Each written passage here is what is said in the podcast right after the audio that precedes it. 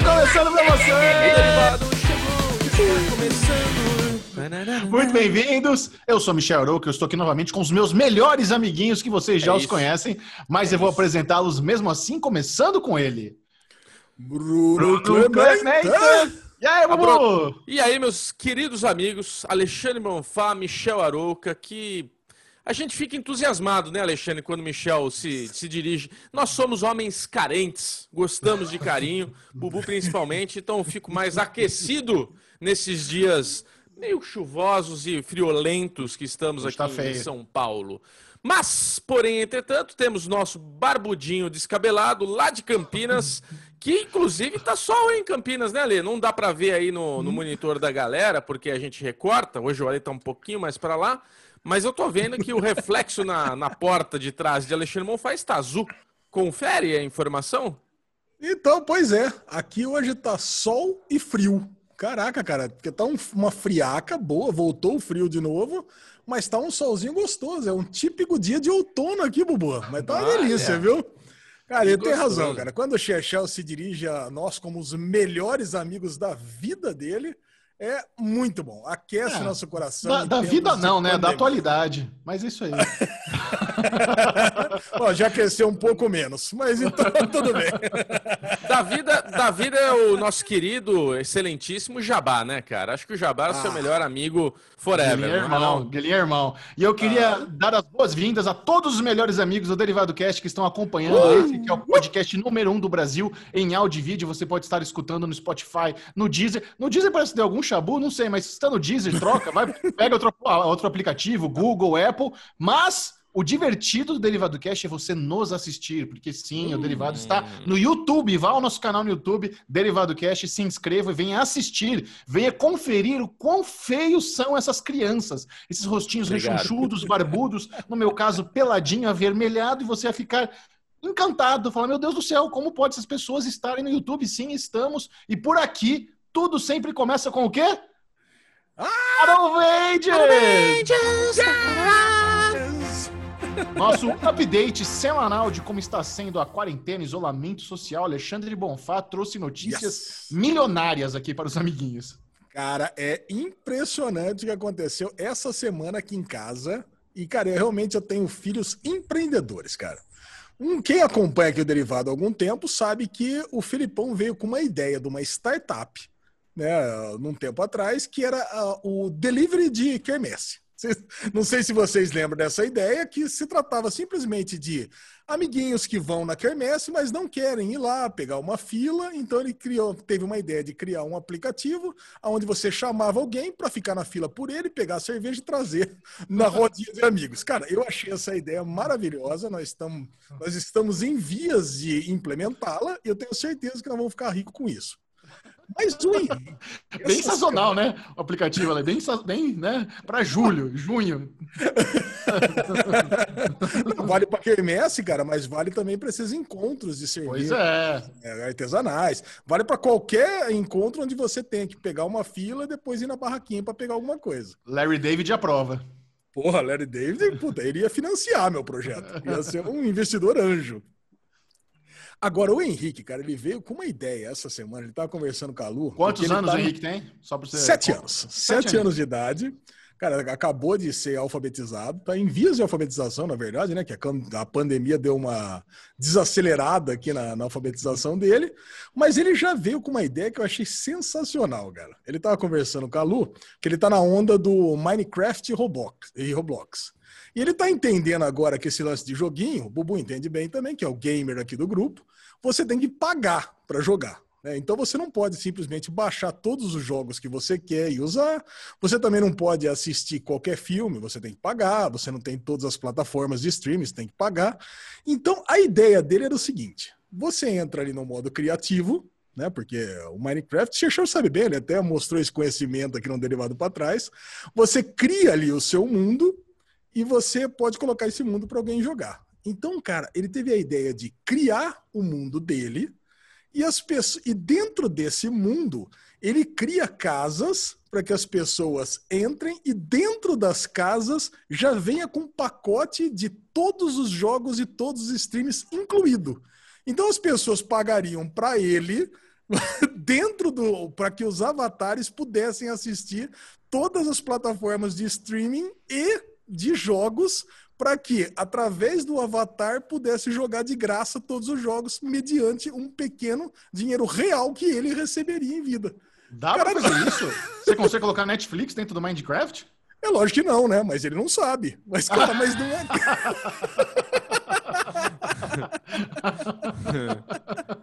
cara, mas pensa como é que uma criança de 7 anos de idade tem uma ideia dessa, cara. Muito bom.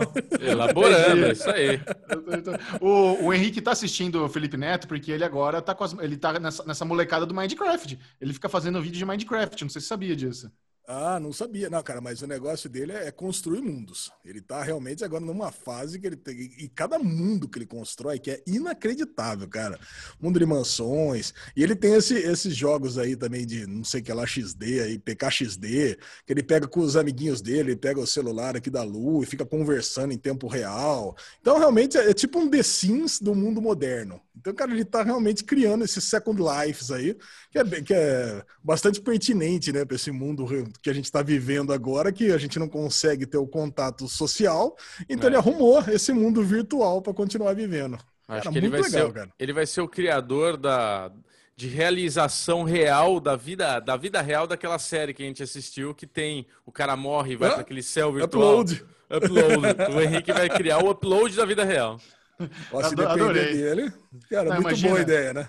Henrique, o, o, a criança, o poderoso chefinho, né? A criança milionária de 7 anos, ele vai desenvolver esse aplicativo de Minecraft paralelo, enquanto a criança tá ali assistindo Netflix dentro do Minecraft, ele vai inventar um esquema que pode receber um temaki ali também para ele comendo assistindo Netflix, é. né? Uma Aí cadeira junto... massageadora. Isso.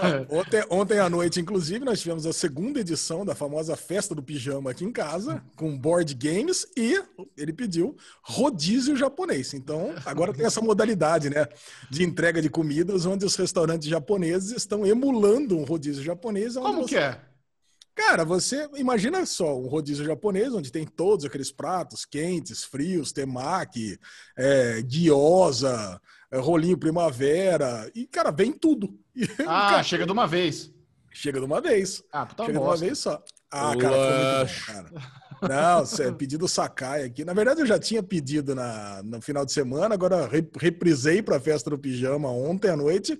Cara, e foi muito bom, foi muito gostoso. Eu ia achar impressionante se tivesse uma logística onde de 15 em 15 vinha um delivery com, com o próximo, próximo passo. Começa é, lá. Não, mas aí com, não faz com, sentido. Com entradinha e tal. Mas não, ia, ser, cara. ia ser super caro. Mas então, olha, ia pagar se tivesse opção. Não, não, isso existe, isso existe para ah rodízio de pizza aqui em Campinas. você, você entra num rodízio de pizza e você recebe acho que quatro ou cinco pizzas, mas chega uma a cada 15 minutos.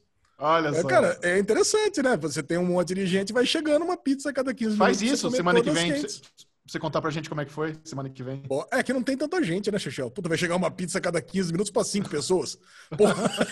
Cada um come uma, ué. Agora, se você vir aqui para casa, eu faço questão, né? Ale, distanciamento okay. social, Ale. Não tem viagem para Campinas. Ah, verdade. Esqueci ah. Eu vivo esquecendo disso. Ah, e você, Bubu? Alguma novidade? Bubu tem dois pequenos Aruvengers, mas Aruvengers legais de compartilhar, né? Primeiro que algumas ah, semanas do Ale foi atrás... Ruim. Não, foi ótimo. Do Ale foi excelente, sem ser, sem ser de, de, como é que é? Condescendente, como Michel Arouca adora falar. Mas Bubu, ele há algumas semanas atrás falou do Nubank aqui, né? Que o Itaú tava dando aquelas canseiras hum, e o Nubank estava se demonstrando um banco muito legal e tudo mais. E coincidentemente, né, Lezinho, a gente tem uma, uma queda trombosiana aí de, de rendimento no CDI, né? Que o CDI antes no Nubank estava batendo 6,9 agora tá que tá uma mancada só, né? Tá 2,1 então você é. bota teu dinheiro lá, depois de cinco anos rendeu 10 centavos. Aí o Bubu falou o seguinte, falei, bom, vamos lá, vamos conversar com um tio meu, que ele investe bastante na XP, tem conhecimento ali. Peguei ele, cara, fiquei, eu não sei como ele teve paciência, duas horas e meia, um derivado cast com ele, no telefone, ele me explicando como é que é a XP, como é que funciona, os fundos. Aí ele foi me mostrando, tem 360 e caralhada de fundo. Começamos Nossa. a olhar os fundos, ele me mostrando, fundo multimercado, não sei o que, internacional. E o cara, cara, muito legal, não é jabá. E eu falei, tá bom, vou fazer uma movimentação aqui. Peguei um pouquinho aqui, peguei um pouquinho ali, deixei o resto no Nubank, pá, não sei o que lá. Eu sei que assim, em 10 dias, tudo bem que a gente teve uma, uma, um momento positivo aqui do mercado, mas em 10 dias eu ganhei R$ 1.200. Nossa! Muito bom. Enquanto Muito no bom. Nubank, no Nubank com, com, todo o dinheiro que eu tinha no Nubank, que é teoricamente um, um dinheiro que eu estava deixando reservado, um mês inteiro rendeu 100 reais. 10 Nossa. dias na XP rendeu mil e poucos reais. Eu tenho, eles têm na, na, nos fundos, você tem todas as inscrições, taxa de é, quanto que ele, a taxa de, de administração dele em cima do lucro, né? Não é em cima do montante, mas assim, você colocou lá 10 mil reais, ganhou mil reais, eles têm lá um, 0,5, 1,5, 2% em cima desse lucro que você teve. Então você tem toda a descrição, quantos dias você tem que deixar, tem dia zero, dia D mais 1, D mais 30, D mais não sei o que lá, e tem a taxa, que é o mais importante, de risco. Eles têm uma tabela que vai de 0 a 100. Assim, os, todos os meus investimentos estão na média entre 8 a 15. E tem um que eu coloquei que é 30 e poucos, que é o mais arrojado assim. Ó, oh, louco. É, então, mesmo não sendo tão ousado, tendo um risco mediano ali para menos, né, para é, porra, rendeu um pau e duzentos, né? Nesses dias extras aí, subiu um pouquinho, desceu um pouquinho, mas está um e trezentos e poucos agora mas eu achei impressionante em 10 dias ter esse, tipo, 120 reais por dia. Fala, Michel. Mas, não, mas é importante você não ficar muito deslumbrado com esses resultados, porque mercado, mercado é assim, é uma coisa volátil, né? Por exemplo. É volátil. É, os meus fundos também estavam lindos, estavam rendendo, tava, sei lá, em, em, seis meses tinha ganhado cinco pau. Mas aí teve a crise, perdeu tudo. Então, assim. Mas aí. É, tem que pensar não, a longo prazo, não. Né? Você... Né? Não, fique, não fique feliz com o resultado de 10 dias. Pense daqui você, cinco anos. Você tem razão. Mas tem uma coisa que foi muito grave para todas as pessoas que têm investimento há mais tempo e tudo, que foi a pandemia. A pandemia foi uma rasteira, é uma coisa inédita, né? Tipo 11 de setembro, um negócio não, não é assim, inédito. grave. Essa, muito... Não, essas crises, essas crises acontecem de 3 em 3, de 5 em 5 anos, sempre acontece. Tem essas crises é uma pandemia, terríveis. caralho. Não, a pandemia Fala, foi o motivo da crise financeira, mas Pô, a crise sempre existem outros. Caiu gigantescamente. Não, mas calma. Não, mas já tiveram outras crises também, que não foi por causa de pandemia que a bolsa também despencou. Ah, mas Sempre 2008. existe algum gatilho. Ah, então, de tempos é. em tempos acontece. Sim. É, que, quem acompanha aqui o Derivado sabe que a gente fez há mais ou menos um ano atrás o projeto Betina. Que a Isso. gente, para fazer uma brincadeira com aquela, com aquela propaganda lá que a como é que chama o negócio lá? Ah, Empíricos. Empíricos. Que a Empíricos fez com a Betina, que ela falou que colocou R$ 1.520 e estava lá com milhões. A gente também colocou R$ 1.520 e para ver quanto que daria em seis meses. O meu continua lá até hoje, cara.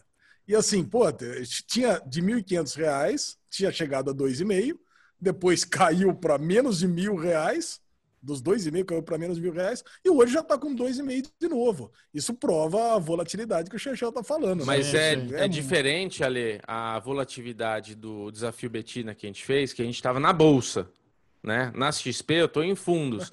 Mas é a mesma coisa. Fundo é, fundo é bolsa. É a mesma não, coisa, Bubu. O, mas tá... é diferente. Você... Não, não é. Os fundos, os fundos estão à mercê da, da, do, da Bolsa de Valores. Você vai ser testado num período de queda, quando você vê o que você botou, esses 1.500 que você ganhou em 10 dias cair e você perder mais, você ficar desesperado, ficar com vontade de vender para não, não zerar, e é ali que você tem que segurar. Não... Lógico, mas assim, é, é, é, o que eu quero dizer é o seguinte: os fundos que eu estou investindo é diferente de eu pegar e colocar na Petrobras.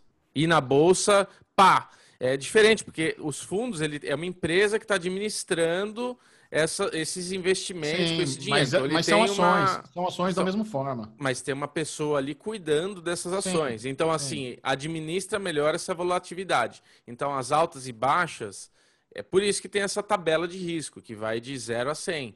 É, tem coisas que são mais conservadoras. Então, por exemplo, eu tenho lá aplicações que estão no nível 1, bem conservador. Eu ganhei 10 reais. E tem as que eu tô com esse que é uma bolsa da China, inclusive, mas é um fundo da China, é, é, um, né, um negócio que administra com ações da China. E eu ganhei, é, é, o, é o mais alto, o risco mais alto, 30, quase 40. E eu tive um ganho e uma perda já alta, já cheguei a 300 e pouco e hoje eu tô com 180. Então, assim, eu entendo a volatilidade, mas eu acho em minha opinião, como diria Michel Arouca, é, é, menos arriscado do que você ir direto na bolsa e querer. Porque a bolsa é um negócio que você tem que acompanhar diariamente. E eu acho que do jeito que eu estou fazendo na XP, é diariamente, mas não é assim uma coisa que. Não é o day trade, não é uma coisa que você precisa ficar comprando e vendendo todo dia. Você pode administrar melhor. Tudo isso que eu estou falando, para quem está escutando e que entende mais, o próprio Michel aí que está mais é, inteirado das coisas, é o feeling e a pouca experiência que eu tenho, entendeu? Isso é uma coisa que realmente você precisa ter uma consultoria, você precisa ir estudando, aprendendo, e eu estou nesse caminho, estou tentando aprender e evoluir, mas assim, o pouco que eu estou fazendo aqui, eu já vi um momento que eu peguei bom de entrar. A mesma coisa, Lezinho, esses R$ 1.500 que a gente tinha colocado há um tempo atrás, eu tinha tirado. Só que assim, quando caiu demais por causa da pandemia, já a gente já estava no momento de recuperação, ainda muito muito sutil. É, aí eu falei, pô, quer saber? Eu vou fazer os 1.500. Peguei 1.500 e coloquei. Eu lembro que eu paguei no Magazine Luiza, isso há pouco tempo, tá? Acho que dois meses atrás. Eu falei, ah, Magazine Luiza eu vou pegar, vou pegar esse daqui também e tal. Magazine Luiza é o que mais ficou na minha memória. Eu paguei 36 reais, 33 reais. Paguei 34 reais, tá? No, na, em cada ação. Comprei 10. 10 açõezinhas, 340 reais. E eu vendi agora, porque eu também bati mil reais de lucro. Cara, dobrou. O Magazine Luiza foi de 34 para 80. Mais que dobrou, né? Nossa. né? Puta, delícia. Só que assim, do mesmo jeito que deu esse baita up, qualquer tropeçada aqui que acontece já dá aquela queda monstra, né?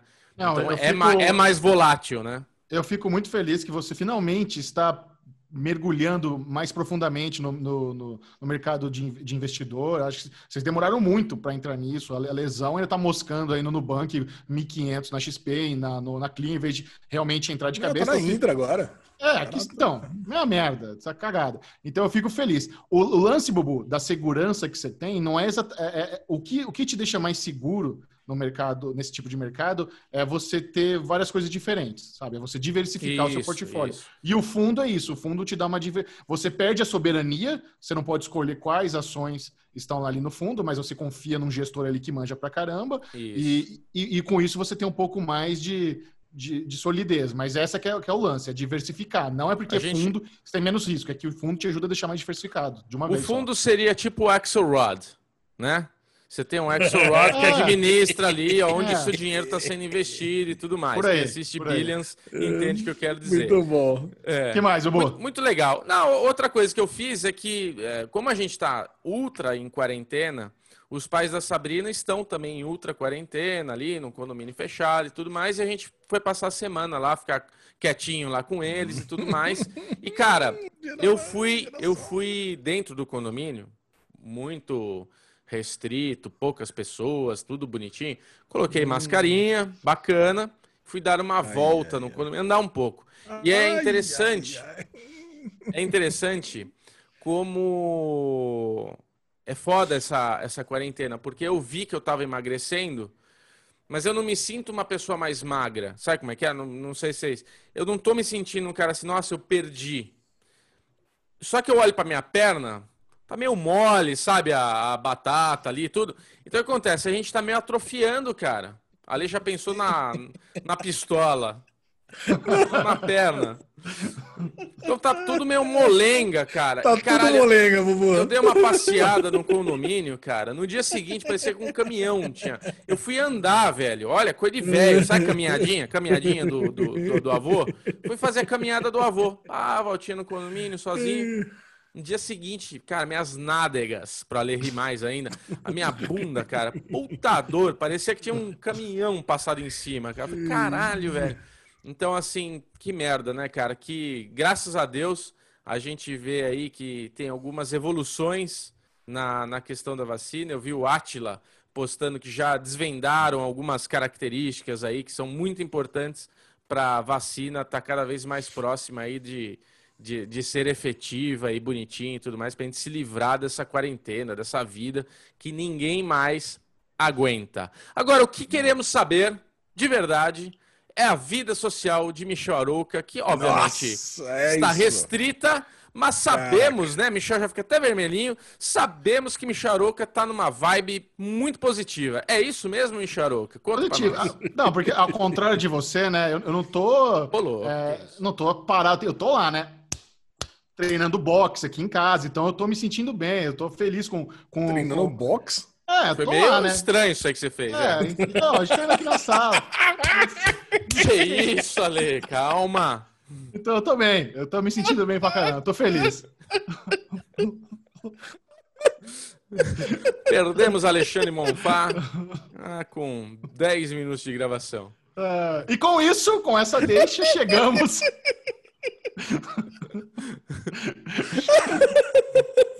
Vai lá, Alezinho, é o. Não, chegamos ao Daily News, o momento onde você tá por dentro de tudo da cultura nerd pop geek do planeta Terra. E Alexandre Bonfá adora um cancelamento e uma renovação nessa vida. Ai, cara. Calma, Ale. É calma, melhor respira. transição de bloco de todos os tempos. Xexão, vamos começar o Daily News dessa semana com cancelamento, como sempre. Cara, e que, que providencial na semana passada a gente falar sobre cancelamento, finalização e tudo mais, justo na semana onde rolou a maior treta sobre cancelamento e finalização, né? A galera enlouqueceu com o cancelamento de Teen Adventures of Sabrina. E aí, Xexão? Pois é, né? A Netflix decidiu cancelar o Mundo Sombrio de Sabrina depois da parte 4. A, a série teve duas temporadas dividida em quatro partes. Essa parte 4 e última vai ao ar no final do ano. Eles ainda não divulgaram quando vai ser exatamente. E quando o anúncio chegou do cancelamento, muitos fãs estavam achando ruins o termo cancelamento. Porque não, a série vai ser finalizada. E eu falava, meu, mas por que finalizada? Né? Tem que lembrar o seguinte: a série já, tá- já gravou. Essa parte 4, eles terminaram a gravação é, no primeiro trimestre do ano. Eles já estão na fase de pós-produção. Então, uma pessoa, né, que já faz isso há muito tempo, Michel Arouca, Série Maníacos, a Lesão, já, já, já, tá, já tá manjado já. Hum, Yes. mais, mais um miguezinho. Mais um miguezinho da Netflix, né? Eles não querem falar que é cancelado, mas é cancelado. Aí começou a briga. Começou a briga. Não é Nossa. cancelado, é finalizado. Quem fala cancelado tá querendo clickbait. Eu falei, velho, não, foi cancelado. Claramente foi cancelado. As gravações já acabaram, eles estão na pós- pós-produção, não sei o quê. Aí, o que selou a discussão foi quando o, o criador da série foi ao Twitter dizer que ele estava planejando a parte 5, que inclusive ele ia fazer mais um, um crossover com Riverdale, ia chamar a Guerra das Bruxas. Então ele fica triste que, que cancelou na parte 4, porque ele já estava planejando a parte 5. Ou seja, nem sabemos se vai ter um final bom, um final que conclui a Não. série. Sim. É. Eu, eu digo mais, sabemos que vai ter um final bosta. Cara, eu, já, eu, eu cravo aqui que o final vai ser aberto e, cara, e, e- já, já prevendo, já antecipando uma decepção de todo mundo. Porque, cara, é o seguinte, a gente falou aqui no Derivado Cast que, a, sobre a renovação de Tyrion Adventures of Sabrina. Se a gente falou sobre a renovação e logo depois vai ter uma notícia que a série foi cancelada, é óbvio que ela não foi cancelada. Senão teria, teria aquela, aquele, ela estaria naquele bloco é, renovada e finalizada. Ou renovada e cancelada. Então, cara, é óbvio que vai ser um final ruim. Não, Não é tem óbvio. chance de ser bom. Não, tem sim, Alessa. Por quê? Porque na, na, na parte 2 e 3, eles finali- finalizaram essas partes 2 e 3 como se fosse uma conclusão. Aí tem Ah, a é? tela preta, aí tem um prólogo. O prólogo que era o gancho para a próxima parte. Eles podem ter Ah, feito a parte 4, É, meio que pensando nessa possibilidade de rodar, né? Se eles, se eles foram é, aquela, aquela equipe safa. E aí eles só cortam o prólogo. Encerra ali, beleza. Uhum. Dá- Quer então, dizer- tem- Aí acabou. tem a chance, tem a chance de ter um finalzinho bom sim. Então quer É. dizer que Sabrina já estava na marca do pênalti faz tempo. Eu não, então, eu não, eu não sei se estava na marca do pênalti, se foi só uma estratégia que eles usaram para segurar as pessoas até o fade to black. Não dá para saber direito qual é qual, mas pode ser. E, mas assim, esse é um cancelamento que me deixa surpreso. A, a gente já comentou isso, Sabrina era uma das séries mais baratas da Warner lá em Vancouver. Até, até onde o meu radar aqui na, na bolha série maníaco alcançável, eu diria que era um bom sucesso da Netflix. Então eu não entendi direito esse cancelamento, né? Mas vamos, vamos esperar, vamos ver como esse, esse final vai ser digno ou não, porque eu curto, eu assisto, estou em dia, vou assistir a parte 4 com certeza.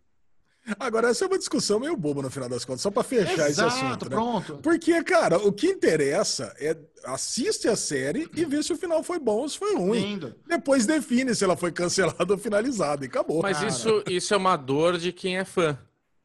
Porque o fã é. não quer assumir, não quer admitir que sua série foi demitida, né? Sim, Basicamente é isso. é isso. Tipo, está demitido, cancelou, acabou. Mas então é, é uma... é muito triste pro fã admitir isso, né? Não, é uma briguinha de semântica. É isso que o é, Ale falou, é. tem razão. Acabou, acabou. Se foi cancelado, finalizado, não tem muita relevância. Foi... E eu aprendi assim: foi, acabou, foi cancelado. É muito mais fácil do que é não. Tem que ter essa interpretação. Porque negócio de finalizado é coisa do Brasil. Não tem no. Você não vai ver lá no, no, no Hollywood Reporter, uh, não sei o que foi finalized. Não tem finalized, foi cancel. Sempre cancel. Hum, tá? Não tem essa expressão. É mais ou menos. Mas né, nos bancos de dados, nos media trackers mundiais, existe uma distinção de status em ended and cancelled. Então, Pode, cara, existe. Mas, então, My Media, My, My Media Tracker Boa. não é oficial, sabe? Os caras, esses portais, eles reportam a notícia oficial. O, o, o, mas assim, é isso, é para você adaptar ao gosto do fã. Eu já fiz isso no Série Maníacos, eu já cedi. No Série Maníacos tem lá finalizado, gostoso, já tem alguns anos. Não, não, não entro mais nessa conversa, ganhou. Essa, essa brilhante semântica eu já perdi, não tem problema é. não. Vamos lá, agora uma série que foi cancelada e ninguém discute foi Run, da HBO. Putz. Já que, mesmo porque, né, a Phoebe Waller-Bridge deve estar super feliz, né? Não quer ter essa mancha na, na carreira uhum. dela como produtora e acabou Run. Quem gostou, gostou. Quem não gostou, é isso aí. É, não fico surpreso. Eu acho que a, a série deixou muito a desejar. A gente comentou aqui os episódios no Derivado Cast. Eu fiquei com aquele sentimento de incompleto. Acho que ela começa de forma interessante, mas isso. ela degringola rapidamente no, sei lá, segundo, terceiro episódio. Segundo, é. Não. Você já perde o interesse e ela termina daquela forma, assim, muito, muito arriscada e, e burra que é, que é como se fosse metade da temporada. Aí não consegue renovação, fica com cara de tacho aí, né? Essa mancha na HBO, né? Então, é não é uma pena, porque realmente era muito fraca, mas rodou. Mas, mas pera ali, né? Mas ter uma renovação não faz o menor sentido. Ah, teria sentido se eles continuassem fugindo. Mas como acaba a série com, com acabando a fuga, pra que, que vai ter uma renovação? Então, realmente, cara, ela tem cara mas... de minissérie. Mas tá eu acho que, que o run, ao longo, se fosse renovado, ao longo das temporadas, seria uma metáfora para fuga de outras coisas, né? Fuga de trem. Ah, não, não é literalmente uma fuga de trem, sabe? Eles podem trabalhar isso como alegoria, como metáfora, incluindo o roteiro, se eles, se, sabe, se tivesse essa oportunidade. Ah, ia ser só um draminha, mas aí ia fugir, não. Pô, ah, puta bosta, acabou, tá ótimo. Tô feliz da vida, vi dois episódios, perdi o interesse, é exatamente isso. Por isso, Bubu não quis, a HBO falou, cancela. Isso aí. Agora, Bubu, sabe uma série que todo mundo lamentou o cancelamento? E nós, apesar de não termos assistido as duas temporadas ainda, Kidding. Uma pena. Cara, do nosso querido Jim Carrey, foi cancelada depois Cara. de duas temporadas pelo Showtime. Olha eu aí. estou ensaiando assistir a segunda temporada, porque eu assisti a primeira inteirinha, é muito boa, mas eu acho que, infelizmente, Kidding não teve o reconhecimento que eles esperavam nas premiações. E eu não sei por quê, porque o Jim Carrey realmente está brilhante nessa série. Ela é muito boa. Teve aquela sequência que viralizou lá da, do quarto da menina rodando, sabe? A, a forma como eles filmaram aquilo é muito, muito bem pensado. E é uma pena, sabe? Morre cedo, uma série que tinha potencial, mas o Showtime não conseguiu fazer o lobby aí, ou sei lá, os votantes das premiações não, não curtiram muito. E perdemos Kirin aí de forma prematura, eu diria. Duas temporadas foi pouco. É verdade. Infelizmente, mas as duas temporadas estão na Globoplay. Só entrar lá e assistir. Já falamos aqui. Agora vamos para as renovações. Cara, The Crown poderia ganhar uma categoria à parte, porque The Crown foi cancelada na quinta, agora descancelada, ganhou mais uma temporada e foi cancelada de novo. É isso aí, Chechel. E aí? É, é, mais fácil dizer que The Crown foi estendido até a sexta temporada, né? Hoje é... Na verdade, desde o começo, o plano eram, eram seis temporadas, né? Você fazer é, três blocos de dois em dois, duas temporadas para mostrar três períodos da vida da rainha e trocar o elenco três vezes. Por algum motivo, no ano passado, eles falaram, não, vamos acabar na quinta. Aí agora, essa semana, essa semana putz, não, não, não vai, vão fazer seis sim. Aí mudaram. E é, no final dos contos, que você falou, você tem razão, Lê. É isso mesmo. Foi cancelado na quinta, voltou e vai acabar na sexta, o que é ótimo. É muito bom. Eles, é uma série muito boa, uma top 3 melhores séries da Netflix. Precisa ter um final digno. E se é para ter mais uma temporadinha para deixar tudo redondinho, Cara, na verdade, se você parar pensar, seis é pouco. Porque The Crown, se chegasse nos dias de hoje, mostrasse ali a Margot Markle, tá puta, ia ser muito louco, cara. Eles iam ter uma relevância então... muito grande. Eu não sei como se, se vai. Eu, eu, imagino, não. Já foi anunciado que vai ter a Princesa Diana na, nas, nas, próximas temporadas. Então, cara, tem, tem coisa muito boa para eles mostrarem. Não que a Princesa Diana na verdade é trágico, né? É bom, mas é interessante. Você quer ver como eles vão mostrar isso na telinha, né? Exato. A Diana é muito polêmico, né? A morte dela, toda, todas as teorias que tem de conspiração por trás disso. Então, retratar isso nessa série seria importante, né? É. E perigoso. Será eu que vai que mostrar? Eu, acho que eu falei, eu, acho que eu falei o nome dela errado, não é Margot Marco. Mar, Mar, é, eu não sei, não sei qual é Marco. É a princesa. Margot Robin. Não. Margot Robbie. a princesa que, que, não quer mais ser princesa, atriz de surto. Isso. É. Será que vai mostrar a rainha presa com o Papa Meghan. Francisco ou não? Megan, Megan, Megan, é Megan, é isso mesmo. Repete sua piada aí, Lê. Será que vai mostrar a rainha presa com o Papa Francisco lá no, no Vaticano no tempo da pandemia ou não? Acho que foi isso que motivou a, a, Netflix a criar mais uma. Paulo Sorrentino, obrigado aí pela inspiração da sexta temporada. Isso. Vamos lá, renovada para a terceira temporada, Hannah, da Amazon Prime Video. Nenhuma novidade, porque foi um sucesso essa segunda temporada. Foi. Sucesso, Ale, sucesso, né?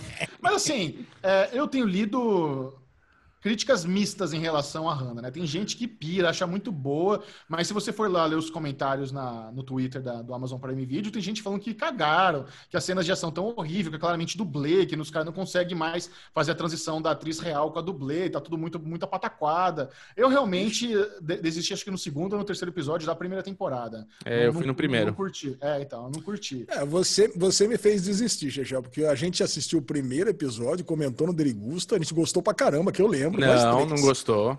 Gostou. Eu odiei. Pode escutar o derivado. Não, o Bubu não gostou. Eu não gostei. as crianças na antena lá, o Bubu já não gostou das crianças na antena, já se perdeu ali. Isso. Eu nem vi inteiro. Criança na antena?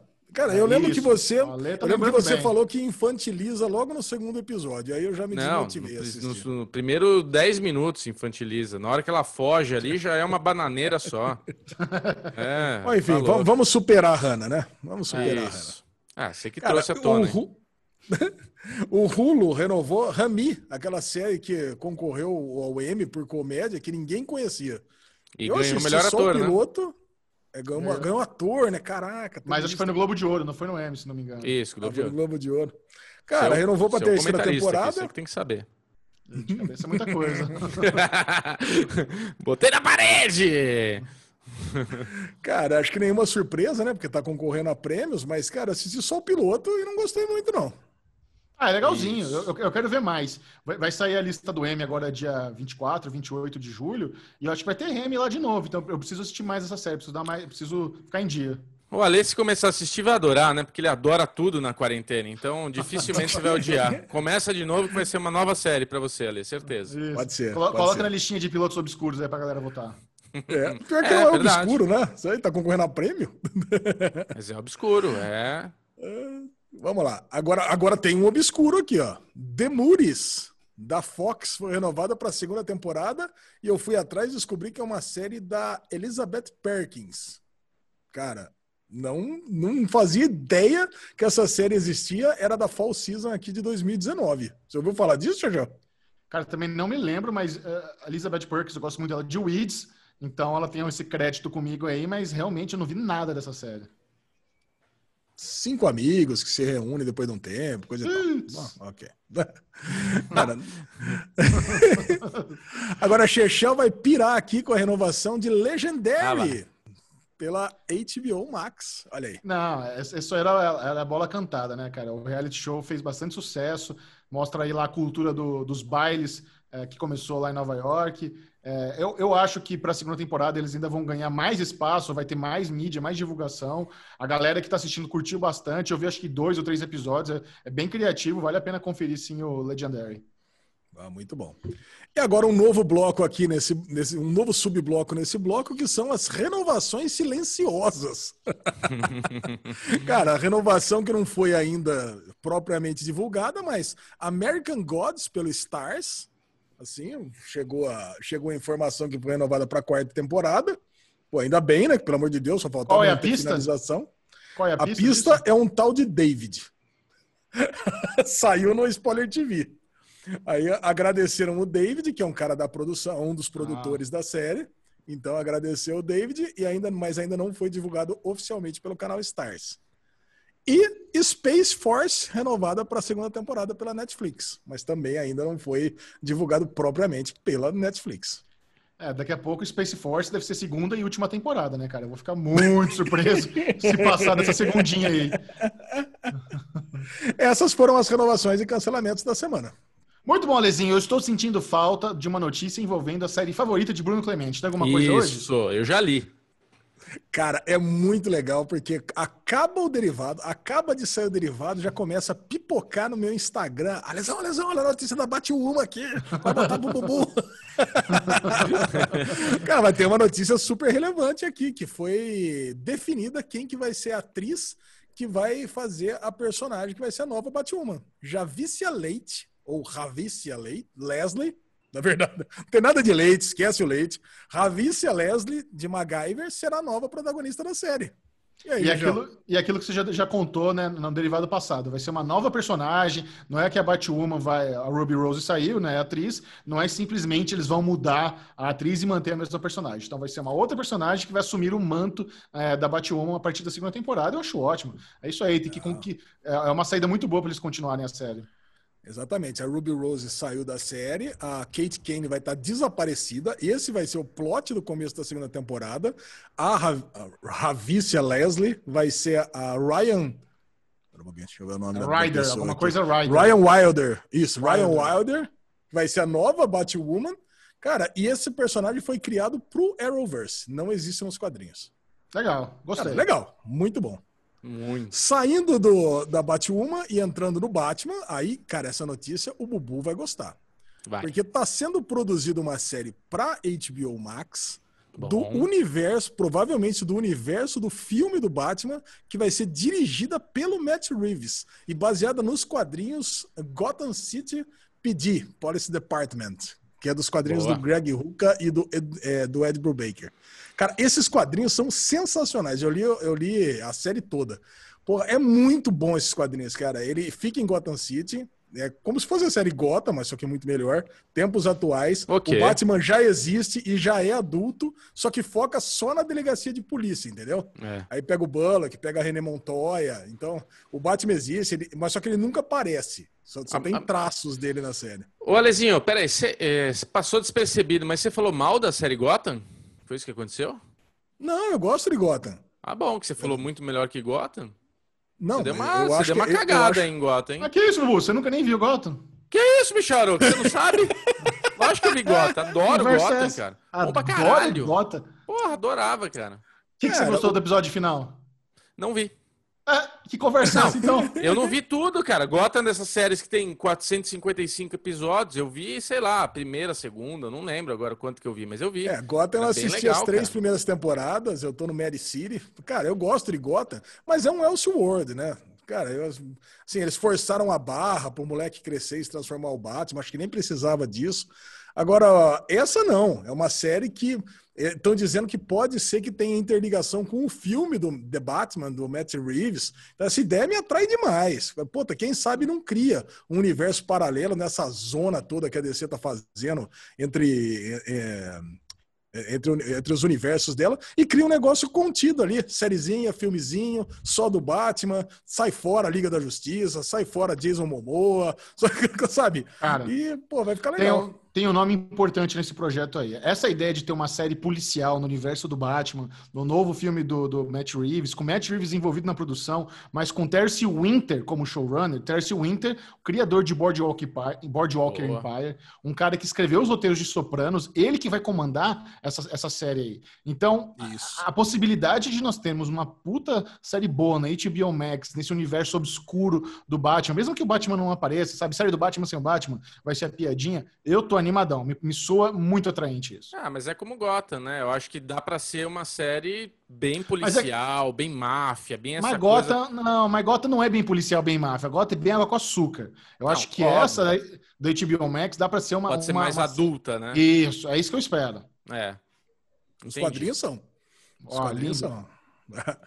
Cara, muito bom. Próxima notícia aqui: Bird Box está ganhando uma continuação pela Netflix. Caixa de Pássaros. E aí? Muito bom. O filme bombou. O livro, eu li o livro, o primeiro livro é tenso, é muito bom. Eu não sei se, se vai ser baseado em algum outro livro aí que vai ter para fazer esse segundo filme, mas eu acho muito legal. É um universo é, dá para explorar legal, tem espaço para ter continuação. Se, se conseguirem trazer o elenco original, então lindo. Esse filme tem tudo para bombar. Nós assistimos é. o primeiro filme na CCXP, vocês lembram, né? Ah, é verdade. pô, por isso que é um negócio que já marcou mais, né? Não sei se eu gostei tanto porque a gente assistiu na CCXP ou se realmente era bom. Era, era legal, bom. universo era... bem construído, é, tipo um, um lugar silencioso, só que do. do de, de... É, Boa. Vocês entenderam. Alezinho foi tipo, é fresquinho porque vende mais ou vende mais porque é fresquinho, Ale? É isso aí. É, Sandra Bullock, tomara que ela volte, porque, cara, é o que você falou, vê-la no palco apresentando o filme, logo em seguida mostrar o filme na íntegra foi uma delícia. Esse, esse painel da, da Ah, vai. Eu acho que vai ser as crianças adultas e a Sandra Bullock já foi pro Beleléu. Pode Ô, ser. louco. Pode, Pode ser. ser. Mas aí não ia bombar, né? Porque a Sandra Bullock ajudou esse filme a bombar. Ela, pra, ela tinha que voltar para dois. Com certeza, com certeza. Ah, mas já Verdade. tem um nome, né? Já dá para é. seguir em frente. Vai, Larizinho, o que mais? Vamos lá, Disney anuncia The Bad Batch, nova animação no universo de Star Wars. Cara, eu, eu tenho muita vontade de ver as animações Star Wars, o Clone ah, Wars, tem. aquela outra, eu quero muito, mas é, é, tanto episódio, eu nem sei onde tem para assistir, é meio zicado, mas eu tenho muita... E esse Bad Batch é meio que um spin-off, né, do Clone Wars, vai continuar. E Bad Batch é um nome ruim, né, porque eu, eu primeira vez, nossa, Bad Beat, que série é essa no Star Wars? Mas não é Bad Batch. Cara, quem tá acostumado a. Quem é desenvolvedor sabe bem essa palavra bet, né? Que é lote. Então, cara, quando você. E, e você sabe que é um, um, um spin-off de, de Clone Wars, você já imagina que seja uma galera, uns clones que deram ruim. Por que você tirou Foi a primeira coisa que eu pensei. Por que você tirou sarro, Bubu, quando eu falei que tinha vontade de ver as animações? Ah, porque você é um cara que realmente gosta de animação. Tem tudo a ver com você. Cara, mas eu tô, eu tô que nem o Chechel, mas só que meu, é muito episódio, né? Claro você é, para pra é. pensar. O Ale e a Nath lá de, de Porto Alegre, eles estavam fazendo maratona. Aí eu vi, cara, sei lá, são 150, 200 episódios. E out, não, out, pegar as três, né? não, Resistance. É, Alezinho, você falou... Resistance, Clone Wars. Você falou a, Ney, a Lei Nath, então vamos fazer direito. Manda um puta abraço pra eles que estão sempre participando aqui, escrevendo. A Lei Nath, Beijo. um beijão pra vocês. Beijão pra 10. vocês, meus queridos. Nossos é ouvintes assíduos. E é o que você falou, Xixel. Clone Wars acabou e Bad Batch é, continua, é como se fosse a continuação, seguindo esses clones que conseguiram fugir, estão em outro planeta. Cara, e assim, para assistir e curtir mesmo isso, acho que teria que assistir toda a Clone Wars, que inclusive quem assiste o Clone Wars fala que os episódios de 1 a 3 ficam muito melhores. Eles é. melhoram os episódios de 1 a 3, né? Sim, no cinema. Os episódios um dia, 1 a 3 né? no, no, cinema, você diz, né? Episódio 1, 2, 3. É. Bom, vamos lá. Amazon Prime Video anunciou via Deadline que garantiu os direitos da série Team de espionagem Alex Rider. Cara, vocês já, ouviram, vocês já ouviram falar dessa série Alex Rider? Já. Já? Já. Cara, essa série Alex Rider, entre as séries que caíram no torresmo, é uma das séries mais baixadas. E tá aqui, né? Tá, essa sim tá no meu projeto Piloto Obscuro. Tá concorrendo com o Love Victor agora, viu, Xixão? Aliás, é uma. Boa, a galera disputa... pediu bastante. Ah, uma disputa injusta. Você pediu para colocar séries mais relevantes. Eu concordei, porque eu coloquei aquela série Guilty na semana passada e me dei mal, né? Porque ganhou e não tem legenda em lugar nenhum. Quer dizer, pô, é, realmente eu fui no fundo do poço da obscuridade. Quer dizer, eu tive que assistir com legenda em inglês, me dei mal no projeto. Aí eu coloquei Love Victor e Alex Rider, que são duas séries aí que são muito mais populares, e, e tá concorrendo lá, tá em segundo lugar, mas muita gente está assistindo agora, está assistindo, acompanhando e está falando que é boa. E agora vai vir para América Latina inteira via Amazon, e só que não tem data ainda quando chega no Brasil. Vamos torcer para que chegue logo o mês que vem, né? Que não demore aí até ano que vem para chegar. Isso aí. E por final, eu queria discutir com o nosso Mr. Awards, que está aqui com a gente, uh! os indicados para o TCA. E aí, Gigião? Saiu né, a lista do, do TCA, que é uma premiação aí dos, do, da, da galera que trabalha como imprensa em Hollywood. E os destaques foram Watchman e, e, e o Irreversível, não, como é que é? O Inesquecível, é, inacreditável. Inacreditável. Inacreditável. Inacreditável. Unbelievable. Minissérie da Netflix. É interessante Unbelievable estar concorrendo esse ano, né? Porque ela é muito 2019, mas como é. ela foi ao ar fora da janela de elegibilidade da maioria das premiações, ela vai entrar esse ano. E, cara, o Watchman vem forte na categoria de melhor minissérie no Emmy. Inclusive, eu acho que vai ganhar. Eu acho que o Watchman ganha como melhor minissérie 2020 no Emmy. E se o Watchman ganhar, se prepare para a segunda temporada, cara. A HBO vai ficar bem empolgada. É, vai, verdade. Ser, vai, vai ser feito Big Little Lies. Agora, o Watchmen já não concorreu alguma coisa? Ganhou, inclusive? Que premiação que foi que ele participou? Eu acho que já te, nas categorias de ator, acho que chegou a concorrer alguma coisa assim, mas como, como projeto, série completa, ainda não tinha concorrido. Hum, pode isso, Arnaldo. É. O Emmy não, foi no final do ano passado. Não, é, mas eu não. lembro que participou. O Boto do Globo de Ouro, essas coisas. É, ele participou e ah, ganhou sim. alguma coisa. Ah, isso sim, no Globo de Ouro, né, no SAG, essas coisas, já, já poderia ter participado. Ah, pode é. ser no SAG. Mas foi mal, mas foi, mas foi mal, né? Não ganhou nada, né? Ganhou, Se ganhou, ganhou atriz lá. Ganhou pouca coisa. É. é, ganhou pouca coisa, ganhou pouca coisa. Agora vamos lá, o destaque aqui é que fala que as premiações estavam divididas entre a HBO e a Netflix. Agora, você sabe que tem aquele selo FX on Hulu, né? Sim. E Hulu. Cara, não é à toa que a gente está gostando tanto das séries do Hulu, porque se você somar FX on Hulu e Hulu, dá mais do que as outras duas, Xixão. Eles estão mandando bem. É, é uma parceria que tá dando. Eu não entendo direito porque. Bom, dá para entender sim. Na verdade, o FX eles não têm a liberdade criativa que o Hulu tem. Então até faz sentido ter o FX on Hulu, porque eles conseguem expandir mais, fazer coisa mais adulta e tá dando certo. As coisas que estão é. vindo desse selo são, são coisa boa, né? O Devs, por exemplo, foi um, um exemplo disso. O Solar Op Opposites também no é FX on Hulu, alguma coisa assim? FX on Hulu. Ah, então. Ah, é? Eu achei que era só Hulu. Coisa boa tá, tá rolando. Então. A Mrs. América é FX on Hulu. Olha aí. Kate Blanchett, aliás, está numa nova onda aí de, de sucesso, de produção, de, de estrelar série relevante que é inacreditável, né? A gente vai falar mais quando chegar lá na, no, no estado zero. Mas. Bom, to, é. Bom, todo, todos os indicados estão no sériemaníacos.tv. Eu só queria dar um destaque aqui para a principal categoria, que é série do ano só para vocês entenderem o que está concorrendo mesmo, porque essa aqui, eu adorei essa premiação, tá? Porque tem coisas aqui que você não vê em outras premiações, como por exemplo, Verdade. What You Do in the Shadow concorrendo em comédia, que já, já me ganhou essa premiação nisso. Agora, como série do ano, que vale para todas as categorias, comédia, filme, é, comédia, drama, é, é, minissérie, tudo, nós temos Better Call Saul, que, puta, sensacional, Mrs. America, você, acabou Miss América, João? Ainda não, tô assistindo. Mas antes da, de sair a lista do M, eu vou, vou terminar a primeira temporada. Ah, que ótimo. Eu tô no sexto episódio e a gente podia matar para comentar aqui. Vamos é matar. Muito boa. Agora tem aquela Sticks Creek. Cara, que Shit, essa não, deve... calma. Shit's Creek. É Shit's Creek? Isso. Tipo, tipo shit mesmo? Shit. É, essa, essa, é a piada da série. O pai, o pai compra a cidade por causa do nome. Oh, tem shit no meio, vou comprar a cidade. Por isso que essa, essa aqui é o plot principal do Shit's Creek. Nossa, eu vi o primeiro episódio da primeira temporada, é bem ruim, né? Então, não, não é, se então, é, não, não, é bem ruim, mas é, é aquele humor mais, mais boca aberta, como diria Bruno Clemente. Succession, HBO. Vai ganhar. Unbelievable. Pode ganhar. E Watchmen. Cara. Tem, eu diria que esses são os três: é, é Succession, Unbelievable e Watchmen para ganhar a série do ano. E o nosso bolão, hein? Quando que acontece? Fica bonzinho, Bobo. Vamos lá, Lê.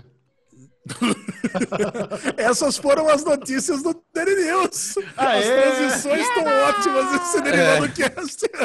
É o clima, é o clima. Mas agora é aquele momento, é o momento mais aguardado do Derivado Cast, que é a guerra de streamings, onde você está fazendo todas as novidades da Globoplay, HBO Go, Netflix, Amazon Prime Video, Apple Plus e Stars Play. E no final, o público e nós elegeremos qual foi o serviço de, de, streaming mais relevante da semana. E exatamente o que eu disse: o público participa da guerra de streamings. Yes. Então, se você é novato no Derivado Cash ainda não sabe, mas eu quero participar, eu quero votar, Michel, como é que faço? É muito fácil, amiguinha. Você só precisa entrar no nosso grupo aberto do Telegram. Baixe o Telegram no seu celular. Essa, essa semana, inclusive, eu recebi um e-mail de uma pessoa falando: Meu, eu quero muito entrar no grupo do, no Derivado Cast, mas meu celular nem tem memória para baixar o Telegram. Qual foi a solução? Telegram Desktop, você pode baixar no seu celular. O Telegram Desktop é maravilhoso, é muito no melhor que o WhatsApp. O que, que eu falei? No seu celular. No computador. Você pode baixar o, o, te, o, Telegram Desktop no seu computador, no seu Note. É muito melhor do que o WhatsApp Web, por exemplo, não tem nem comparação. Bem melhor. Então, Nossa. aí você pode participar do grupo. Então, baixe o Telegram no seu computador ou no seu celular e adicione arroba DerivadoCast. Essa semana batemos mais de 1.700 membros. Um beijo para todo mundo lá, lá do grupo. E lá você vota na guerra de streamings. A lesão do céu. Como começa hoje? Cara, e tem uma novidade também no grupo, né? Já que em matéria de, de enquete, agora eu faço uma pesquisa de qual, quais são as pautas do derivado mais populares. Muito bom. Caraca, foi, a galera surtou com isso, cara, porque eu coloquei todas as pautas prováveis do derivado só para ver Fórmula o que a galera 1, tá achando. Lá embaixo, né? Não, a Fórmula 1 tá em quinto lugar, de baixo para cima. Mas, cara, eu fiquei surpreso. Eu achei que ia ser a né? última. Eu, eu, achei que ia ser melhor. Fórmula 1 é popular, eu achei que ia ser top 3. Mas tá, esse, Tá em número 5 de quantas? De 7. eu coloquei 11 pautas. Ah, tá bom. olha aí, ó. Tá bom. Tá, na, tá é, na ficou média. em sexto no final das contas. É, não vamos cancelar não. Não vamos, cancelar, não vamos cancelar não. Vamos deixar rolar. Lógico. Em último lugar ficou de férias com ex. Assim, disparado. É, esse pode cancelar. Tá meio zoado mesmo. Tá ruim. Tá Mas, ruim. cara, nessa semana teve um puta de um episódio bom, né? Por coincidência. Teve, Oxe, teve.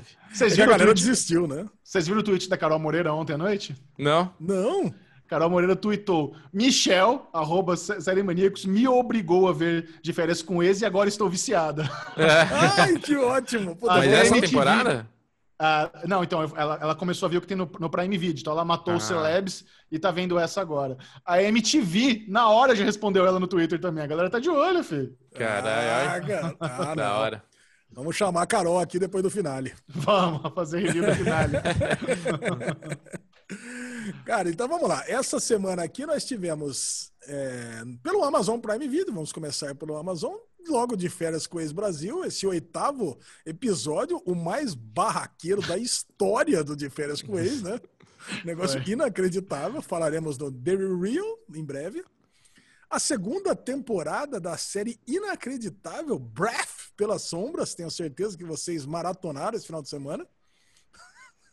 E as, Melhor e as oito e as oito temporadas de Arquivo X, olha aí. Olha! Delícia, velho. velho. Amazon, que orgulho, velho. Isso sim é uma edição é. ao catálogo, muito bom. Essa Inclusive, é. deu, algum, que... deu algum chabu, porque entrou, saiu e entrou de novo, né? Não, e digo mais, é, pouco antes da gravação aqui, alguém mandou para mim, falou, ó, oh, Alisão, é, é, entrou as oito, mas as três primeiras não tá passando direito.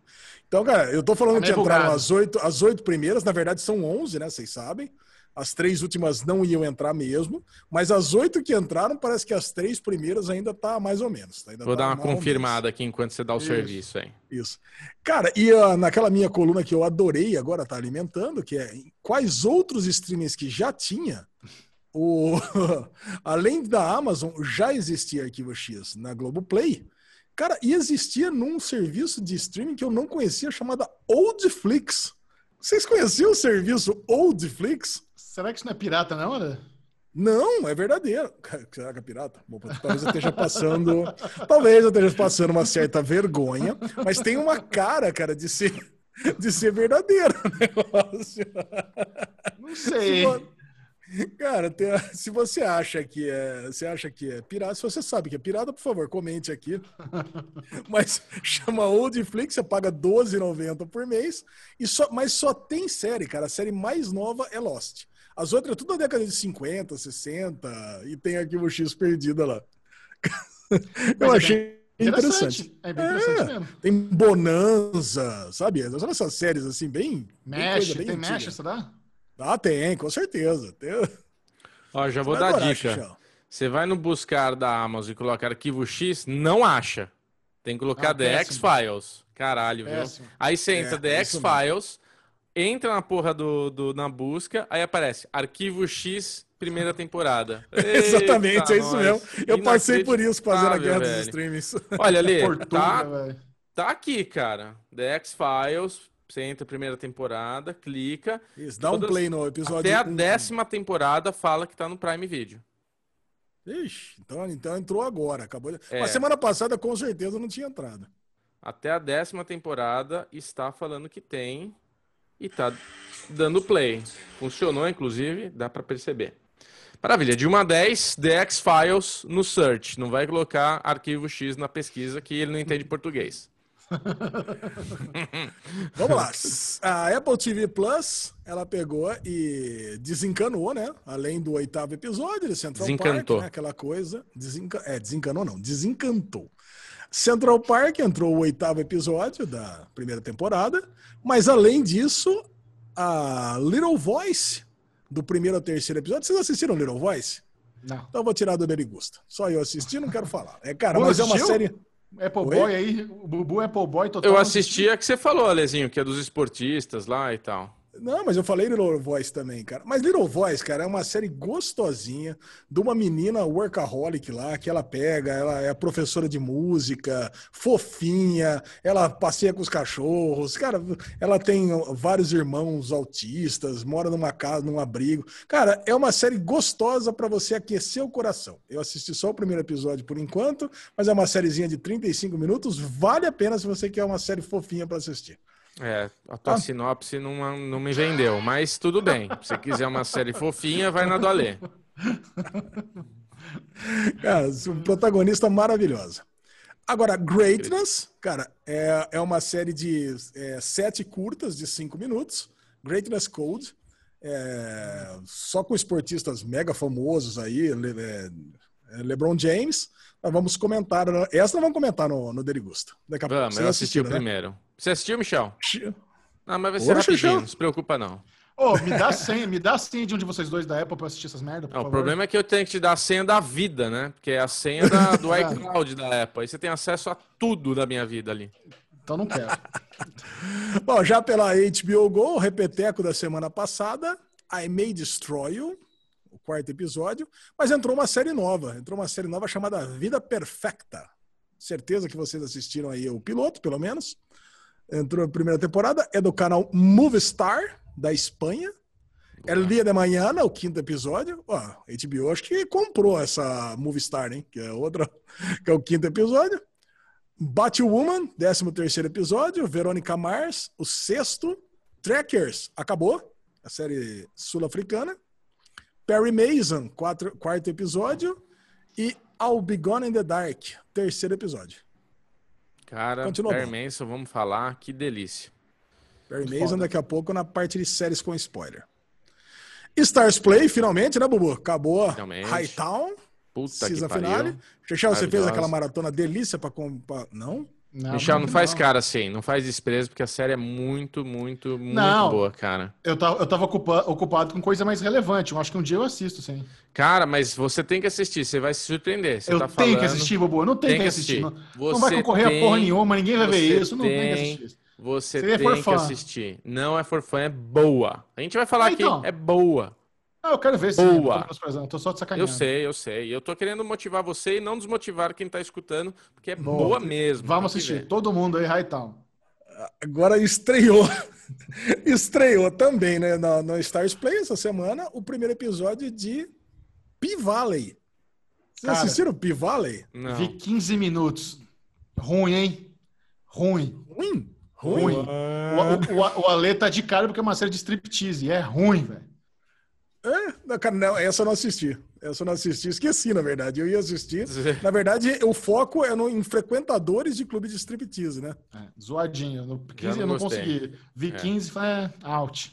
O Ale vai gostar, né? Tem putaria, tem striptease, tem polidense. Ele vai querer ver. Globoplay. No Mega. Globoplay, Sandy Júnior, primeira temporada. Eu tô aqui primeira temporada, mas é minissérie, né? Acabou, né? É uma minissériezinha de sete episódios. Chechel tá aí todo fissuradão, deve ter assistido umas quatro vezes os sete episódios. Não, porque é longo. Eu fiquei três dias matando pra matar a temporada, mas é muito bom. Olha aí, entrou Justified na Globoplay e você acha, se, se você tá com aquele é, déjà vu, não, fica tranquilo, porque já tinha entrado na Amazon Prime Video e também tem no Paramount Plus. Cara, esse é outro serviço de streaming, de streaming que eu não sabia que existia. Testei ontem o Paramount Plus, inclusive, por coincidência. Eles me mandaram a senha pra testar o Paramount. Falei, Michel, testa aí, vê o que você acha. Aí eu fui ver, a coisa mais legal que eu achei lá foi a primeira temporada do Diferença com Ex, então já tô revendo. Mas é bem bom, tem umas, tem umas coisas lá interessantes no, no Paramount Plus. né? Ah, nós vamos ter que fazer uma. Te vou te dar essa senha aí. Será que ainda pode compartilhar essa senha? A carinha do Ale manda feliz. Aí, manda aí, manda aí. Cara, nós vamos ter que fazer uma Guerra dos Streaming segunda divisão, Série B.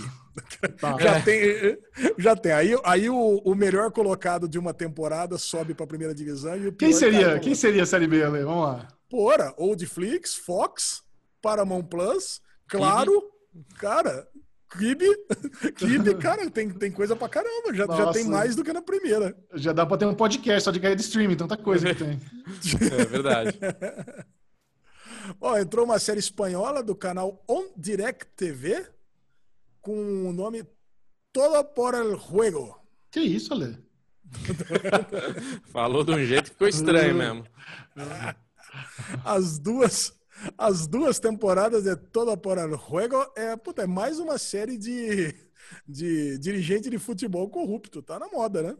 Você Assisti o primeiro episódio. Ah, e aí? Pô, vocês não me falaram que era uma comédia? Puta zoeira o cara que eles colocam lá pra, pra ser o presidente do rolê. Mas é legal, eu gostei do primeiro episódio. Só não, só, só, não, só não tinha entendido que era uma comédia. Achei que era tipo uma série baseada em fatos mesmo, mas é legal. A, é. a tramóia dos caras. Ela é muito da tramóia deve ser real.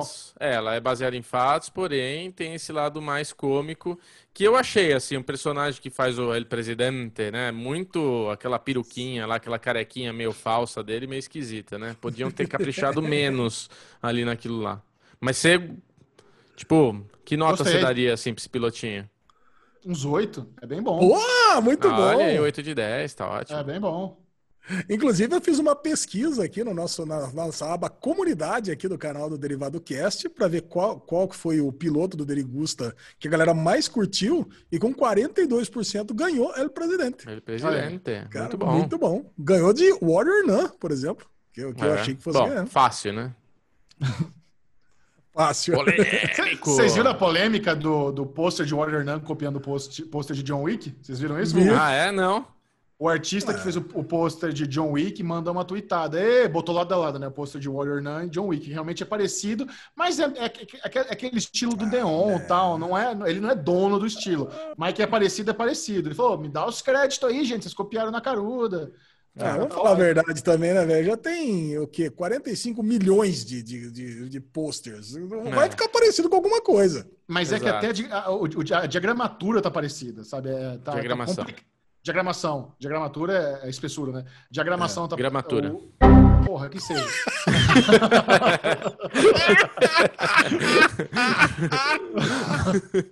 tá complicado. Isso é uma coincidência. Bom, e pra fechar a Globoplay essa semana, a série que o Chechão tava aguardando entrar em algum stream as duas temporadas da série cancelada Timeless, Guardiões do Tempo. Putz, essa, essa também foi uma novela Timeless, velho. É foda. Tinha, Essa era, uma bosta. Era uma bosta, mas ela também, por um tempo, foi a nova Lost aí. Porra, eu detesto essa série. Nossa, piloto bosta, credo. Também já tinha na Claro, olha aí. E na GSP. O que é GSP? Nem lembro o que é GSP. Ah, na Globosat Play, tá vendo? É mais um pra segunda divisão. Caralho. Bom, e a Netflix, cara, a Netflix fez a minha alegria essa, essa semana. Teve o oitavo episódio de Snowpiercer. Olha lá, Snowpiercer, finalmente eu vi o cara entrar e sair da gaveta. Assisti o quarto e o quinto episódio. Oh. Agora entrou o oitavo. Agora começou a entrar uma série semanal tailandesa chamada DAAF, The Underclass. O nome em tailandês eu não vou falar. Né? Mesmo que eu não vou conseguir, aqui tem hieroglifos, então eu não, não vou falar. Estado Zero, Stateless, uma série da ABC Austrália. Pô, muito boa, nós vamos comentar daqui a pouco na parte com spoilers. Muito boa assim, né? Do episódio 2 para frente. Episódio 1 um eu detestei. Né? Mas é muito boa. Doze Jurados, uma série belga. Cara, eu tô adorando essa série, tô no sexto episódio. Claro que tá. claro. Aquela série O Último Guardião, The Protector, entrou a quarta temporada. Aí eu pensei, falei, caralho, parece que eu falei outro dia mesmo dessa série aqui na Guerra dos Streamings. E sim, a terceira temporada entrou há três meses atrás. Então, já estávamos em pandemia quando entrou a terceira temporada e agora entrou a quarta temporada de The Protector aqui no pacote internacional da Netflix. E entrou um anime chamado Japan Sinks 2020. Também vi o piloto de Japão Submerso Certeza que vocês não viram, né?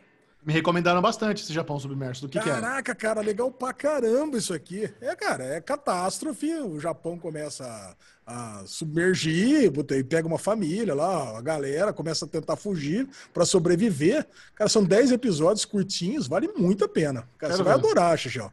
Você gostava de Naruto, Cavaleiro do Zodíaco, essas coisas. Ô, louco, que menosprezação que rolou da sua parte. que, que displicente. Cara, eu acho que é natural uma pessoa gostava, que gostava de animes. Mas, ah, é um gostava anime. de animes mais. Né, é um anime. Gostava de, de animes infantis, ah. migrar para esses animes um pouco mais adultos. Vou ver, não. Não, não vai ver. Então tá bom. Agora, a quinta temporada de Jane the Virgin, que você devia estar esperando, entrou também. Essa você vai ver, né? Show de bola. Não. Porra, segunda temporada de Darknet do Showtime. Entrou, entrou assim, sem nenhuma, sem nenhuma propaganda na Netflix. A gente assistiu a primeira, vocês lembram, né? Indicada pelo Isaías. Cara, é muito bom esse documentário de, de tecnologia. Eu só soube quando eu fiz a Guerra dos Streams. Cara, essa sim, não fez propaganda nenhuma, não mostrou que tinha entrado. Vocês lembram desse documentário? Muito bom. Curta essa com Zac Efron. Eu quero ver, velho. Eu vi, eu vi o trailer e parecia ser legal esse negócio. É. Caraca, a Fernanda, a Fernanda Lucas do nosso grupo lá, amiga nossa, faz tempo. Ela, cara, ela, ela falou pra eu ver uma vez, duas vezes. Eu falei, não, você, você deve estar tá tirando sarro, né? Ela falou, não, é legal, assiste lá. Parece eu não legal. vi ainda, mas eu vou ver. O próximo derivado a gente vai comentar pelo menos o piloto. Comentaremos. Mas o lance, Bubu, o lance, Bubu, é o seguinte: é o Zac Efron com um cara aí, especialista em, em bem-estar e, e, sobrevivência, coisas da vida aí. E ele, e ele sai pelo mundo. Fazendo essas, fazendo essas coisas. Ah, Bubu cagou, foda-se. Não, eu vi. Eu, eu, também quero ver. Tô falando aqui com ah, você também? Isso! Isso. Tem uma terceira tela aí que sou eu, tá, Lê? Se quiser olhar para ela. Eu tô olhando para você mesmo, é que ah, você tá. tá, tá, tá, tá jeito maneiro. E por fim, no blog aqui de Docs e Realities, o Crush Perfeito, que é a versão de Date Around. Temos uma história boa aí, né, Micharo? Temos uma, tem uma história boa para contar na, na, no Derigusta do, do Crush Perfeito. Crush Perfeito. Eu queria dar, adiantar, Lê, da semana que vem, do Amazon Prime Video, vai sair um reality show do Bear Grylls Bear Grylls é aquele cara que faz os programas de sobrevivência do History Channel. Muito ele vai ter um reality show no, no Amazon Prime Video. Que eu, eu, não entendi direito se é uma competição de sobrevivência, mas o trailer já começa com os caras sendo socorridos. Eu sei que eu vou ver. Eu vou ver alguma coisa Sim, aí. pô, Bear Grylls é um clássico. Você curte Bear Grylls também? Eu gosto muito do Bear Grylls. Eu curto. E ele é, teve a polêmica, né, da fotinho dele comendo um puta banquete no making off lá de alguma coisa. E os caras falam, ah, é a realidade do cara, né? Expectativa e realidade. Você já viu, Alisão, o programa dele no History? Quem que é esse cara? Esse cara, ele, acho que ele é australiano, britânico, é britânico. Ele é um, é um inglês, é um ex-soldado, que ele, tem um, ele tinha um programa no History que bombou bastante, onde ele dá técnicas de sobrevivência. Então, o programa é, ele salta de paraquedas, de helicóptero num determinado momento, num lugar isolado do planeta Terra, e ele tem que chegar até o destino, ele vai acompanhando. Aí, por exemplo, tem um episódio, um dos mais icônicos, acho que ele está na, na, África, e ele está procurando água, não tem água, aí ele pega a bosta de elefante e espreme para tomar o líquido. Ah, essa, história, essa história é famosa, eu lembro é, dessa história. Ele Caraca. come car car carcaça de resto que sobrou de, de leão, assim, é, cru. Come mesmo. tudo. Tudo que vem pela frente, ele manda bala, só que ele sabe o que pode e o que não pode, é. né? E tudo mais. É muito Mas legal. Mas o cara tem um cara. carisma, tem umas técnicas, é legal. É, ver. o cara é genial. Muito bom. Quero ver. Agora, aproveitando Nossa. aqui, antes da gente dar os resultados da guerra de streams, eu queria duas coisas aí levantar com vocês. Uma muito perguntada, Alexandre Monfá, é cadê uhum. a última temporada de Mr. Robot na Amazon Prime Video? Você sabe responder alguma coisa sobre isso, Ale? Não. Tá. Não é nenhuma notícia por enquanto. Nenhuma notícia, é, né, cara? É, é, vergonhoso, é triste, é... Não dá pra acreditar, cara. Não dá pra acreditar um negócio desse. Ah, é. Depois a gente compra a caixinha mágica, o pessoal acha ruim, né? Que desdém. É, é um desdém, cara, porque, pô, já faz um ano aí que a gente já viu, já comentou, já delirou. Daqui a pouco vem o. A gente vai eleger a melhor série do ano de novo e já foi, né? Como é que a gente Você vai fazer eu... jogadada, essas coisas? Ah, a gente joga. Eu tenho, eu tenho. Não, eu tenho uma plataforma aqui que, ah. que é pra ah. jogar RPG, onde cada um joga o seu dado e todos vêm. Boa. Fica tranquilo. Já, Mas- já derivado Cup tá garantido. Não, mas o, o, o Bubu quer saber se a gente vai ter que comprar dado para jogar aqui de casa. Tem um aplicativo que simula dado. Aplicativo. Então, é uma, não, não só um aplicativo, é uma plataforma onde você clica e todos veem o dado rolando. É, Legal. cara, é legal. Mas eu ia te falar, Lesão, que eu não coloquei Mr. Robot como as é, séries para quem ficou fã de Dark, exatamente porque não tem na, na Amazon Prime Video. Eu cansei de, de indicar Mr. Robot, todo mundo fica perguntando onde é que assiste. Ah, Eu tirei. É, é É. verdade. E você Bem que eu coloquei devs que não tem lugar nenhum, né? Então não tem muita coerência esse pensamento. Você esqueceu mesmo, né? Fala a verdade. Não esqueci, não, eu cogitei mesmo. Tava, tava, tava, no, tava no meu shortlist. E a segunda coisa que eu queria falar é o Michel falou, Dark, né? Eu queria saber, assim, se vocês odeiam mais hoje Dark ou Covid? Porque, cara, Dark tá uma febre de pós-Dark.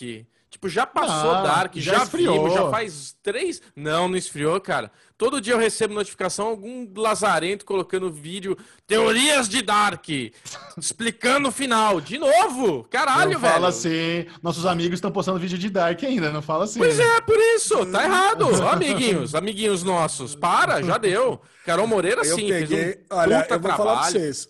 Ontem no banho, conforme eu prometi, dei o play no, no isso, Radiofobia Ale? com Chechel e Carol. Cara, eu adoro escutar podcast no banho, né? Então eu, eu dei o play para escutar o, o podcast do- da Radiofobia de Dark, que o Chechel e a Carol Bem lembrado. participaram. É. Cara, e, cara, muito bom, muito gostoso. Que ta- talvez tenha outros enfoques, né? E, cara, eu adorei a sinopse que o brother lá, ele fez de... Que ele, que ele bolou na hora de Dark, né? Como é que é?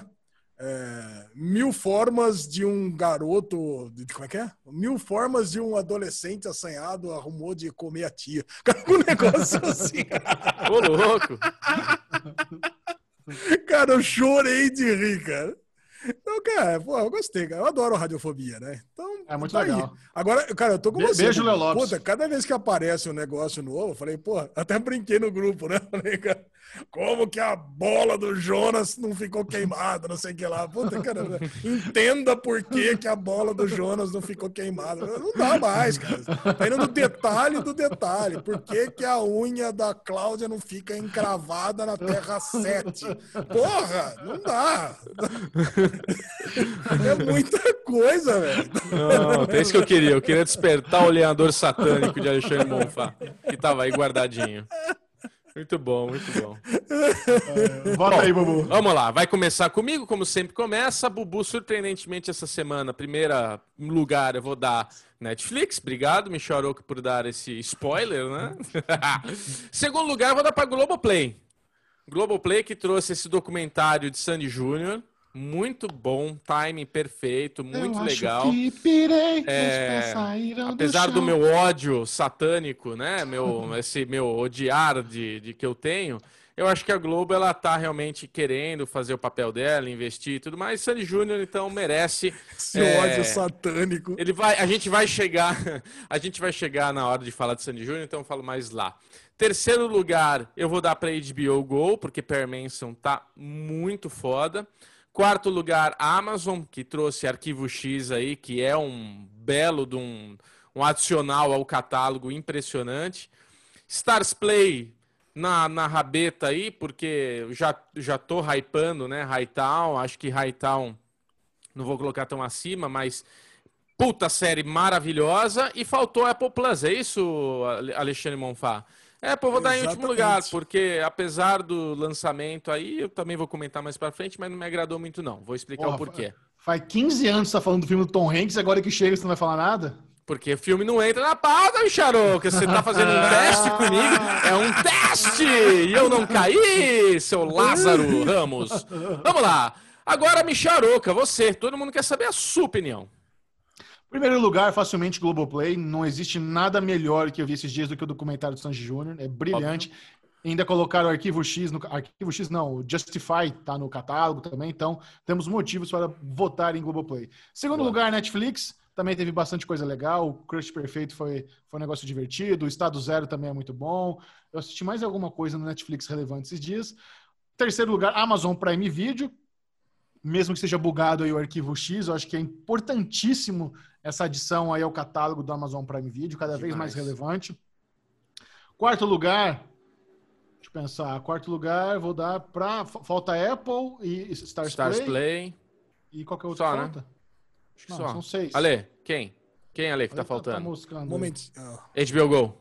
HBO Go, quarto lugar para HBO Go, cinco Stars e seis Apple. Tudo bem, ele?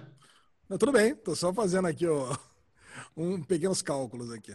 Ah, tá Mas ótimo. ok. Então vamos, então vamos lá. Eu, eu vou dar o primeiro lugar para Netflix. Cara, Netflix, puta, fez minha alegria aí com Estado Zero e 12 Jurados. Puta, são duas séries muito boas. Eu tô assistindo é, Snowpiercer, que tá aí, né? É uma série ok, mas estamos assistindo. Entrou essa Darknet, cara, pô, que é muito... Você viu Eu quem vai que- estar na, na segunda temporada do Snowpiercer? Snowpiercer eu vi Xambin. Xambin, Cara, vai morrer, né? claro. Não precisa, nem, não precisa nem dizer que vai morrer lá no terceiro ou quarto episódio, ou quem sabe no nono. Faz mais sentido. Eu vou dar para o segundo colocado, eu vou dar para esse para Globoplay também, vai. Eu vou dar para Globoplay. Boa, porque, Lezinho. Cara, Sandy Júnior, cara, eu vi só o primeiro episódio, mas pelas Também. notas no media play, da- nas media players, cara, nas media Você, como um campineiro, deveria ter visto mais. Tá, Cara, tá eu- tá na- renegando a terrinha. Não, eu vou ver tudo. Eu vou ver tudo com certeza. Que eu comecei a ver ontem, né? Então é. Eu vi um só. E, cara, eu Não- vou falar. Eu, eu tenho Não que vai ter vaga, não vai ter vaga pro Henrique no liceu. Não, nem quero. cara, eu vou confessar uma coisa. Eu assisti esse final de semana 18 episódios de The Office. Muito bom, Boa. apoio. Caralho, Olha. cara, eu vou falar pra você. A quinta temporada de The Office é a coisa mais maravilhosa que eu vi na vida. A hora que, puta, eu tava, eu tava no episódio 10, eu assisti do 11 até o 28. Eu não conseguia parar de ver, cara. Cara, é- entra o Idris Elba na temporada. Porra, a hora que entrou o Idris Elba, eu pensei, cara, quando você pensa que não pode melhorar nada, entra o Idris Elba. Porra, e ele não gosta do Jim, cara. Eu tava conversando com o Beto, Bubu. Falei, caralho, cara, como assim? Que o Beto é um apaixonado por, por, The Office. por The Office. É, Cara, puta, é demais, cara. E os últimos episódios, episódio do Piquenique, do Café Disco, cara, é um episódio melhor que o outro. Eu não conseguia parar de Boa. ver, Guerra de infelizmente. Streams, Ale. Boa, boa. Cusão, que cuzão! tô zoando, tô zoando. Tô zoando, meu amorzinho. Vamos lá. Então, Netflix, segunda Globoplay. Ó, Justify entrou, mas ok, né? Já tem outros. Terceiro lugar, eu vou dar para eu vou dar para para Stars Play, especialmente pelo finale maravilhoso de Hightown. Puta, eu tava mais hypado aqui com esse P-Valley, né? O Chechão meio que me broxou, mas vai Stars Play do mesmo jeito. Em terceiro lugar, vai para HBO Go, Perry Mason, puta, Verônica Mars, I May Destroy, tá muito bom. Eu acho que vocês deveriam estar vendo I May Destroy, com puta série boa. Em quinto lugar, Apple TV. Cara, porra, pelo menos entrou aí. Eu adorei esse Greatness Code. Claro. E gostei da Little Voice, apesar de vocês terem tirado sarro. E essa semana, em último lugar, vai a Amazon Prime, que apesar de ter gostado do episódio de, de Férias com Ex, cara, foi o último. Muito bom. Triste, Ale? E os populares, É Alisão, isso. votaram como? Cara, os populares. Eu tava aqui fazendo o cálculo, porque o Chechel queria é, percentual, né?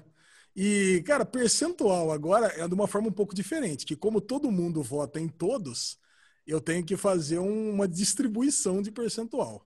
Então, vocês querem fazer uma aposta de quem ficou em primeiro lugar? Vai ser bagaceiro, né? Vai ser Netflix ou Globoplay. Vamos ver se é Globoplay. Vou tentar apostar no meu Globoplay querido, Sandy Júnior. Ficou em primeiro com 49% dos votos.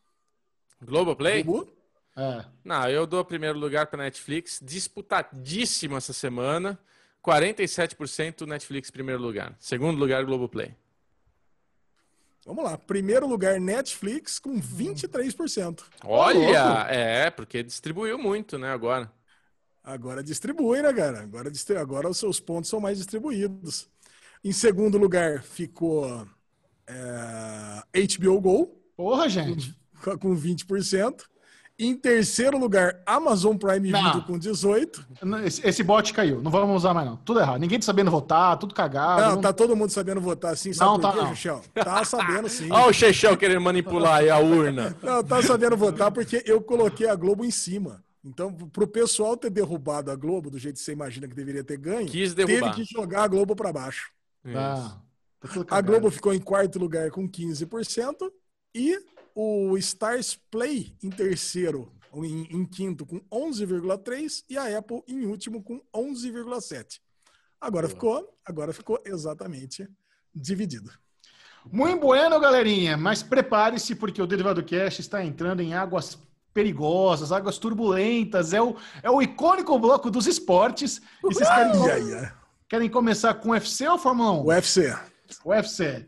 Nesse último sábado aconteceu o UFC Fight Island, uma nova Ai, empre- ai, ai. uma empreitada aí do UFC nesses momentos de pandemia, onde eles fecharam uma, uma ilha em Abu Dhabi para fazer os eventos internacionais. Até semana passada, o estado de Nevada ainda estava aberto, eles estavam conseguindo fazer eventos ali dentro do complexo do UFC. Essa semana já fechou de novo, Califórnia, Nevada, tudo cagado, uma segunda onda do Covid. Então, lá em Abu Dhabi é considerado um dos lugares mais seguros do planeta Terra, porque nessa ilha em questão onde eles estão fazendo o evento, eles chamam de é, safe, safe Island, Safe Space, sei lá. É um negócio onde eles gastaram mais de 8 mil testes de Covid para ter certeza que toda a infraestrutura, todas as pessoas que estão ali estão livres de Covid. E olha a logística, Bubu. O UFC bolou cinco hubs ao, ao redor do mundo. Então vamos lá. Antes de você embarcar para o Fight Island, você faz o teste do Covid. Testou positivo, você nem entra no avião. Por exemplo, o brasileiro que estava no evento principal, o Durinho, caiu. Perdeu o job, o cara ia ter, lutar Quem pelo que era? cinturão. Durinho, Quem? o apelido dele. Durinho caiu, Ale? Não vai rir? O Durinho caiu. Durinho, É, Durinho já era. Ele ia Melou. com. Pronto. É Ele isso. lutar com, com o Camaro Usman, não conseguiu a vaga, porque o brasileiro, né? O brasileiro tudo fudido com Covid. Quando chega lá no- em Abu Dhabi, os caras fazem o teste de novo e tem que ficar em quarentena 48 horas. Então eles estão tentando deixar a galera bem segura. Só que o Dana White, o presidente, tá cumprimentando todo mundo, não usa máscara. Então não sei se adianta muito, mas por enquanto ninguém saiu de um evento ainda testado positivo para Covid. É, no lugar do Durinho, entrou o, o Jorge. Jorge Mas- Masvidal, que na verdade era para ser o, o lutador original na- no, no- no cinturão, só que ele fez doce lá na negociação, falou que queria mais, o UFC falou, então não vai ganhar nada, chama o Durinho. Durinho caiu, volta Jorge Masvidal, paga o quanto o seu homem queria. E, cara, foi um sucesso. Os caras tiveram, acho que, mais de 1 milhão e 300 mil pay-per-views vendidos ao redor do mundo. É um Claro. caralho. que estourou pra Ah, não caramba. tem nada para assistir? Porra. É verdade. Sim, eles. a- a- eu ainda estou em dúvida se o que o UFC está fazendo é louvável, sabe, se esforçando para ter evento no momento onde não tem esporte, tentando criar protocolos, tentando criar formas de segurança e mesmo assim fazer os eventos acontecerem, ou se eles são é, doido, sabe, ou se os caras não estão pensando direito. Ainda não dá para saber se eles são inovadores ou malucos, mas por enquanto está rolando, está fazendo sucesso. E, e um, do- um dos assuntos principais foi o nosso querido José Aldo, que estava na, na luta de baixo ali, pra- na segunda luta, para tentar o, o- o título ali na, no cinturão que estava vazio. E, e virou notícia por, por uma coisa ruim, né? O José Aldo foi massacrado ali no último round. Ele fi- ficou três minutos apanhando por um, um juiz muito ruim, que já devia ter encerrado a luta. Ele tomou mais de 60 socos ali, desnecessário Caraca, completamente entregue no chão, obviamente já tinha desistido, obviamente não tinha mais condições de lutar, e o juiz não encerrava a luta. E, e, assim, essa foi a manchete, sabe? José Aldo, um cara que já foi considerado um dos melhores do mundo, já foi campeão, foi assim, massacrado, ele tá vendo. Infelizmente, o José Aldo precisa começar a considerar a aposentadoria, né? Mas E o juiz foi aposentado também, né? Demitiram o cara, né? Acho que não, porque no UFC não controla juiz, tem tem a comissão atlética. A Hum. comissão atlética normalmente fica do lado dos juízes, sabe? Eles têm, eles conversam. É muito comum um juiz ruim continuar por anos apitando o UFC, porque eles tentam dar mais chance. Não é, assim- eles não cedem a pressão com tanta facilidade. Dana White pode vir a público, todos os atletas podem twittar, fala que o cara é uma merda, mas o cara, normalmente o juiz não cai assim com tanta facilidade, não. É, é engraçado isso, né, Jajá? Porque tem muita luta que a gente acha que a- o encerramento foi prematuro, né? Você acha, ah, porra, mas cara louco, deu três Ah. soquinhos ali, o cara já tá encerrando a luta, dava pra ter continuado. Sim. E esse foi o contrário, né? Aqui em casa foi assunto isso do café da manhã. A Lili acordou e falou: Puta, Aldo levou uma surra ontem, que pelo amor de Deus. Dá- É. dó. Já foi um ídolo dela aqui também, ela tava super triste. É Mas- complicado. Para os brasileiros surge uma nova estrela, Amanda Ribas. Ela finalizou Paige Van Zen nos primeiros minutos do primeiro round. E Amanda Ribas não apenas é uma excelente lutadora, mas sabe aquela pessoa com carisma? Sabe aquela pessoa com personalidade legal, que na entrevista brilha, que nas redes sociais bomba? E ela finalizou uma lutadora que não é muito boa, mas ela tem nome, a Paige Van Zen. Se você for ver, ela tem mais de 2 milhões de seguidores no Instagram, porque, no Instagram. Porque além de ela ser muito linda, ela participou daquele A Dança dos Famosos Americanos, o Dance with the Stars. Ah! Então ela ganhou muita visibilidade nacional. Só que assim, essa foi a última luta do contrato dela, da Paige Van Zandt. E ela perdeu. E ela tá fazendo um docinho. Ah, eu não sei se eu quero renovar, eu vou testar aqui o free agency, ó. Tomou. Ela vai renovar com um contrato merda, ela vai parar no Bellator também, vai, ser ficar, vai ficar desconhecida. Mas Amanda Ribas, ó, a nossa próxima a esperança aí para título no Brasil. Então, assim, esses foram os principais destaques do, do UFC Abu Dhabi. Teve outro evento já na quarta-feira, é, nesse Olha. dia Hoje estamos gravando, vai ter um outro evento que eles vão aproveitar a infraestrutura. Porque eles estão lá numa ilha com hotel, com, com comida, com lazer. E, então aproveita que está lá, que tem que viajar ao redor do mundo. Vão fazer um na quarta, vai ter outro no sábado, então eles vão emendar lá. E agora que Las Vegas fechou, Dana White está vendo até casa em Abu Dhabi. Cara, vou, vou ficar aqui, não tem para onde ir. Então, é. essa está sendo a iniciativa do UFC para manter os eventos. O que, que você achou, Bubu? Ah, eu achei legal, cara, porque hoje é um desafio mesmo, né? Você conseguir executar um evento, você tem um processo aí, uma dinâmica, né? Que dificulta muito, né? Tudo fica mais complicado. Mas a partir do momento que você consegue testar todo mundo e, iso... isolar todo mundo, aí sucesso, cara. Então tem que aproveitar mesmo e continuar fazendo tudo que dá nessa ilha aí, é. até o zumbi chegar de novo aí e zinabrar tudo. Aí tem Charouca, Calma, antes de finalizar, teve a terceira luta do Max Holloway, também, que é o antigo campeão da, da Austrália, que ele perdeu, mas perdeu roubado. Sabe aquela luta que o cara perdeu, valia cinturão, mas puta, não, juízes erraram de novo, mas dessa vez na pontuação. Teve, Ai, teve, teve uns, uns, problemas aí. Mas agora, vamos falar sobre aquilo que interessa, né? Fórmula 1. Não, Michel, não, não vai ser desse jeito, não vai tá ser desse formato. A gente, vai, a gente vai dividir esse bloco, não é bloco de esporte, né, Ale Bonfá? A gente tem um bloco UFC e tem um bloco Fórmula 1. Nós temos no Derivado Cast o nosso apresentador Globo de Ouro, Oscar, cara que está hum. acostumado com essa treta toda. Então eu quis fazer uma surpresa para você, Michel. Puta eu vida. trouxe hoje o nosso comentarista mais Cara, não, eu não consigo nem falar. Alexandre Monfá, quando eu falei para ele, Nossa. ele chorou. Caraca, chorei. Ele, ele chorou, Michoroca. Temos Reginaldo Leme para comentar o bloco de Fórmula 1 aqui no Derivado Nossa. Cast. Então a gente vai cortar esse bloco e vamos ter o Reginaldo substituindo Micharouca para abrilhantar o bloco. Que delícia! Alô, Chechel! Uh!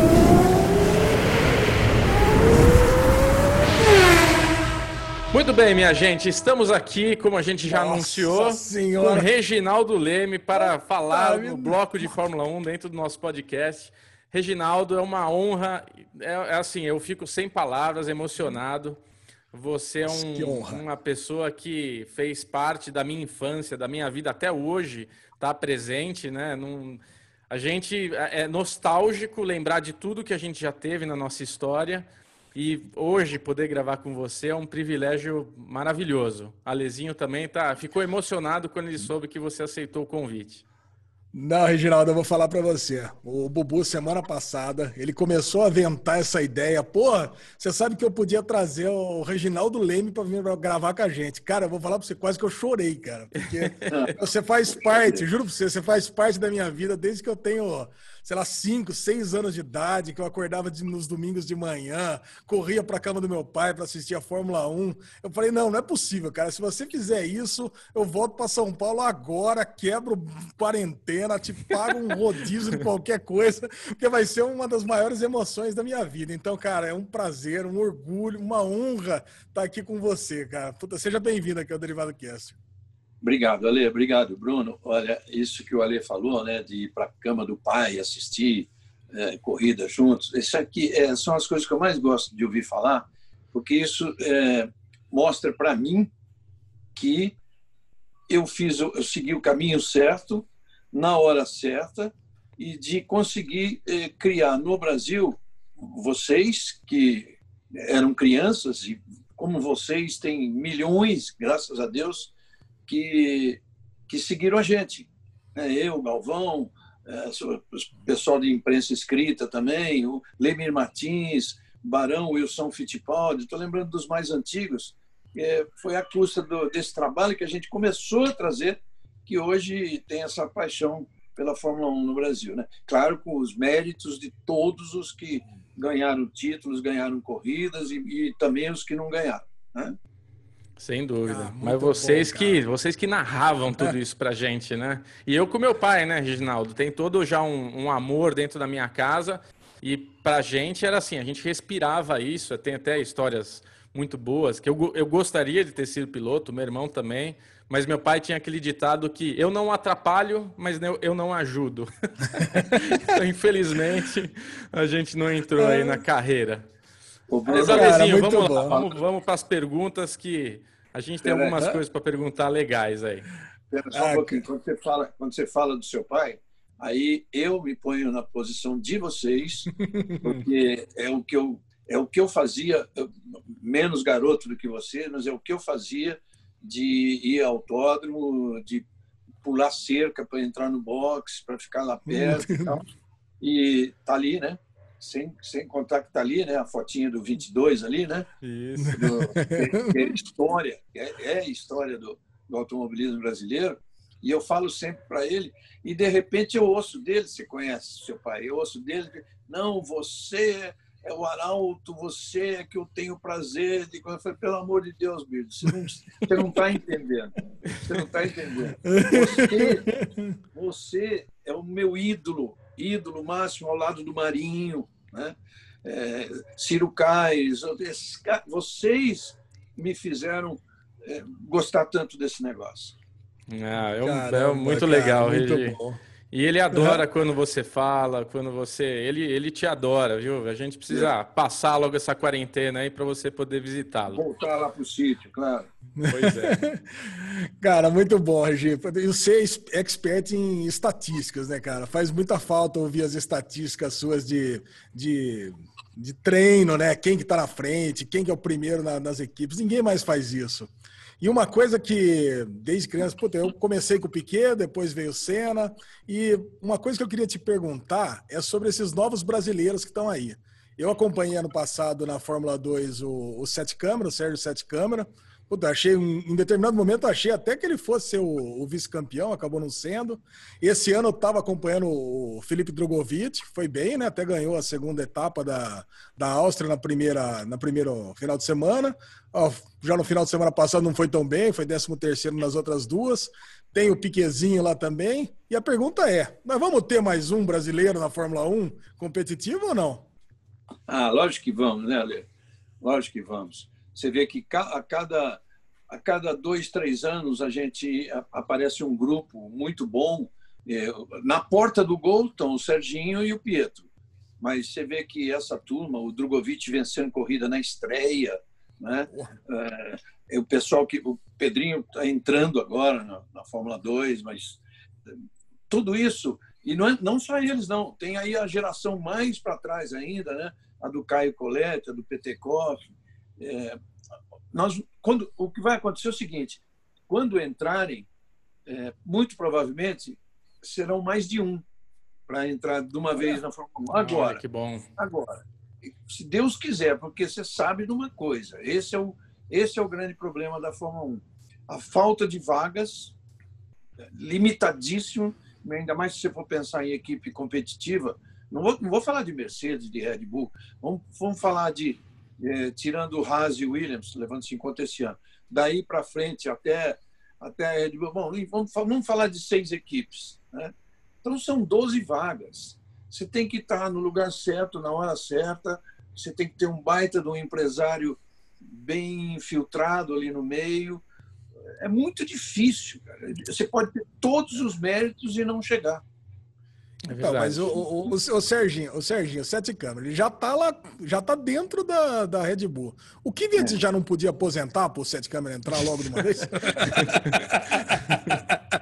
é, porque o, o é, o Kvyat é um, na verdade, foi uma insistência na Red Bull, né? Ele já tinha até dispensado. E, e não está nunca fazendo um, um, outra temporada que ele não vai fazer bem, né? Tá tomando pau do Gasly, claro que vai tomar, né? É. Então, eu já podia sair esse ano mesmo. Já, já abre a, já tira a cadeira aí. E eu queria, eu queria emendar uma pergunta que vai muito nessa, na, na para onde a gente está caminhando o raciocínio. Que você conhecendo todos esses bastidores, né, da, da Fórmula 1, eu acho que a gente ter um brasileiro dentro da Fórmula 1 novamente vai acontecer. Mas politicamente, qual que é o interesse da Fórmula 1 para a gente novamente ter o nosso campeão brasileiro, né? Eu, eu assim, eu, eu sinto de fora, assistindo tudo que a gente vê, que eu não consigo enxergar aquele brasileiro indo lá, sabe, entrando numa equipe sendo campeão, tipo, deixando o brasileiro ser tudo que a, que a gente é muito talentoso no automobilismo, né? Mas a gente sempre tem as limitações políticas da Fórmula 1. É, Bruno, cada vez mais, né? Cada vez mais. Você hoje, o ideal é que você pertença a uma das academias, né? Então, nesse caso, a gente tem o Pietro, tem o Enzo Fittipaldi, é, indo mais para trás, você tem o Caio Coleto, que está na Academia Renault. O, o Sete Câmara, ele passou pela Academia Red Bull, mas ele, ele não estava mais e teve, foi chamado exatamente porque eles, o pessoal lá conhece o talento dele e ele tem a superlicença.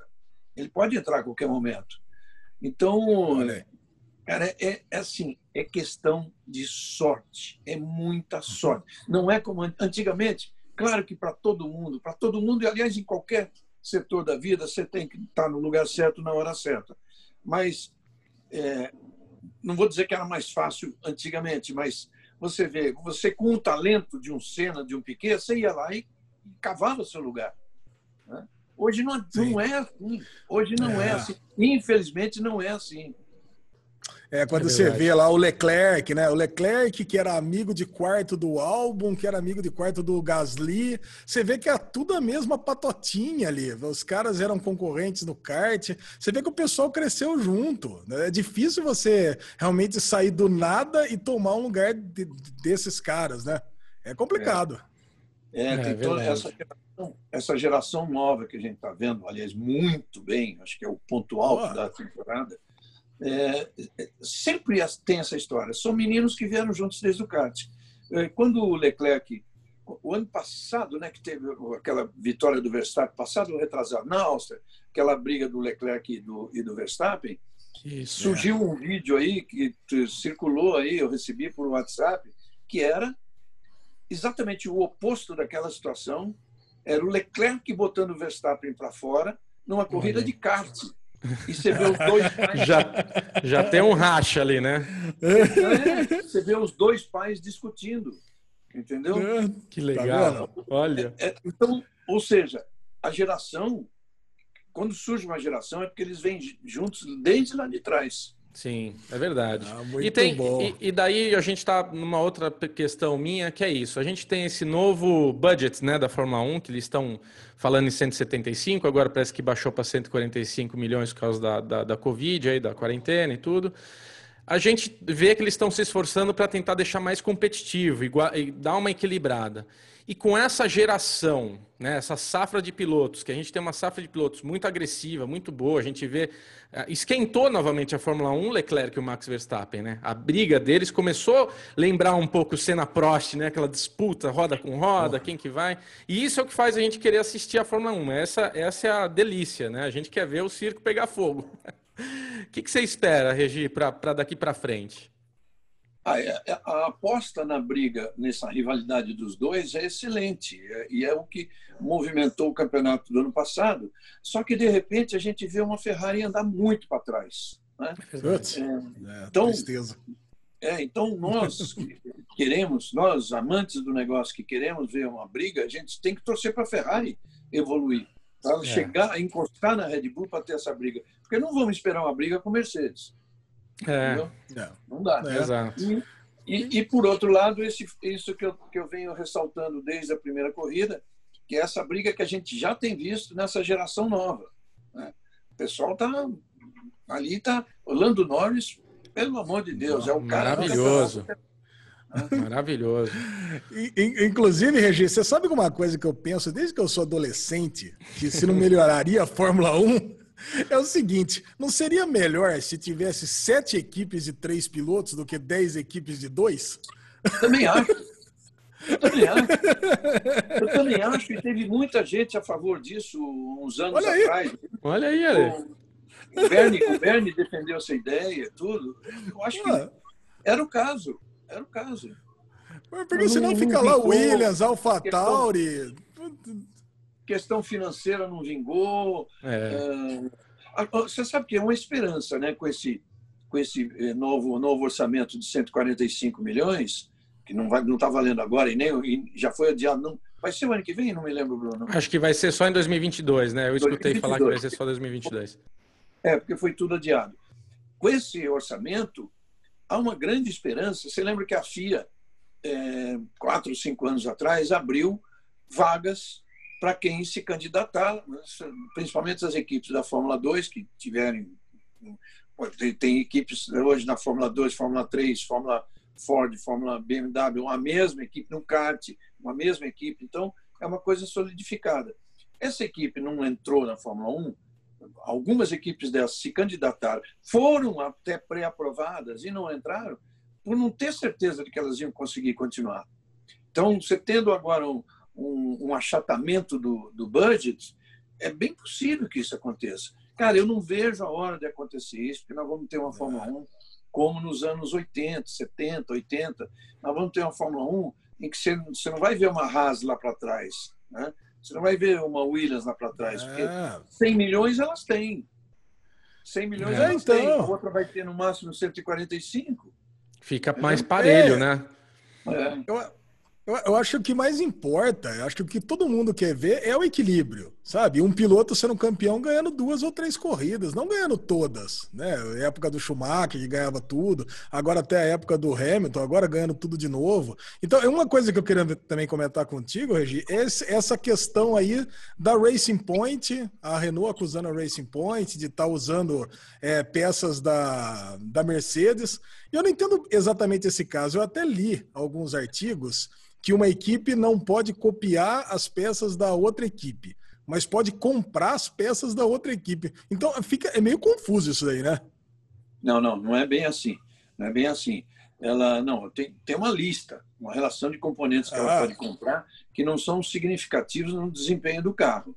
Mas você, a própria a própria Williams eh, fabricava uma, ela tem uma tecnologia ali do, do híbrido que, ah, se eu não me engano, todas as equipes compram dela. Mas isso é outra história. Ó, Agora, o- a regra, e isso vem lá de trás, é que você não pode copiar. Não pode copiar. Agora, todo mundo a vida inteira copiou, só que copiou assim. Você vê, ah, a Brown, quando apareceu com aquele difusor duplo, duas, três corridas depois, todas tinham. Né? É, as, então. as grandes, as grandes. Mas até chegar no, no, no- no nível de desenvolvimento que a Brown já tinha, a Brown acabou campeã. Mas você Uhum. vê que no segundo semestre, presta atenção naquele campeonato. O Button ganhou várias corridas, o Barrichello demorou até um pouco para começar a ganhar, mas no segundo semestre eles não ganharam mais. O Barrichello ganhou uma, o Button não ganhou nenhuma. Então ali já dava Red Bull, já dava Ferrari, entendeu? O campeonato foi ganho graças aos pontos que ele acumulou no primeiro semestre. Bom, voltando ao negócio da cópia. O que não pode, o que não pode é, é, fornecer, por exemplo, a Mercedes fornecer um desenho para a Racing Point. Né? É, vamos lembrar daquele caso lá atrás, em 2007, mas ali já pior ainda, porque ali foi um escândalo de roubo, aquela coisa envolvendo é, funcionário da Ferrari com funcionário da McLaren.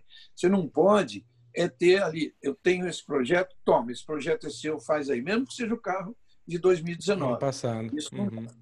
Agora, então eles alegam que não, é uma cópia, digo assim, não é não é um, não é um é, usar ah, o direito de propriedade intelectual do outro. Eu estou copiando o que eu vi ali que foi bom, é, porque- mas tentando fazer mais ou menos parecido, porque eu, eu sei que ali é bom. Isso pode. O Rubinho me falou esses dias até numa live que quando, em qualquer equipe que ele correu, é principalmente numa grande como a Ferrari, elas têm, chegam a ter 10 fotógrafos. Fotógrafo. Eu escutei isso na live de vocês. Eu tava Achei escutando também. tá? que são, na verdade, eles são fotógrafos, mas eles têm um, um, um acordo de espionagem ali com, Sim, com as equipes. nossa. Né? Então, isso, até aí, até aí, é possível, é permitido. Você não pode. Peguei o projeto da Mercedes de 2019. E o que, no que, que a Renault está se batendo? Que, de fato, a Racing Point ultrapassou esse ponto do permitido, que ela mandou a foto né, do, do duto Eu vi, de- igualzinho. do duto. É, Igualzinho, Não. caraca. ela teve até o, o, o, o- o capricho de pintar uma com a cor da Mercedes e outra com a cor da Racing Point, outra bem rosa, bem forte, para mostrar que é igual. É. Eu não sei no que Caramba. vai dar. Normalmente, quando acontecia desse tipo de coisa, a gente costumava dizer, ah, vai dar em pizza. Várias coisas deram em pizza. Mas essa aí parece que está um pouquinho mais grave. E teve um negócio, teve um antecedente da Ferrari no ano passado, Sim. todo mundo é, protestando contra o motor e, de fato, ela foi obrigada a tirar aquele motor, tanto que está aí um, um motor que não anda em reta. Então, eles estão mais severos. Tá? Vai, eles, é, se eles aliviarem essa segunda vez, é muito perto da Ferrari com a, com a Racing Point, vai ficar ruim. O problema é que rebate na Mercedes, né? Pode causar um problema para as duas equipes, né? Aí é que eu te digo. Por isso é que eu acho que é, eu, vamos dizer assim, tem inocente na história? Não sei. Na Fórmula 1 tem inocente é difícil. Mas eu te digo o seguinte: a Mercedes não ia jamais correr Se risco. envolver. É, pô. Não não tem- Não. eles só, só tem a perder, não tem, É. não tem nada a ganhar, nada. Você imagine o, o, o, o rigor de policy de uma empresa como a Mercedes-Benz. Nossa. Mercedes, tá? Pois Então é. não tem como. Não tem como ela estar envolvida com, com culpa É. admissível. Reginaldo, muito obrigado. Eu não vou alongar muito, Alezinho, que a gente já está aqui passando. Vou te fazer uma última pergunta polêmica. Manda ver. Eu sou fã demais de Ayrton Senna, ele é meu ídolo eterno, não tem nada que substitua aquele amor que eu tinha. É, você considera ele, no fundo, assim, um tetracampeão? Porque ele foi roubado, né? Aquele, aquele campeonato com Prost, aquilo lá foi um absurdo, né? Eu adoro o documentário que fizeram dele, que você narra, inclusive, marolho, marolho, ma- ma- muito bem, me deu um trava-língua aqui. Mas você considera, no fundo do seu coração, o Senna tetracampeão? Ah, sem dúvida, aquilo foi um- uma atitude muito, Putz. Muito, muito estranha de- da, da FIA e tinha o balestre por trás, aquela coisa toda. E eu, eu considero, na verdade, eu não, não, penso, não penso exatamente num tetracampeão, mas penso que um piloto que se tivesse corrido o, o tempo que ele teria de carreira pela frente, ele seria mais do que tetra. Não tenho dúvida nenhuma que ele seria mais do que tetra.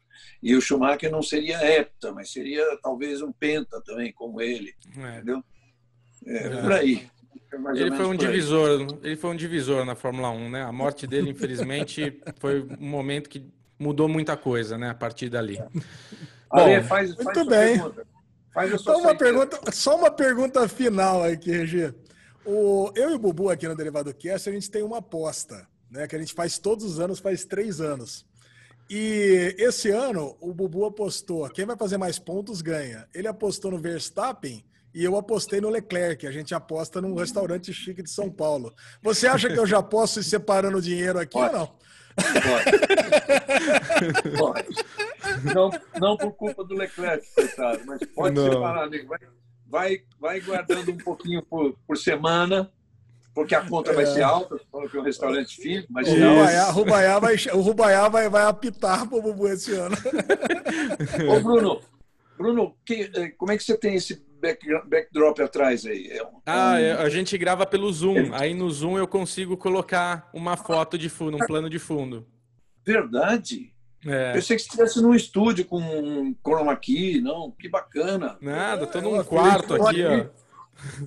Vamos lá, mostrar os bastidores aqui, ó. Cadê? Olha aqui, ó. Tô no meio da bagunça aqui, ó. Legal. Muito É, legal. muito bom. Esse é o Meeting Zoom, né? Min- Isso. Meeting Zoom, né? É o, Zoom. acho que é só Zoom. Zoom. É o Zoom. A gente usa bastante aqui, a gente gosta dele. Bom, Reginaldo, tá bom, muito mais, obrigado. Faz mais uma cada um. Vamos lá, não vamos encerrar, não. Faz mais uma cada um. Ô, oh, louco, o que, que é isso? Me pegou de surpresa agora. Bônus track. Bônus track. Vai lá, Lezinho. Deixa eu ver se tinha Bônus alguma track. coisa aqui. Cara, é. A, bom, Aí a Mercedes vai ganhar disparado é, esse ano. Você não vai jogar fora a pergunta perguntando quem vai ser campeão, né? É, não, não, não, não, não, não, não, dá, com certeza, não dá. Não, com certeza não. Ah, então vamos Ah, já sei, Alezinho, gente... já sei. Já sei uma vai. coisa muito boa para falar com o Regi, porque hoje eu comecei a ver que estão falando de Vettel na Racing boa. Point. Boa. É, é, é. Tá rolando é, o negócio, essa... o negócio esquentou, porque, na verdade, a conversa é além da Racing Point, né? É, com a Aston Martin, e aí para, para o, Lawrence Stroll seria interessante também, e ele não vai mandar o filho dele embora, claro que não. Aí o, de, sai, saiu a notícia de que o empresário do Carlos Pérez está procurando lugar, do, do hum. Sérgio Pérez está procurando lugar. Agora você vê, olha como é que é. O Sérgio Pérez, num ano que ele começa muito bem, foi o cara da, da, da, da corrida passada, Sim. de repente ele vai procurar lugar aonde, amigo? Na Haas e na Williams.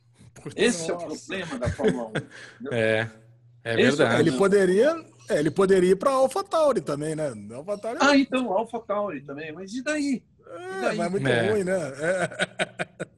A hora, que, a hora que a Racing Point começa a andar, ele vai ter que sair. É, seria muita injustiça com ele. E será que seria uma decisão boa do pai do Stroll fazer isso, né? Porque ele vai colocar um campeão para fazer o quê com o filho dele? Porque o objetivo dele é colocar o filho andando lá na frente, né? É, ele, nessa altura, ele já viu que o filho é, evoluiu muito, é um piloto, hoje é considerado um piloto bom, mas que não vai lá para frente. É. Não vai muito para é. frente. Eu acho que ele já viu isso. Então, como ele gosta do negócio, ele passou a gostar através do filho dele, então ele quer também ter uma equipe que não, não é só pela carreira do filho, ele quer ter uma equipe garantida lá para fazer história na Fórmula 1, né? Eu acho, é. tomara que seja isso, tomara que seja isso. Bom, então a, a, minha, é, a, a, minha pergunta é o seguinte: o, você acha que o Sainz ele vai se dar mal saindo da, forma, da McLaren agora, que a McLaren está tá se dando bem, indo para a Ferrari no que vem? Bom, é, pelos resultados desse ano, ele já deve estar arrependido, mas. mas não, mas a gente sabe que não é assim. É, não existe piloto na história de qualquer, qualquer lugar que ele estiver correndo que, que apresentem para ele a possibilidade de uma proposta da Ferrari, o cara não dorme. Né? É, é, é verdade. Tudo, é, tudo, é tudo que o cara, o cara sonha na vida então, para ele, independentemente da situação em que está, ele está super feliz, super satisfeito. E ainda bem que essa, essa situação da Ferrari acontece agora. Porque, é, é verdade. Porque eles vão batalhar, trabalhar, deve cair gente lá e tal, porque para o ano que vem tem que estar melhor. E é o Sainz pode estar bem lá sim. Pode mesmo. É, e é uma alegria para nós, torcedores da McLaren, ver ela andando Boa, novamente, sendo uma equipe competitiva. Eu fiquei emocionadíssimo com o Lando Norris chegando, mesmo que todo mundo quebrou, que, sabe, ele fez por merecer estar ali, mas aconteceu um monte de coisa para ele estar ali. Mas assim, ah. foi muito emocionante. Ano passado eu queria ter visto o Carlos Sainz subir no pódio quando ele ganhou aqui em Interlagos o terceiro lugar e ficou naquela discussão se iam, se não iam dar a, a punição para o Hamilton, né? Que bateu no, no álbum de, na, na, naquele primeiro momento, né? Então eu estou muito feliz, né, Regi? É. Muito, estamos num momento. Você, você vê a McLaren de volta, é a alegria de quem não pôde ver a Ferrari competitiva esse ano. Então, a Ferrari não está, mas está lá a McLaren. É um, é, para mim, é um nome muito forte, muito importante isso. E, graças a Deus, tomara que essa, essa evolução da McLaren se confirme daqui para frente. Olha, eu vou arriscar uma coisa para vocês. Opa! Essa McLaren Opa. vai dar um trabalho danado na, na, no circuito da Hungria. Olha, trabalho danado. Tá? Nossa, Agora, é, o carro. Agora, como é um. Você, você fala assim, ah, tem vários carros que podem andar bem lá. Tem a Red Bull pode andar bem, a McLaren pode andar bem. É, a Racing Point não é, não é o negócio dela, mas, enfim. É, se, Se ela é uma Mercedes nova, independentemente do motor, ela pode andar bem. É, a própria Ferrari pode ter uma evolu evolução, mas, mas é uma pista em que todo mundo depende da posição de largada. Então, a estratégia no treino e a sorte e tudo certinho no treino é fundamental. Se der tudo certo e o Norris estiver lá entre as primeiras filas, ele e o Sainz, pode escrever. Aí, aí bola uma estratégia legal para a corrida, vai dar muito trabalho e vamos torcer para isso. Ah, torço demais. Ah, Eu adoro bom. o Carlos Sainz também. Acho ele um baita piloto, gosto muito dele. O Lando e o Sainz, para mim, é uma dupla muito boa para o time. Eu não, eu não entendo o é. Magnussen e o Grosjean ainda na Haas, né? O Nossa Grosjean, Deus principalmente, né? O Grosjean é uma insistência que não faz o menor sentido.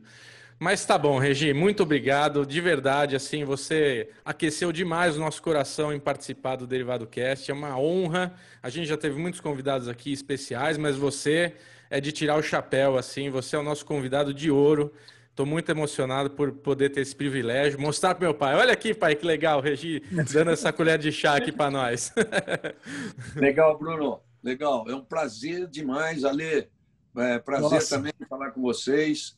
E vamos repetir essa mais tarde. Tá? Opa, vamos. Ah, sim. que delícia! Nossa, a casa está aberta para você aqui, Regi. Nossa, foi um prazer enorme. Tá bom. e sabe uma coisa? Eu esqueci uma coisa importantíssima. O Reginaldo está fazendo um excelente trabalho agora ah, é no Instagram. É né? Pô, esqueci Boa. de dar o serviço aqui. O Boa, Reginaldo no Instagram, defender. no YouTube. Regi, quem quiser te achar no Instagram e não sabe vamos ainda. Def vamos defender a minha, o meu lado aí. Instagram é Sim. é arroba Regileme. Tudo para mim, Instagram e Twitter é arroba Regileme, tudo junto. Você entrando no Instagram, que já é um negócio que eu agradeço muito. E no Instagram tem na bio, tem lá o link, que é só linkar lá, vai pular direto para o canal Automotor por Reginaldo Leme. E no canal, no canal, poxa, se você olhar o que entrou no canal ontem e está no ar, é o sinal verde que eu fazia muitos anos atrás na Globo. Muitos anos. Não, era o, não é o sinal verde de mais recentemente de dois minutos e meio é o sinal verde. Esse sinal esse que está no ar agora tem 7 minutos e 43. Maravilha, Entendeu? eu assisti ele inteirinho. Boa. Ah, Ô, Regi, você está fazendo, você tá fazendo umas lives com o Rubinho também, né? Sim. Essa vai, vai ser feita toda segunda-feira após GP. Já dei até a sugestão do, na, do nome, hein, Ale? Quero ganhar o boné do Rubinho assinado lá, Isso. que é o raio-x do GP. Eu, eu vou vi, fazer um jabá. É, eu, tenho que fazer uma, eu tenho que fazer um jabá, cara, porque tem uma história muito engraçada, né? Quando a gente já estava chegando, falou que ia fazer mesmo, de fato, a, a, esse bloco contigo aqui no Derivado, eu entrei na live, na, contigo e com, com, o Rubinho, e você estava falando, nesse momento lá com o Rubinho, falando o seguinte: Ah, eu estava falando com o Bruno aqui um pouco mais cedo. Eu falei, nossa, o Reginaldo falando do Bruno Clemente aqui na live do. Mas você estava falando do Bruno, Bruno Senna. Senna. falei, puta moral, meu.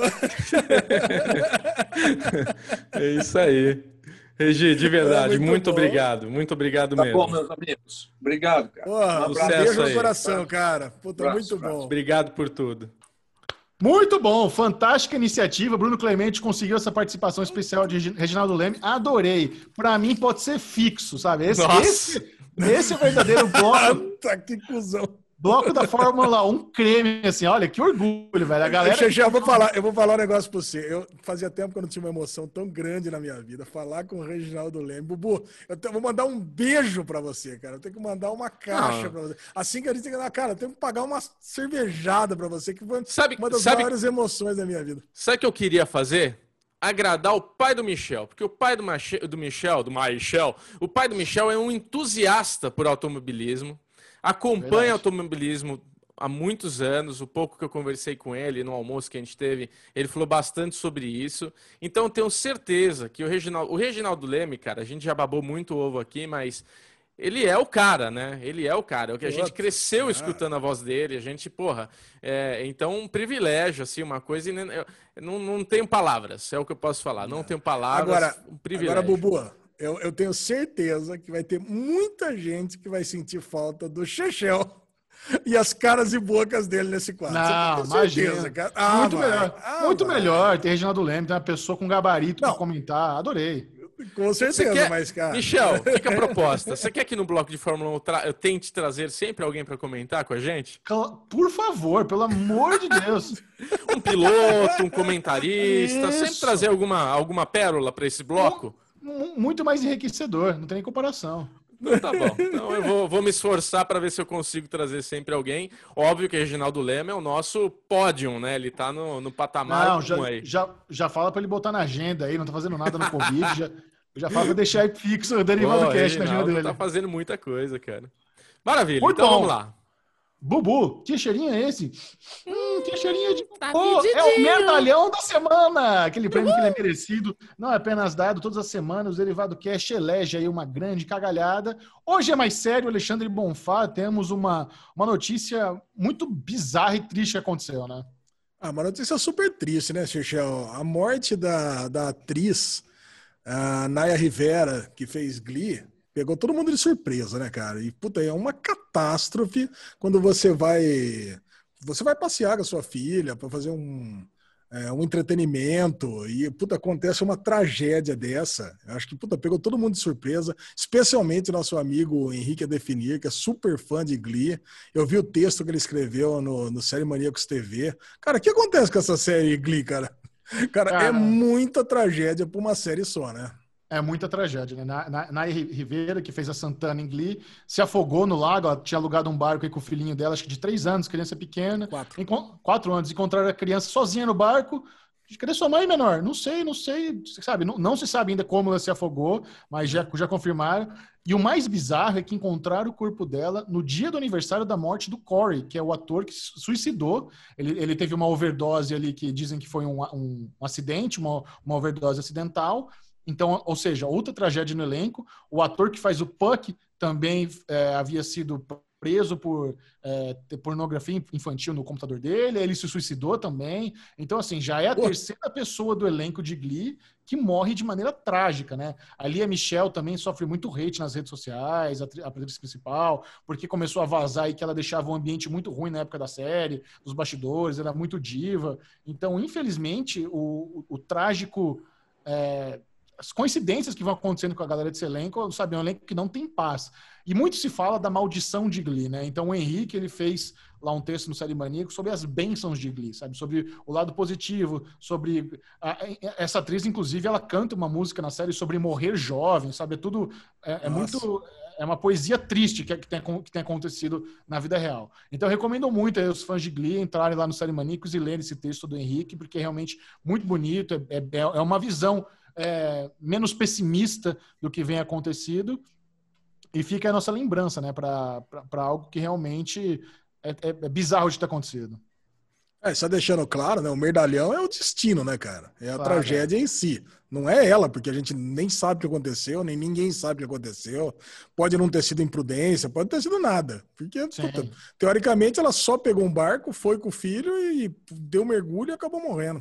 Então, puta, até que você é, sabe o que aconteceu. Às vezes escorregou, bateu a cabeça e afogou. Isso. Pegou uma água viva, falou: ah, deixa eu dar um mergulho aqui, uma água viva.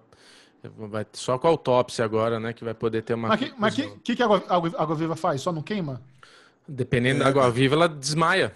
A, ah, é? dor, é? a dor te apaga e você morre afogado. Caralho, eu vou falar pra você, eu ia muito em Marina Náutica, aqui na, na região de Nazaré Paulista, né? Meu tio tem uma marina. Eu ia quase todo final de semana, eu tava ali. Cara, o que morre de gente em represa, cara, que não tem mar, que não tem correnteza, que não tem nada, cara, sabe? É um como se fosse uma piscina. O cara pula, pula e morre afogado, cara. É, é muito comum. Mas foi no, no mar? Onde que foi? Foi num lago, eu acho. É, foi ah, no lago. lago. Foi no lago. Não tem água viva, né? Mas provavelmente pode ter escorregado, cara. O barco escorrega muito, né? É, eu vivi muito embarcado, vamos falar assim, né? E tem uma coisa que é foda, cara. As pessoas que não têm experiência náutica e vão de repente entram num barco, tudo é muito perigoso, sabe? É, é perigoso mesmo. Então tem que tomar cuidado. É isso aí. Agora, agora é o seguinte: agora é aquele momento onde você vai ter uma degustação de algumas séries, tudo com mínimo de spoiler, só para saber se vale a pena. É o Derigusta, Alexandre uh! Com que petit gâteau você quer começar hoje? Oh. Eu, quero com... eu quero começar com Greatness Code, a série nova do, da Apple TV Plus. Uma série, na verdade, é um é um apanhado de curta de curtas, de sete curtas e cinco minutos. Cara, essa dá para ver numa cagada. Essa realmente, isso, pô, caralho, cara, é muito curtinho, cara. Essa aqui não é possível que alguém não tenha assistido. Eu não vi. Caraca, Gegel, mas é curtinho, cara. Não, eu quero pegaram... ver. Só não vi é... não tem, não, não tem no Apple. A verdade é o seguinte: eles pegaram sete esportistas mega famosos, é, LeBron James, é, Tom Brady, Usain Bolt, pegaram um recorte de algum de alguma história muito bacana que eles fizeram, algum momento de superação, e transformaram numa animação, cara, que, que eu achei genial. O Bubu cagou. O Bubu, ele já vai falar que ele já tá com aquela cara de que, nossa, que eu achei mais ou menos. Cara, mas eu adorei a, a, as animações, e, e justamente por contar um um momento muito curto, uma história muito bacana e mostrar um lado, sei lá, talvez até um pouco mais humano daqueles super astros. E eu adorei. Eu achei assim, puta, eu, eu assisti, eu assisti três, do, exatamente desses três, que conta o Tom Brady, por exemplo, conta uma vitória que ele teve contra o Buffalo Bills. E. Aparece Gisele? Não, pior que não. Não poderia parecer, né, cara? É, não, cara, é, é, realmente é muito autocontido, Xixão, sabe? É, é, uma virada que ele teve, conta, sabe, um lance. É, ele, ele, errou o primeiro, o primeiro arremesso, mas depois acertou todos os outros. Ai, cara, ai. eu achei muito. Ah, Bubu, fala você, critica a série. Sabe o que, que pareceu para mim, Alexandre Bonfá? Eu vi o primeiro do Lebron. Tá. E tá lá a história. Michel, é assim. Só faltou vir no final. Nike, just do it. É um bagulho muito publicitário. Parece que quem fez é uma produtora de publicidade e é um, é um comercial. Então, tipo assim, toda animação, a contação de história, parece que no fim vai vir uma propaganda, cara. Então, eu que trabalho com isso, muito cansado já, né? Puta, não gostei, cara. Achei uma publicidade do cara. Mas tipo, não é publicidade. A, eu é sei. Ponto. O estilo de animação, o estilo de, da forma de ser mostrada ali as coisas, é um comercial de TV. Só que é um comercial de TV de cinco minutos e não tem uma marca. A marca é a pessoa. Então não é uma coisa que me fez. É, não é uma história cativante, não é um negócio. Puta, documentário. Vou comparar escrotamente com o documentário do Michael Jordan, mas assim, tipo, não é um negócio que Porra, caralho! Uh, tirei o chapéu! Uh, não, não comercial. Parece que, tipo, tava no intervalo de alguma coisa. Chato. Achei chato. Não assistirei. Que... Não vou assistir. É, não, não gostei de continuar. Eu achei, eu achei bem legal eu vou assistir todos. Boa, assiste, faz bem. O que mais, Alezinho? Cara, e entrou uma série chamada Doze Jurados na Netflix. Vocês não viram também, né? Eu vi o primeiro não. episódio, gostei você bastante. Viu? Ah, Aliás, você viu? Pô, eu vi. Então, é, é, uma série belga, você falou? Belga.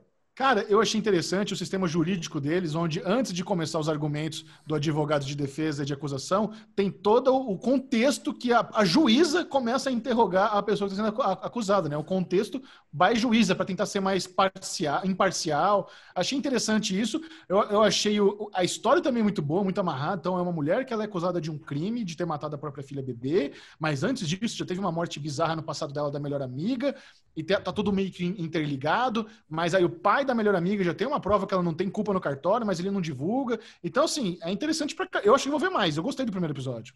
Ah, que bom que você assistiu, cara. Puta, porque é, essa, essa série, e você falou tudo, o sistema jurídico belga é a parte mais interessante da série. Porque é, eu já estou no sexto episódio, e, e, o negócio ele se expande de uma forma que até os jurados podem fazer pergunta para ré. Caralho. E os jurados podem fazer pergunta para o juiz. Sabe? Ou qualquer Cara. um pode levantar a mão e falar assim, ó, mas juiz, você não acha que é tal coisa? Aí o, ju, o jurado faz pergunta para ré, o ré faz, faz pergunta para o pro promotor, sabe? É, é, meio que uma, um grande bate-papo o julgamento. Se for assim é. mesmo, como é que isso é viável? Porque assim, da mesma forma que me parece mais justo, demora sete anos cada julgamento, e como é que tem gente suficiente para fazer um negócio tão, tão redondinho, assim, se bate e volta, esse podcast aí em forma de. É quase, é, é quase uma reunião de condomínio, né? O bagulho. É. Nossa, o Bubu disse tudo. É uma reunião de condomínio, porque ficam, acho que cinco juízes, aí você tem a promotora, você tem um advogado de defesa, mas do lado do advogado de defesa parece ter mais umas três, quatro pessoas que até agora não entendi o que eles fazem ali, porque eles, eles nunca falaram nada. Aí você tem 12 jurados. E além dos 12 jurados, tem mais duas pessoas. A dinâmica da série é que em cada episódio vai construindo elementos que ainda vão contando a história de cada jurado. Então você vê, né, Xixão, no primeiro episódio já, já aprofunda a história de uma menina que ela não podia ser jurada porque o marido dela tem um relacionamento abusivo. Então ela fez de tudo para não ser jurada e quando ela chega em casa ela tem que contar que a jurada, puta, aí dá um puta uma treta com o marido.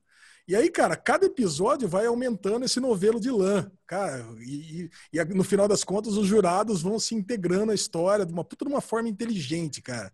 E os crimes que ela é, que ela é, que ela tá sendo acusada é exatamente isso que você falou.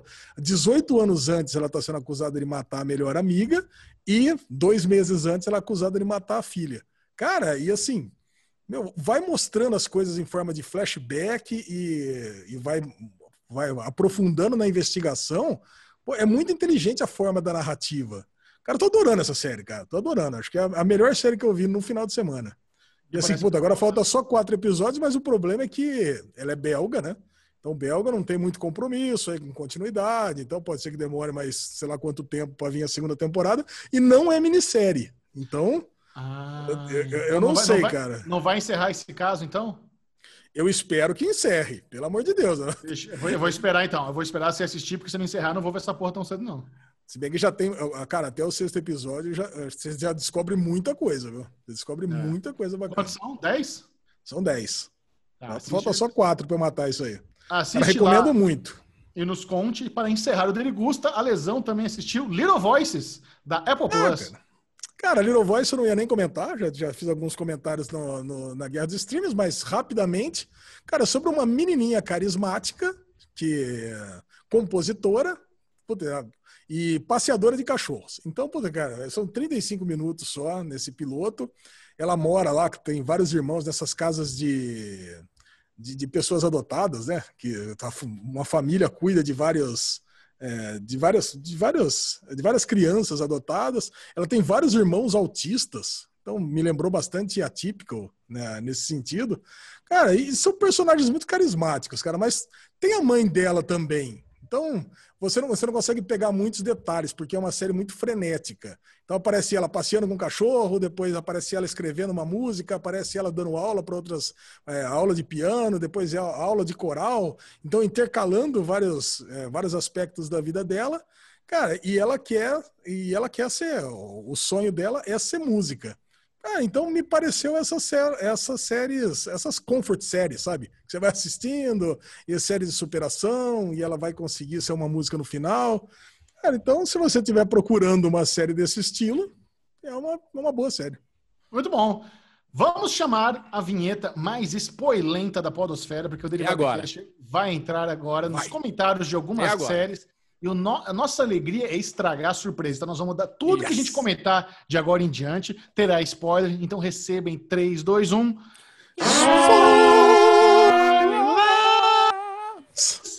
E para começar, Bruno Clemente, você vai ter que rebolar para falar sobre essa nova novo documentário da Globoplay. Tandy Júnior, a história.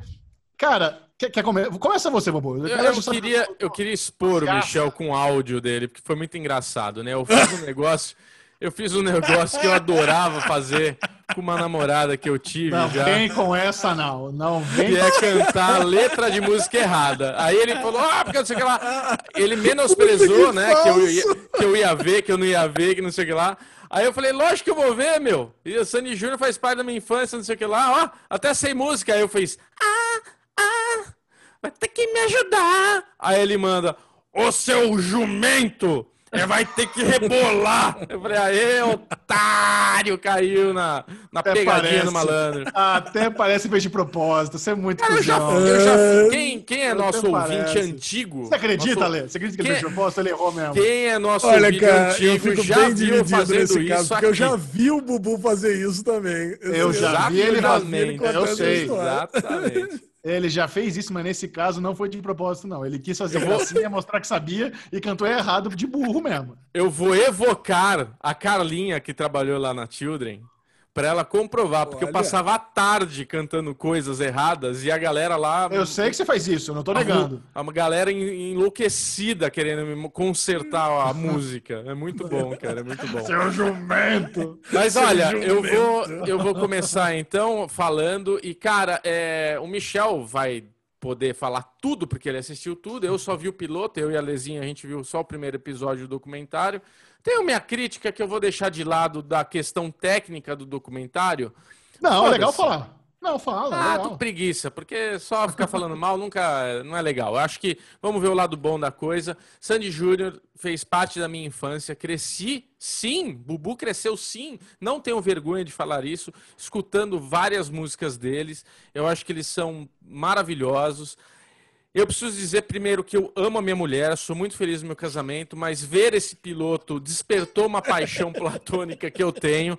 A Sandy é linda, ela é maravilhosa, eu amava ela, amava, de verdade. Ela é um amor da minha vida platônico que assim, eu não queria. Não era aquela coisa, nossa, beijar ela, linda, cheirosa. Não, era namorar. Eu queria ser namorado da Sandy a minha infância inteira. Eu tenho essa coisa de, puta, eu preciso namorar essa menina, cara. Era o objetivo da minha vida. Porque ela é demais, cara. Que menina carismática. Ela tem, o Júnior e a Sandy tem uma coisa que é aquela. É, você precisa nascer com isso, que é a estrela do artista. Eu acho que o documentário mostra muito essa coisa de o ambiente que eles viveram, que eles cresceram, eles respiravam música, eles respiravam esse ambiente, mas é, ele é, não basta só estar nesse ambiente, você tem que ter o talento e a estrela. E eles sempre, os dois, tiveram a estrela. O Júnior com a, no, no, no, decorrer da carreira deles, o Júnior começou a ficar apagado e, e, viveu uma longa jornada na sombra da Sandy, né? Foi muito ruim para ele isso, mas eu acho que ele soube contornar ele sabe soube contornar muito bem isso. E hoje ele é um grande artista. Todo mundo fala que o, Júnior é um puta de um artista, é um puta do músico. Já vi ele tocando ao vivo com a bandinha que ele tinha lá e tudo mais. É... Bubu era músico também, viu, Michel? Tinha uns amigos profissionais e uma vez eu fui a, até onde ele estava tocando com os amiguinhos, tudo. Não fui lá babar ovo, nada, que tava ali a galerinha, mas é, convivi ali. É... Mas, cara, não, não tenho que poder tirar. Eu acho que é muito gostoso, é muito legal poder reviver isso no documentário. É um documentário emocionante. Eu acho que tem momentos muito emocionantes, principalmente na hora que é o último show deles, que eles estão tocando, que eles estão chorando, a Ivete Sangalo ali dando os depoimentos. É foda, né, cara? Porque foi uma carreira muito intensa, na, numa fase da vida muito importante, que é a fase da criança. E eles não tiveram a infância de uma criança normal, eles tiveram uma infância muito sobrecarregada. Então tem todo o lado positivo e foda deles, e ao mesmo tempo ter tudo que eles perderam, né? Mas muito legal, cara. Não, sem pôr o que tirar. Foda, foda mesmo. Fala, você, Lezinho. Tá louco pra falar aí. Campineiro, ah. mesma cidade, Sandy Júnior. É, cara, puta, é muito gostoso ver esse, esse documentário, porque, puta, minha casa ficava a três quadros para baixo da casa do Chororó, quando eles eram Pronto, crianças. Jogava bola com o Júnior, lá vem uma lei. Ah, com tempo de Não, cara, eu sou, eu sou muito mais velho, né? Então, é que pô, nem Santista, todo Santista bola, é amigo do Chorão. Eu tava lá bebendo no City Bar. Mas assim, não... então a, a, idade não regula, viu, Xexé?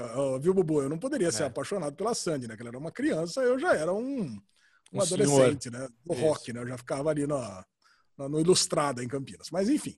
O... Mas, e, e, coincidentemente, hoje a casa do Chororó é a empresa que meu filho Filipão trabalha. Olha que coisa. Então virou a, a GNO lá em Campinas. Agora, cara, esse eu acho que tem que a gente tem que bater palmas para Globo Play, né? Para Globo em si, pra, por ter feito esse documentário, porque a carreira da, do, da Sandy Júnior é a antítese da jornada do herói, né, Gegel? Pensa bem, cara. Porque é um negócio muito certinho, é um negócio muito retinho. Se você pegar, você não tem aquele negócio padrão, puta que nós vamos montar a banda, você tem, você é chamado para fazer uma missão, aí vai dar errado, eles brigam, fica um tempo separado, depois volta, aí sim é que explode o sucesso. Não, cara. É um negócio linear, crescente, só cresce e depois explode e depois um dia eles pegam simplesmente decidem, agora vamos terminar, fazer o último show, separa e depois continua as vidas e acabou. Cara, então é, é, completamente. Se você for pegar um cara aqui de dramaturgia, nunca queria fazer essa história.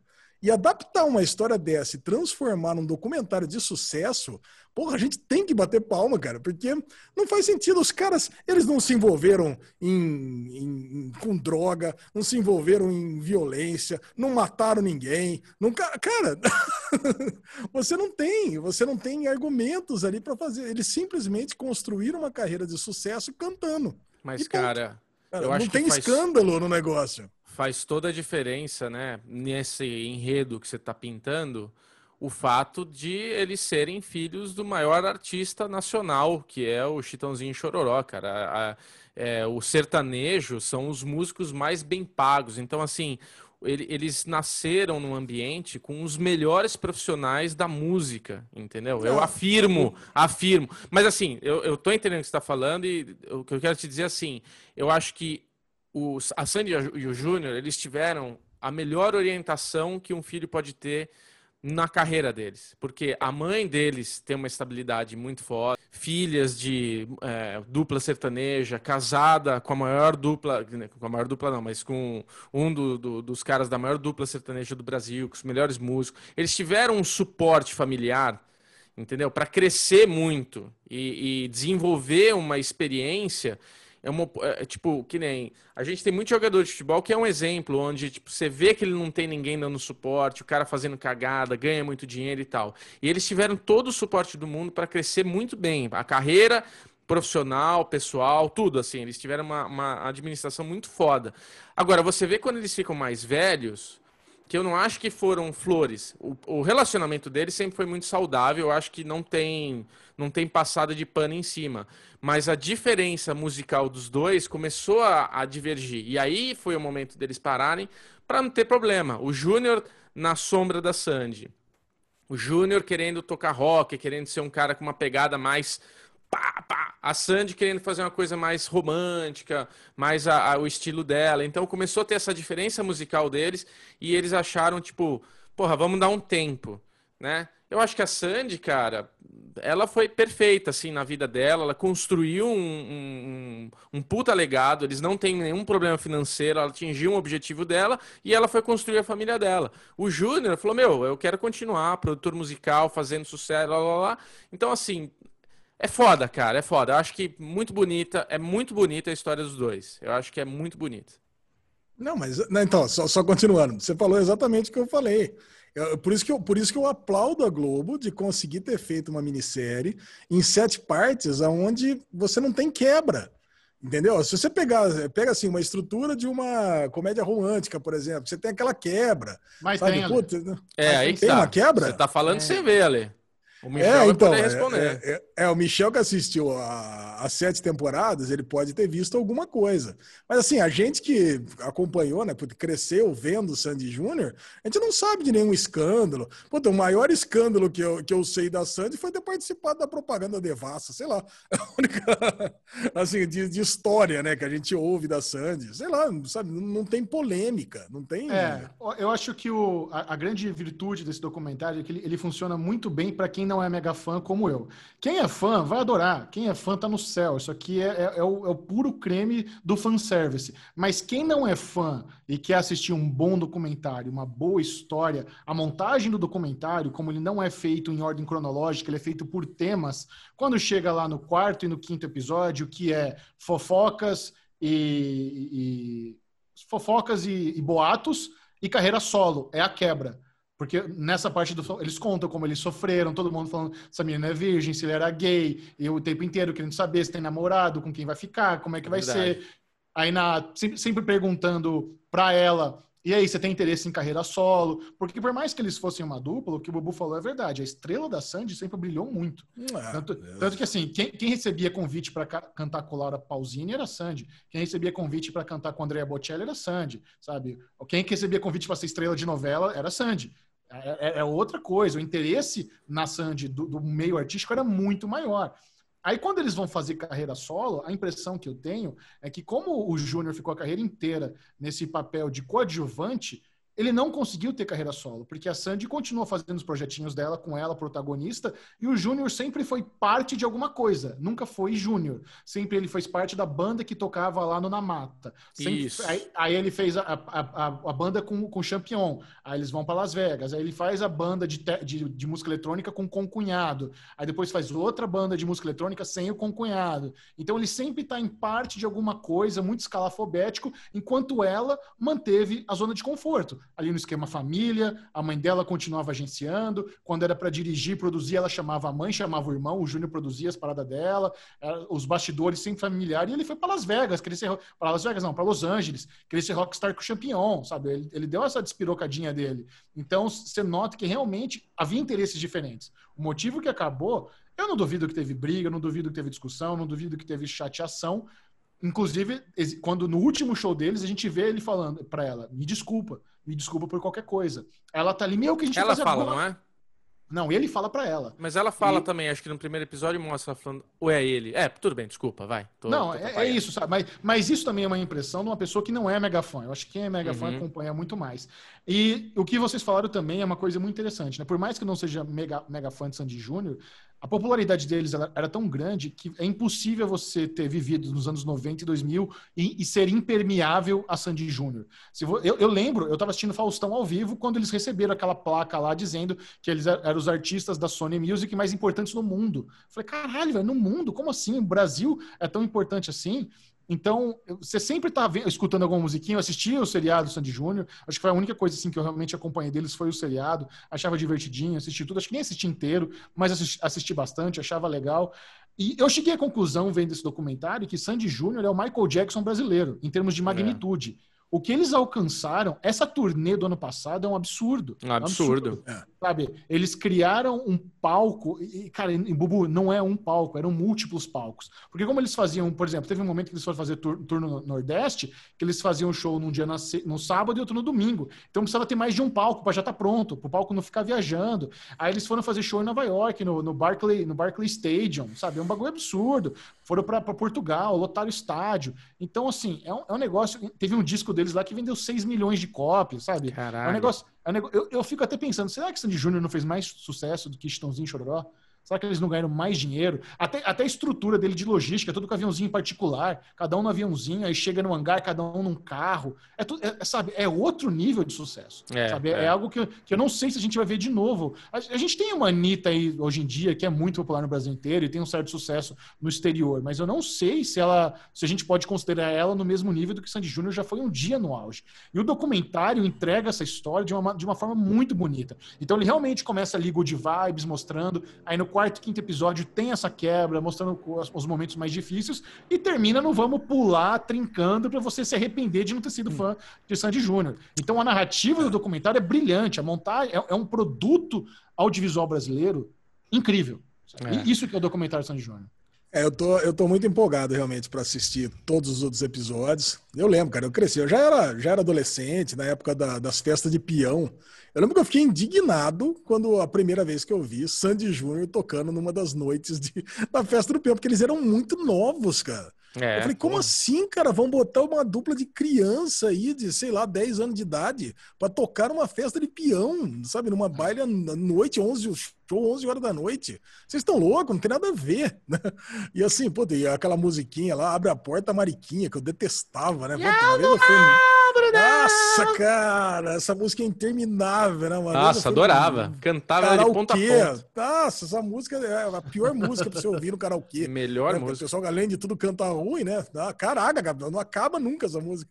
É. Agora, pô, agora realmente tem músicas maravilhosas. E vocês falaram tudo sobre a Sandy, né, cara? A impressão que passa é que o Júnior era super coadjuvante. Agora, também a impressão que passa é que quando acabou a dupla, aí realmente ele mostrou todo o valor dele e continuou na vida. Mas, por outro lado, cara, ser coadjuvante não é uma coisa ruim né? Porque, puta, você, você ganha. é, você- se, você, se você não é uma pessoa que você se importa com o ego, com a fama e tudo mais, você fica com outra parte boa, que é o lado Mas claro- financeiro. Mas claro que ele se importa. Acho que é, é, óbvio que as pessoas se importam. O, o ego nesse meio é, é, muito forte. Mas, no, mas é interessante porque mesmo a gente chamando ele de coadjuvante, o Chororó se refere a ele no, no finalzinho do documentário, ele fala, cara, o Júnior é um monstro no palco. Isso é verdade. Nessa turnê do ano passado, a, a entrega dele ali nos shows era inacreditável. O cara pulava meio metro de altura, aquela adrenalina. Ele, ele sabe, dando o melhor dele, cantando, tocando, dançando, querendo ser o Justin Timberlake brasileiro. Então, realmente, por mais que talvez ele não tenha. Porque a Sandy, ela tem esse negócio do carisma, do sorriso.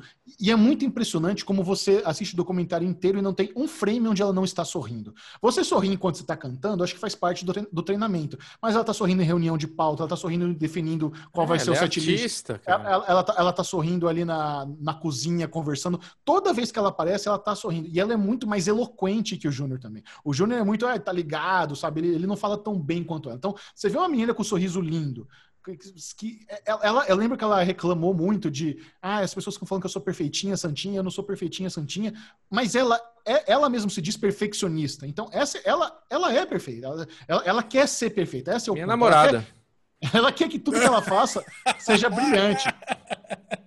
É, e, você, e, se você parar pra pensar, se parar pra pensar que essa é uma dupla que surgiu por capricho de gente rica, sabe? É filho de gente rica, com estrutura, fala, papai, quero ser cantor. Então, você quer ser cantor? Vamos fazer o melhor esquema possível. E ainda bem que eles tinham as estrelas, ainda bem que eles eram talentosos, sabe? Isso é, é o mais louco do destino. Eu concordo discordando um pouquinho, porque sim, óbvio, eles nasceram num berço musical, né?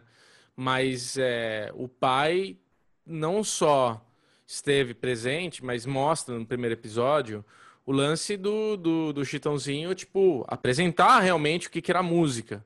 Então tem uma hora lá que a Sandy tá com vergonha de cantar, tudo, ela fala, ah, eu não sei que tom você tá. Porra, eu não sei que tom o cara tá. Com 40 anos eu tocava música, eu era músico. Agora a menina com 4 anos de idade ali tá perguntando pro pai que tom ela tá. Então assim, Exatamente. eles tiveram uma... uma... Sim uma não educação. Dá pra o talento. Ah. Não, não tô falando que você está desmerecendo, mas eu tô discordando um pouquinho como você falou. Acho que não é só o berço de ouro. Acho que sim, óbvio, ser filho dos, do cara, cara a, a oportunidade, a oportunidade que eles tiveram do Lima Duarte. Não é só oportunidade. É, é, é, você não ter que se preocupar com o dinheiro. Uma das coisas claro. mais difíceis pro, pro músico é você tá lá ralando, tem que aturar merda, Sim. fazer contrato merda por causa de dinheiro. A partir Isso. do momento que dinheiro não é sua preocupação desde o começo, a sua vantagem é, é muito maior. É muito maior. Cara, o filme, o filme do Zezé de Camargo e Luciano, eu adoro esse filme. É, mostra, é maravilhoso. Mostra realmente como artista, tem muito artista, tem muita dupla sertaneja. O que não falta é talento brasileiro que não tem oportunidade. E aí você tem razão. O berço de ouro, aí a oportunidade deles serem apresentados para o mundo parte do, do pai. Mas eu acho que tem as dois, os dois lados. É muito emocionante o momento do Lima Duarte. E, e, a hora que ele fala tudo aquilo, eles estão lançando, vocês vão ver esse. Tipo, era muito previsível, mas é muito bonito ver ele falando tudo aquilo e você vê depois de anos. É tipo aquela coisa de tirar uma cápsula que estava enterrada para ver o que, que, foi falado naquela hora e você lê tudo o que aconteceu, né? Então. Essa, essa, é, essa parte, Bubu, é a parte que eu mais gostei desse primeiro é. episódio, é. né? É, é resgatar. A gente costuma falar muito mal da Globo, né? Puta, todo mundo fica, ah, fora Globo, Globo lixo. Mas a Globo trouxe muita coisa legal, né, cara? Sim. Você pegar o Som Brasil, é um programa que eu assisti muito quando era criança. Puta, o Jô Soares, cara. Puta, não sei por que agora a galera fica implicando, Jô Soares, que é ruim. Puta, ver o Jô Soares fazendo essa entrevista com a Sandy, fazendo as perguntas para ela. Cara, era, foi tão legal, cara. Assim, me, me trouxe uma nostalgia tão boa. É, Até o Serginho Grossman. Puta, é legal, cara. Teve, é. teve, muita coisa boa na, na, Globo, né? Se for pensar Sem dúvida. bem.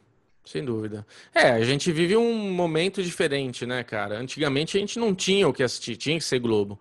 E a Globo tinha o conteúdo dela que fez ela se tornar o que ela é hoje, né? Tipo, ela tem o mérito dela. Eu, eh, tipo, não, tenho o que falar. Agora, é, é, eu acho que tem um lance também, Michel, voltando um pouquinho no, no, na questão da dupla, que toda dupla sertaneja tem o, o cabeça.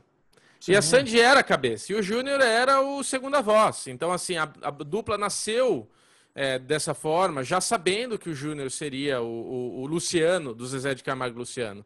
O Luciano é também muito de lado. O Zezé de Camargo que fala, o Zezé de Camargo que aparece. O Luciano é aquela puta, o Zezé não veio. Bota o Luciano aí pra falar então, sabe? Tipo, tem uma diferença, tem uma diferença. E é por causa de como é, como são as duplas sertanejas, né? Tem não, mas é mais do que mesmo, né? É, mas é mais do que isso, né, Bubu? Quando a Andrea Bocelli veio aqui e escolheu a Sandy entre todas as cantoras brasileiras para fazer o par com ele, caraca, cara. Mas, cara, você vê, você vê ali no próprio depoimento, aí eu acho que tem uma coisa muito mais de interesse de grana, político, não político, político não, mas o interesse de grana mesmo, de venda. A Sandy, naquele momento, era a menina, era a bola da vez. É, e o cara, claro. a Sandy fala, o cara ter me escutado e me escolhido, tipo, porra, foi emocionante. Mas, ao mesmo tempo, na sequência, eu achei essa montagem um pouco ruim. Aí que eu queria entrar nas partes técnicas, né? Na sequência, vem um cara cara que era o presidente lá da gravadora falando: Meu, a gente viu o interesse de tipo a Sandy era a bola da vez, tipo era o momento, então tipo a gente sabia que aquilo ia trazer muita venda, a gente, tipo ele fala isso, entendeu? Na sequência que ela fala que o cara escutou ela, você vê que ali na verdade assim, foi uma né? estratégia comercial, entendeu? De tipo botar a menina. Mas assim, de novo, a Sandy tem um puta talento, que é o talento, é a estrela a estrela. É o que o Michel falou. A menina sorri o tempo inteiro. Ela é carismática. Ela, ela não peida essa menina. Ela é perfeita, cara. É, é isso. É tipo, porra, é foda, mano. Ela é impressionante, cara. Impressionante. Você vê no final ali, quando ela tá se despedindo da equipe, que acabou. Porra, é, é perfeita naquilo, toda religiosa. Então você fala, caralho, velho, que, que coisa, que, que mulher, que mulher. Ó, e para e complementar esse papo, se você quiser saber mais aí sobre Sandy Júnior, eu convido a audiência do Derivado Cash a assistir a minha live com Bruna Tedi, que interpretou a Ritinha no seriado Sandy Júnior. Eu vou conversar hum? com ela quinta-feira, dia 16 de julho, às 6 horas da noite, no Instagram do Série Maníacos. Se você perder, se você está ouvindo o Derivado Cash depois, tá salvo lá no, no GTV do Série Maníacos. Estou muito animado, ela já disse que tem histórias inéditas para contar, tá separando Opa. umas fotos. Vai ser um papo bem Boa, bacana. Para quem, não, que quem não sabe, eu conheci a Bruna Tedi. Ela foi a apresentadora do Oscar do ano passado. A gente trabalhou junto na transmissão da TNT. E até hoje nós somos amigos, trocamos WhatsApp. E a gente estava conversando. Eu falei, Bruna, valeu, para com isso. Ela é casada, não seja assim. E aí a gente vai trocar essa ideia bem bacana. Vocês estão todos convidados. Muito bem, Lezinho. Estado Zero da Netflix. Numa minissérie Putz. que está fazendo a cabeça da galera. Caraca, cara, Estado Zero tem uma relação de ódio e amor com ela, não amor e ódio, porque primeiro episódio eu assisti, eu falei, puta coisa chata, cara. Parei por aqui. Essa leitura. Cara, e não. aí? É. Não, cara, nossa, eu assisti, falei, nossa, caraca, cara, a Ivone Strachowski lá, como é que é o nome dela, Gidio? É Ivone. É Ivone, né? Pô, o sobrenome é. dela é ruim de falar, né? A Ivone Strachowski, claro, que é conhecida de, pela gente por Handmaid's Tale. Cara, Chuck. ela, Chuck, Cara, ela uh, pegou é uma menina, uma aeromoça que sofre lá um relacionamento de, de, comparação da família, que ela é sempre aquela é aquela irmãzinha, aquela irmãzinha preterida pela família, que a, a, a, irmã mais velha é sempre a melhor e coisa e tal, e que ela é a irmã que deu errado e sofre comparações terríveis, ela decide fugir de casa e vai para um e vai para um uma associação de dança onde ela acaba perdendo tudo. Né? Basicamente é isso. Ela perde dinheiro, ela larga o emprego e ela vai participar lá de um troféu de transformação. Cara, eu achei isso. Eu achei. e ela okay. ainda, é, ainda é abusada sexualmente, é o que parece. Não, é. é. no final, né? A gente descobre isso no último episódio. Cara, mas é um. Não, só deixa, deixa claro. Porra, ficou muito, muito claro no primeiro é. episódio, Ale. Ai, cara, eu descobri que. Então, Aquele é negócio que, que, ele fala que ela tem que estar 100% aberta, vulnerável, e arranca Caraca. a roupinha dela, tira o cachecol dela. O que, que você acha que vai acontecer? Trancou a portinha. E depois é, na dança ela tá lá toda transtornada. Óbvio que o cara abusou dela. Eu só vi o primeiro e já sei. Puta, cara. Eu vou falar que é o seguinte: o primeiro, é que eu falei, o primeiro eu achei, eu falei, ah, caraca, essa série vai ser, vai ser chata. Não vou querer ver. Mas depois eu matei os cinco episódios na sequência. É, a série é boa pra caralho, cara. A série é sensacional. Não é da Netflix original, né? É uma série da, da ABC Austrália. E puta, que, que, assim, que jornada, né? No final das contas, é baseado em fatos, né, Xixão? Não pode falar fatos reais, né? Tem que falar é, baseado em é, fatos. É, redundante, fatos reais. É, exatamente. Então, é baseado em fatos, onde uma australiana é, uma australiana nativa, ela é descoberta num campo de, de refugiados da Austrália. Então, putz, isso acabou gerando uma série de medidas do governo australiano para diminuir lá a, a, rigidez dos campos de refugiados. Cara, eu adorei. Eu tô louco para saber a opinião dos meus amiguinhos. Cara, é muito bom, né? Você tem no elenco o Dominic West, que quem tem bom gosto vai lembrar dele de The Wire, quem é Snowflake vai lembrar ele de do The Affair. The Affair. Kate Blanchett também está no elenco como uma das produtoras. Então, realmente, é uma, é uma, uma história... Atriz. Como atriz e como produto, eu falei ela, ela tá no elenco. Ah. E, e, é, é uma história que realmente te leva nessa jornada, né? Eu, fiquei, eu demorei um pouco, eu assumo para você, eu demorei um pouco criar empatia com a personagem da Ivone. Porque eu demorei para encaixá-la como uma pessoa doente que foi aproveitada esquizofrênica. Eu falava, caralho, essa mina não toma uma decisão boa, velho, só faz cagada. Que raiva. Eu, eu tinha um pouco de raivinha dela. Isso eu acho que faz parte também do desenvolver da história. Até eles falam, putz, espera aí, cara. O que fizeram com ela é muito sacanagem. A forma como ela foi parar lá não é porque ela quer, é porque realmente é uma pessoa doente, uma pessoa transtornada, passou por muitos traumas. E você vê o desespero da família tentar encontrá-la, você vê aquele campo de refugiados que não é para ser uma prisão, mas acaba sendo um lugar horrível, mal administrado. Ah, você tem a jornada do, do novo guarda, você tem a jornada do cara que veio também tentando chegar lá com a família, a família foi na frente, ele foi depois, tem coisas trágicas acontecendo. Então eles jogam muitas pontas, vão entrelaçando, e quando chega no último episódio da temporada, eles te entregam o big picture, né? a, a foto completa de, de, de, todas as pontas que eles tentaram é, amarrar e funciona, funciona muito bem. Então, eu, eu, eu gostei bastante. Foi uma, é uma minissérie que eu também maratonei né, nesses últimos dias e realmente me impressionou. O Bubu ficou só no primeirinho, pretende ver mais ou tá, tá bem já? Eu comecei a ver o segundo. É, eu achei que a gente ia falar só do piloto, né? Mas vocês são tudo apressadinho. Agora, vem cá, o segundo, eu vi que ele, ele tá em timelines diferentes. Mas é aquela coisa que ela tá meio que no hospital, que ela recebe até aquele pseudo namorado forçado. Aquilo é futuro? É depois Não, daquele. É passado? Ah, Aquilo aconteceu passado. antes do que ela tá. É, é, eu tava na dúvida, porque não, não entendi muito bem. Não, Bubu, o lance, o lance é, foge, é né? é confuso, ele, ele é propositalmente confuso a, uhum. a trama. E, e, é muito bom isso, porque você, cara, você demora para entender como é que ela vai parar no, no campo de, de refugiados. Essa, eu, eu, tenho, eu tenho a falar campo de concentração, né? Pela similaridade. É parece que, que ela acontece. mergulhou e saiu nadando até o, o ah, inferno, né? É. A montagem te deixa, sabe... deixa pensar assim mesmo. É. Você não sabe nem onde é que o cara tá, né? A outra família, né? O cara que fugiu do Afeganistão, né? A família afegã, você não sabe de onde que ele vai nadando, não explica. É, que país eu que ele tá vi. lá? É Indonésia, Xixão? Eu acho que é Indonésia, né? Se o cara tá vindo de barco para a Austrália, o país mais próximo ali, eu acredito que seja a Indonésia. É. Então, mas não explica também, né? Não deixa claro. Não, não tem lettering. É uma série que você tem que você tem que ter um, um certo conhecimento ali para entender o que tá acontecendo. Cara, é. mas é muito triste, né? Puta que pariu. O último episódio você, você, você desmancha, velho. Ah, é dramalhão?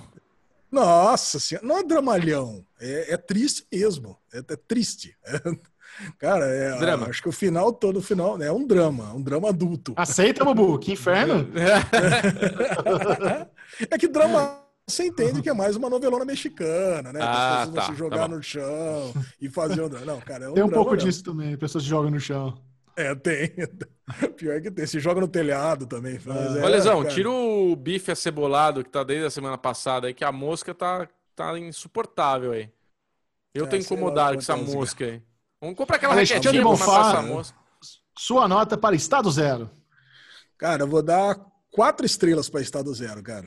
De acordo, quatro estrelas para Estado Zero, excelente minissérie, disponível Boa. aí na Netflix e Bruno Clemente finalmente concluiu a melhor série do Stars Play, Hightown, e eles têm muito a contar para nós sobre como foi essa primeira temporada brilhante. Eu não digo a melhor porque o Stars Play tem muita coisa boa, né? A gente tem The Act, que é muito boa, a gente tem The Great, que ainda não acabei, que está muito boa até onde eu vi, e a gente tem Hightown, das atuais, né, que, a gente, que eu tô falando aqui, que tem muitas outras coisas. Tem Hightown, que, cara, queridíssima série, queridíssima série. Eu adorei todos os personagens, sem exceção. É... Ale, eu assim, cara, eu tô muito fã dessa série, de verdade. Eu tô assim impressionado do Michel não ter dado uma chance ainda. Não impressionado, mas O Michel, se ele se esforçar para ver um pouco, eu tenho certeza, Michel, que você vai gostar muito, porque ela desenvolve muito bem, cara. Muito bem. Não, eu, eu e ela termina. Ela termina. Ela termina com um cliffhanger para a próxima temporada muito bom. Tipo, definiu bem os personagens, né, Lezinho? É, eu não, eu não diria nem que é com cliffhanger, né, Bubu? Eu diria que é com reposicionamento de personagens Sim. muito bem estabelecidos para começar uma segunda temporada ótima. Se Verdade. acabasse assim, seria bom também. É, assim, tem um final fechado, mas, cara, depois que a gente saiu de um Dark, que é só teoria e só mindfucking, você assistir uma série como como Raintal é uma delícia, porque você não tem que pensar nada. É os fatos na mesa você assistindo, você não, tem que pensar, nossa, que mistério, o que está acontecendo, quem matou. Não, você já sabe quem matou. Na primeira cena da, da série, que a gente já comentou o piloto, você já sabe quem que é o assassino, quem que é o mandante, qual que é a motivação de cada um dos personagens. O que vai, o que vai sendo legal é que você vai criando empatia com cada um deles. Né? Até o cara, até o Ocito, que é um cara que você menos esperava, você acaba a série brother dele. Falei, pô, não, cara, gostei do Osito também. É, é. Até ele. Falei, pô, o cara foi legal, ele ajudou o Júnior, o Júnior ia fugir. Ia, né? Puta assassino, mas tá bom. O Ale gostou dele. Caraca, ué, nem todo assassino é ruim, né? Nossa, cara, e assim. É, para quem está escutando, já sabendo que tem spoiler, mas até agora escutou até aqui e não viu, eu recomendo parar de escutar e ir ver essa série. Tipo, não tomar nenhum spoiler, porque agora eu vou falar do, do último episódio. Eu acho que é, é, é como o Ale falou, ela é uma série para você ter na tua lista de séries boas para você ver. Não vai ser a melhor coisa que você vai ver, mas é uma boa série para ver. É uma boa, muito boa série para ver. Já adianto minha nota, dou 4,5 pela por todo o começo, o começo, meio fim, muito amarradinho, muito bonitinho. E, cara, eu adoro o Ray, o policial. Gostei muito desse policial. Não, Não gostei pela persona, pelo personagem. Tipo, eu gostei da história dele. E, e achei muito foda como o, uh, o, Frank, né? Que é o, o, o, mafioso lá que tá preso, o traficante. traficante e tal. Como ele conseguiu manipular a mulher dele pra mulher dele dar uma virada no último episódio pesado com o cara, né? Tipo, acabou com o cara. Acabou com a carreira dele, né, Ale? Não, não eu, que, eu queria falar justamente sobre esse assunto. O assunto que eu mais queria comentar com você, Bubu. É. O que, que você? O Ray, ele é um cara que você vê como, como tem muitas camadas cada um dos personagens. Eu acabei de falar que o Osito é o matador, você sabe Isso. que é o matador, que é traficante, que teoricamente a gente deveria não gostar do cara, mas eu acabei criando uma empatia com o cara. Falei, pô, o cara é bacana, ainda ajudou o Júnior e coisa e tal. Agora, o Ray, que é o policial, deveria ser o mocinho da história, ele tem muitos problemas. Porque, porra, ele, ele, tinha, ele tinha a primeira informante, que, puta, ele pegava e transava com a, com a primeira informante. Ela morreu, jurou proteger ela. Aí ele cria uma cruzada para ir atrás de quem matou, a Cherry. Aí ele, ele vai atrás da segunda informante, que é a mulher do Frank começa a transar com ela também. Quer dizer, tá errado. Aí se apaixona por ela não bastando né, é, é, transar com a mulher do cara, se apaixonar e querer virar o namorado dela, ainda pega o gasto que tá tendo com ela e com o filho dela e coloca na conta da, da, da delegacia como gasto de informante confidencial. Cara, o bicho é um puta num pão duro. Ele é. cara, e aí ela descobre, Xexão, esse que é o twist fudido, né? Porque aí ela fica puta da vida. Eu falei, caralho, ela tava em dúvida se ficava com o policial ou se ficava com o traficante. Ela olhou e falei, caralho, eu sou uma informante. É isso que eu sou pro cara. É, ela, ela, ela já tava, ela já tava bem entregue ao policial. Eles estavam num é. relacionamento, um romance. Só que numa, numa, teoricamente, última visita ao ex-marido dela, o cara que tá preso, né, esse traficante, ela, o cara começa a falar com ela, ela fala, é, é tipo, ele é, você tava com o cara, tal, ela é, não sei o que, que se for do cara, fala, é, você sabia que a última informante dele que foi morta, ele transava com ela também? É. Daí ela fica com essa pulguinha atrás da orelha. E daí ele vai, ela, ele, ele dorme na casa dela, ele tá, puta, amando ela ali, tem todo esse relacionamento. Ele, ele fica na. Ele sai vazado para trabalhar e deixa um casaco. Ela vai mexer no dobrar o casaco dele, um recibo de. Acha o recibo, porra. O recibo de informante, que é o negócio que, ele, que ela saiu com ele. Aí o que ela faz? Ela fala: é, eu vou aparecer de surpresa na delegacia e ver a reação dele. Ele tem a pior reação. que você tá maluca? O que você tá fazendo aqui? Sai daqui, não sei o que lá. E, tipo, expulsa a mulher de lá. Tipo, bravo, assim, escroto com ela. E ela fala, mano, eu sou uma trouxa. Aí o que acontece? Ela vai visitar de novo o Francis, com aquela cara de pescocinho mole, né? É, fui idiota. E fala, beleza. Aí não mostra na série isso, mas aí eles tramam um esquema. Então o que acontece? Quando esse detetive chega na casa dela uma noite, até então ele cuida dela, ele vai lá, dá um chupizinho nela, ele, sabe, é cuidadoso com ela, tem todo um carinho com ela, não é aquele cara. Com ela, ele é um puta escroto, mas com ela ele tá tendo um puta cuidado. Ele, ele demonstra na série que ele realmente tá apaixonado por ela. Só que nesse dia ela pega, ele chega na casa dela, ela tá shortinho e tal, bota ele deitado na cama e fala: Não, hoje eu vou cuidar de você. E vai lá dar um chupisco no cara. Puta, nisso tinha uma câmera gravando. No dia Puta, seguinte ele vai trabalhar, cara. Desmonta o caso. No dia seguinte vai trabalhar, é, ele vai visitar o cara e o cara fala uma coisa que ele falou para ela. E ele fica, caralho, velho, como assim? Aí ele volta pro escritório, chega no escritório, ó, o chefe quer conversar com você. E aquele puta clima pesado assim no escritório. Ele senta para conversar, ele e uma policial, que ele já tinha sido escroto com ela também. Aí ele fala: O que, que é? Você promovido? Porque ele vê que o clima tá mó merda, né? Ele dá um. Ele não, você tem que explicar pra gente o que, que é isso. E dá play na fita da mulher fazendo um, um gullets nele. E ela ligou lá falando que ela era informante e que ele obrigava ela, ele obrigava ela a fazer, o, fazer um gullets, fazer um negócio ali. Puta, acabou Puta. com a carreira dele. E assim, o, eu acho que o Ale falou uma coisa que é uma grande vantagem dessa série, que é o quanto você se apega a todos os personagens. Você se apega ao Júnior. Então, assim, eu queria, só, eu queria só encerrar essa parte falando isso que o Ale falou. Acho que a série tem um, um, grande mérito em fazer a gente se apegar a todos os personagens, independente se ele é do mal ou se ele é do bem. Você acaba, que, você acaba criando um vínculo. Cabra! Você acaba, você acaba criando um vínculo com todos. Então, assim, o, vale a pena. Quatro e meia, na minha opinião. Quanto você dá, Lezinho? Cara, vou dar. Eu dou quatro estrelas. Cara, puta temporada Bom. boa pra caramba, cara. Excelente oh, temporada. Caralho. Gostei de ver.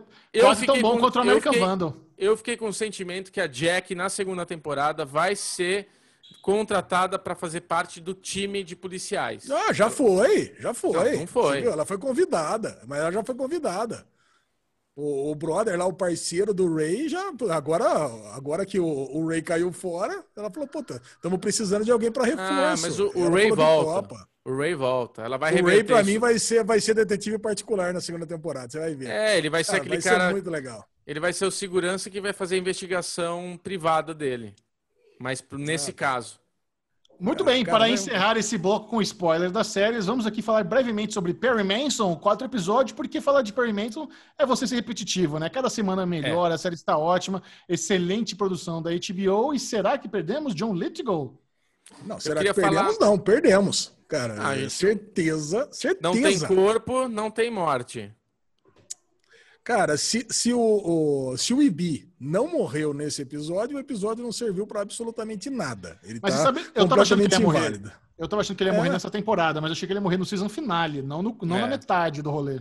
Ai, é. cara, o episódio foi muito bem construído, quase todas as cenas, encaminhou para a última, que é ele cheirando gás ali, morrendo. Que isso, Ale? Cara, é sério, cara. Puta, sabe? É a, é a menina lá, é a secretária dele abandonando ele, falar, ah, então limpa você esse negócio aqui. É a conversa que ele teve com o Perry Mason lá, enquanto o Perry Mason tirava o sapato dele, há quanto tempo a gente se conhece. É a conversa que ele tem com a, com a cliente. Não, pode, você pode ficar tranquila que tudo vai dar certo, mas ele olhando pro vazio e pensando, puta, não vai. Sabe, cara. Descobrindo ele, falido. Ele, Puta, ele falido, descobrindo que tá falido no banco. Cara, o governo tá tramando pistas... pra fuder ele lá, o promotor. É, cara, foram tantas pistas que levaram é, a falar, puta, meu, é a minha jornada acabou. E a gente tinha falado no último derivado, né? A gente tinha perguntado, o Bubu até perguntou, pô, o Perry Mason nos livros é advogado, vocês acham que vai, ele vai se tornar advogado também na série? Cara, essa foi a passagem de bastão, Bubu. Eu acho é. que agora daqui para frente é o escritório sendo levado pelo Perry Mason e pela, e pela menina lá. pela parceira. Faz todo sentido. Cara, faz todo sentido. E assim, eu, eu, eu, tenho, acho uma pena a gente perder esse ator, porque ele, puta, ele é fantástico, né, cara? Quem não viu o pé grande com ele lá nas antigas, né? Lembra daquela série que ele fazia? que tinha um pé grande? Ele era o pai da família. Porra, ele é das antigaça. E ele fez Churchill, né, cara, em The Crown. Maravilhoso personagem. Você tá falando de Teddy Rock from the Sun? Não é. lembro agora se. Não, acho que. Será que é Third Não, Rock? Third Rock from the Sun não tem pé grande, não. Mas ele que tá no Third Rock from the Sun, série das antigas. Não, não, ele, ele é o do pé grande, que tinha família com pé. Será que é ah. filme, cara? Eu tô falando errado aqui? Talvez seja filme, que eu vi tanto aquele negócio que acho que é um filme. Agora, acho que é o filme do pé grande, que ele é o ator do. do... É verdade. É o filme. É o, é filme. o filme, é o filme. Mas assim, porra, a gente perde, mas a gente ganha, né? Porque ah, a John, série tá John... perfeita, né? Não, John Lithgow, para mim, é a maior referência à quarta temporada de Dexter. Uma das melhores temporadas de série verdade, de todos os verdade, verdade. Puta ator, né, cara? E o, e o Gordalha da Bisnaga apareceu de novo aí, dando porrada. Putaço. Putaço. Porra, botaram, botaram a tarja na bisnaga do cara. O cara ficou ofendido, meu. Porra. Caraca. Bom, em resumo, assistam Perry Mason da HBO. É. Tem pouca pessoa assistindo, tá muito legal, excelente produção, mega caprichada. E agora nós vamos entrar no território de filmes. Esse território também Putz. é spoilento. Vocês querem chamar a vinheta de spoiler mais uma vez? Já emenda aqui. Vamos, vamos. Tempo... Então, vamos. lá. Então recebem. 3, 2, 1. Spoiler de filmes! Começando com Greyhound, novo lançamento da Apple Plus com Tom Hanks. Bruno Clemente, você como um grande apreciador de Apple, Tom Hanks e filme de guerra, o que você achou dessa produção? Cara, eu, eu sou muito suspeito para falar de filme de submarino. Eu amo filme de submarino. Mas não é filme de submarino. Ah, é filme de navio, é filme de guerra, é filme de guerra de na, a, a, é náutica. Porra, não tem, é um submarino ali sim. É que tem. assim, existe um filme alemão, um, é um filme alemão de quase quatro horas de um submarino que é fantástico, não lembro o nome Deve dele. Ser. Existe um filme do Samuel, é, do Samuel um, um filme com Denzel Washington onde ele é o, o segundo. Tá, tem o comandante, tem ele, acho, o primeiro oficial, né? Depois do, do comandante Axel, ali. Isso mesmo. Cara, puta filme foda. Amo o filme de submarino. E tava muito ansioso para ver esse filme do Tom Hanks. O filme, ele, acho que por eu ser um entusiasta, para mim foi muito bom. Mas eu não sei se para quem hum. não gosta do tema vai ser um filme interessante. Ele é muito rápido. É, cara, é isso. Você chega que... no, no, navio, você já tá com o submarino lá, já estamos guerreando, ele afunda todo mundo e acabou. É isso. Não tem historinha dele se formando, por que, que ele tá lá aqui no comando. Tem porra nenhuma. Ele já tá lá no meio do, do olho do furacão, já aparece tudo lá e fudeu. Acabou as balas, agora foda-se. Temos 24 horas para sobreviver. Então, assim. Só, só esse, essa falta de respiro que o filme teve para vocês verem como eu gosto, eu vi três vezes já o filme. Para mim passa em dez, para mim passa em 10 minutos o filme. Eu vi a primeira vez sozinho, assisti a segunda vez com meu sogro, que ele adora, e a terceira vez assisti sozinho de noite, cara. Porque é isso, eu assisto uma hora e meia, parece que eu vi 30 minutos. Passa muito rápido a história para mim. Então eu amo muito esse estilo. O Michel vai poder falar que eu acho que diferencia, mas eu sei que o Ale teve uma opinião muito diferente, então eu queria ouvir primeiro o Ale. Só, só, contextualizando, né? A história se passa em 1942 e é a história dos navios que partem da América, né? Que partem dos Estados Unidos em direção à Europa e levam, é, e levam mantimentos, e levam soldados, e levam, e levam, é, e levam suprimentos para a Segunda Guerra Mundial, onde o bicho está pegando. Cara, já num, num momento lá que está no meio da Segunda Guerra. Cara, e assim, eu fiquei, eu fiquei muito impressionado na primeira meia hora. O Bubu falou para ele que o filme inteiro passa em meia hora, mas para mim a primeira meia hora é inacreditável, cara. O realismo que consegue passar e aquela sensação de claustrofobia que você tem de estar tá dentro de um barco e aquela sensação que parece que eu tô num bote cercado de tubarão. Cara, cara você, puta, você não sabe da onde que o submarino vai atacar. A hora que ele joga o torpedo, você só você tem ali é, 15 segundos para se desviar. E a hora que desvia, o barco demora uma eternidade para fazer uma manobra. Cara, Sim. é muito bom. Agora, eu acredito que o filme, cara, tinha um objetivo claro de te deixar cansado no final dele. E conseguiu, cara. porra, eu fiquei assim, cansado no sentido real. Fiquei cansado. Eu falei, cara, meu Deus do céu, o que, que vai acontecer agora? É 48 horas, tinha aqueles takes, aquelas tomadas de é, 48 horas para a chegada da, da, do reforço aéreo, é, 36 horas para a chegada do reforço aéreo. Eu falei, nossa, caraca, não, não passa o negócio, o negócio não chega nunca, vai morrer todo mundo. Eu, eu cheguei, eu, tive, eu tive a impressão, numa hora, que ia chegar o reforço aéreo, ia ter lá os 18 barcos, mais os três, uh, os três navios de proteção naval, que ia morrer todo mundo e ia encontrar só corpo boiando. Não sei se vocês tiveram essa impressão também. E na metade do filme em diante, eu tava cansado, cara. Eu tava cansado de, de, de acompanhar ali. É como se eu tivesse do lado do Tom Hanks. Eu, eu fosse um daqueles caras que não fazia nada. Que tinha uma galera que você percebeu, né? Que não fazia nada. Que ficava ali do lado ali, que eu não sei o que, que tava fazendo ali. Que ficava ali só sentadinho ali. Parecia é, é cara feio em bailinho de, de, de, adolescente, sabe? Que não dança com ninguém. O cara fica ali sentado sem fazer nada. Eu não sei, cara. Agora, os 20 minutos finais são sensacionais também. Então, eu tenho essa janela de meio de filme que puta, foi cansativo. É, achei interessante, porque o ritmo é tão bom, né? O filme tem uma hora e meia e ele começa, a ação começa muito rápido e ela se estende durante o filme inteiro. Por isso que o Bubu viu três vezes, porque realmente é, um negócio, é uma narrativa que te leva num ritmo muito frenético. E a trilha sonora tá lá o tempo inteiro, é muito impressionante Sim. eles fazendo as manobras de estratégia, como eles usam a matemática, como o Tom Hanks é, transmite aquela, aquela confiança do capitão que sabe o que está fazendo, o cara que, puta, confia em mim, que vamos, vamos sobreviver, eu sei o que eu estou falando, vira direita aqui, mas não era esquerda, não, confia, cuzão, vira aqui que vai dar certo, eu tenho as táticas. É, eu, eu achei muito, muito legal, cara. E, e eu fiquei com essa sensação do filme inteiro, de que, putz, tô, tô, seguro, tô com um cara que, que dá para confiar. E a gente tem que agradecer o Tom Hanks pela essa obsessão que ele tem por guerra, porque graças a isso nós temos Soldado Ryan, temos é. Band of Brothers, temos The Pacific e agora Capitão temos Greyhound, cara. Capitão, é Capitão Phillips. Phillips. Capitão sabe, é Phillips. É, é, é, muito, eu, eu, gostei bastante. Baita filmão. Entendo porque você viu três vezes, porque realmente passa assim. Passa voando. E, cara, esses U-Boats, eles fizeram um puta estrago na guerra. Puta, afundaram navio pra caramba. Tipo, terríveis, eram terríveis esses U-boats. Ninguém pegava eles direito. Então, é, é, de novo, eu gosto muito desse, desse assunto, cara. Não... A única coisa que não me agradou no filme, que eu achei bobo, era o U-Boat se comunicando com os navios. Ele sabia a frequência e ia falar aquele inglês arrastado que ia matar todo mundo, que o lobo estava sedento. Isso eu achei um pouco piegas.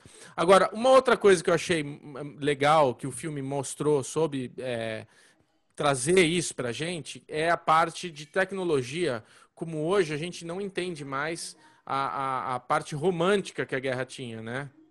Sei lá se eu posso falar assim, mas que é essa coisa, como você falou, as coisas tinham que ser feitas na hora, o cálculo, para onde virar, como é que é, como é que não é. Hoje tem tanta tecnologia que a gente nunca mais na história vai ter uma guerra onde a gente vai colocar homens em primeiro lugar, né, um negócio cheio de gente. Hoje vai o drone lá sozinho, mansa uma bomba, mata todo mundo. Não tem mais essa coisa de mandar, sabe? É, é navio, é porta-avião. Vamos porta-avião para os aviões decolar e sair bombardeando tudo. Então, assim, aquela guerra que a gente viu na história, nunca mais vai, vai ter algo parecido.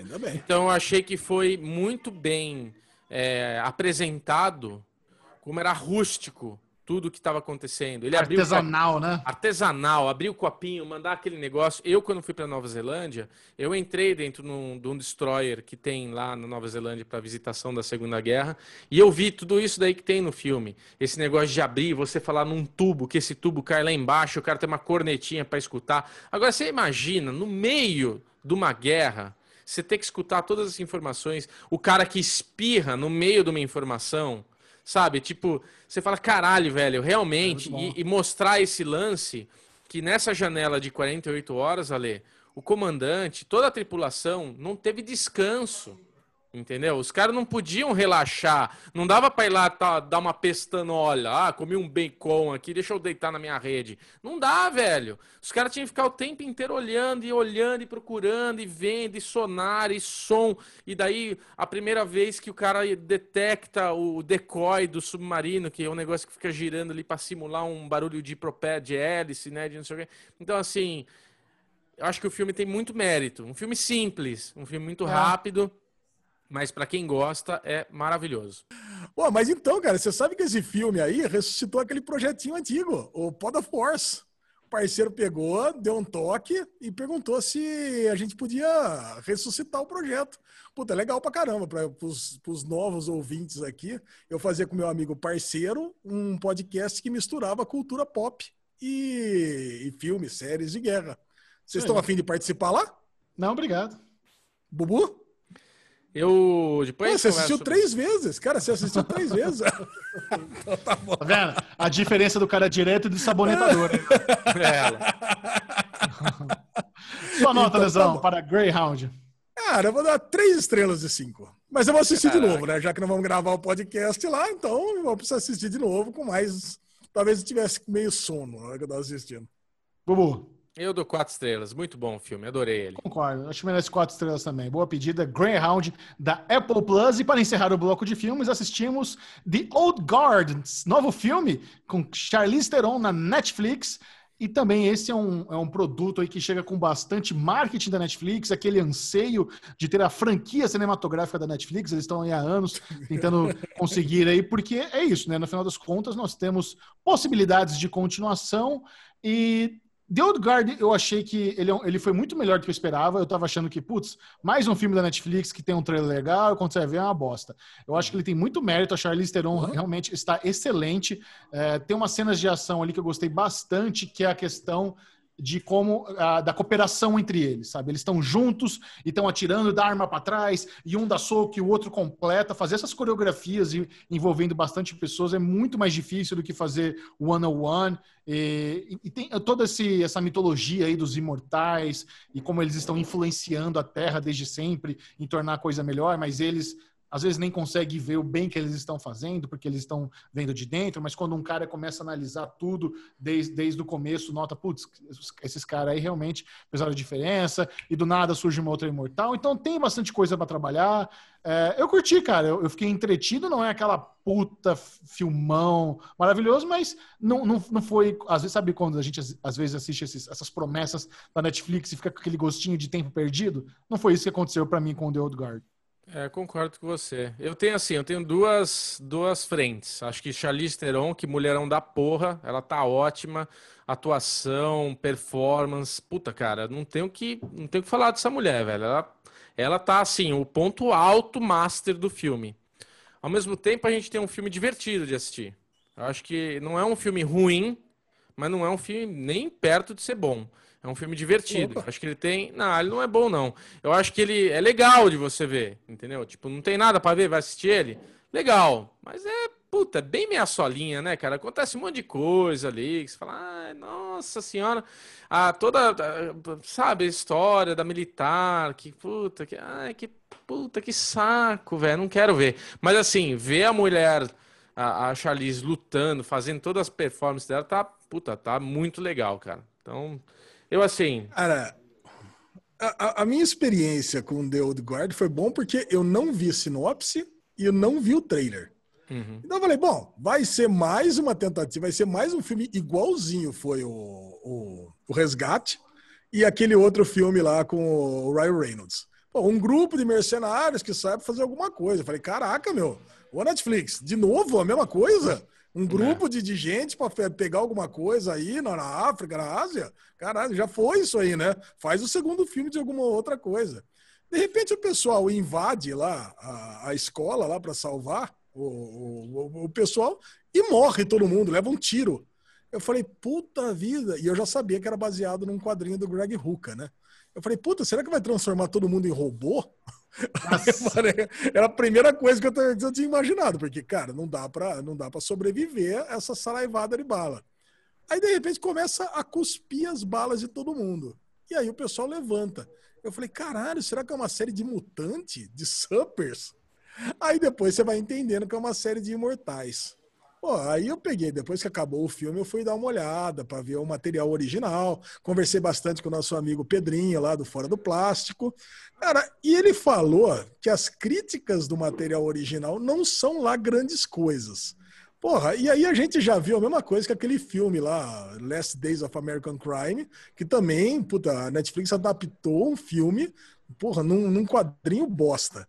Esse não é tão bosta quanto. E o Greg Rucka é o mesmo roteirista do dessa série que a gente falou no Daily News aqui, do, do é, Gotham City, é, Gotham Central, que vai sair pela HBO Max. É um puta de um roteirista bom. Mas esse trabalho é um trabalho mediano dele. Agora, essa adaptação, cara, eu gostei. A, as cenas de ação eu achei, vai, nota 7, vai no máximo. Eu não achei grandes coisas. Achei um, um ponto acima de Arrowverse, vamos colocar assim. Eu, Ah, muito eu, acima. Ah, cara, eu achei. a- Algumas. A briga do avião, por exemplo, eu gostei pra caralho. A briga do avião, a primeira briga da Charlize com a menina nova, com a novata, eu gostei pra caralho. Agora, você gostou. a, a briga final, cara. A briga final eu achei ruim. A briga final da invasão lá do, do laboratório. Eu falei, Ei, isso aqui tá, tá bem Arrowverse. Isso aqui tá. Ah, ali tava total bem caído. videogame, né? Você tem que ir subindo os andares e passando de fase, né? Pra chegar no chefão. Nossa, a menina ela se finge de morta, ela pega arma, mata os caras, tudo headshot. Falei, ei, caraca, aqui tá. Eu achei que tava, tava zoado. Mas a história em si é legal. E tem uma coisa que eu queria discutir com vocês. Porra, a galera é imortal. Por que, que não é bilionário, cara? Sabe? Eu não sei quantos anos que tem, né? Porque essa é até uma piada interna do filme ali, que o pessoal não passa. Mas parece que é um bando de pobretão, né? A galera não, não ficou milionária, não, não ficou Não, nada. e é Foi- imortal com a experiência de mil anos e cai nas piores coisinhas, né? Tipo, cai no pior truque pra, pra pegarem eles e tal. Então. Mas é. que eles são, eles são imortais com uma missão, olha. Eles não são imortais vampiros que querem us- é, usufruir da- das- dos prazeres carnais. Eles existem exatamente para tentar fazer o bem. Essa que é a missão deles. Por isso que eles não são não estão em baile no, no, no, num bangalô e estão dando tiro em bandido. Agora, era É. óbvio que ia acabar com cliffhanger, porque todo filme ruim da Netflix agora tem cliffhanger, né? Então eles gostam de ruim. fazer isso. E era óbvio que a namorada dela lá ia Ah. aparecer viva e agora vai ser a menina do mal. Vai ser a imortal malvada que quer se vingar porque ela foi deixada pra trás.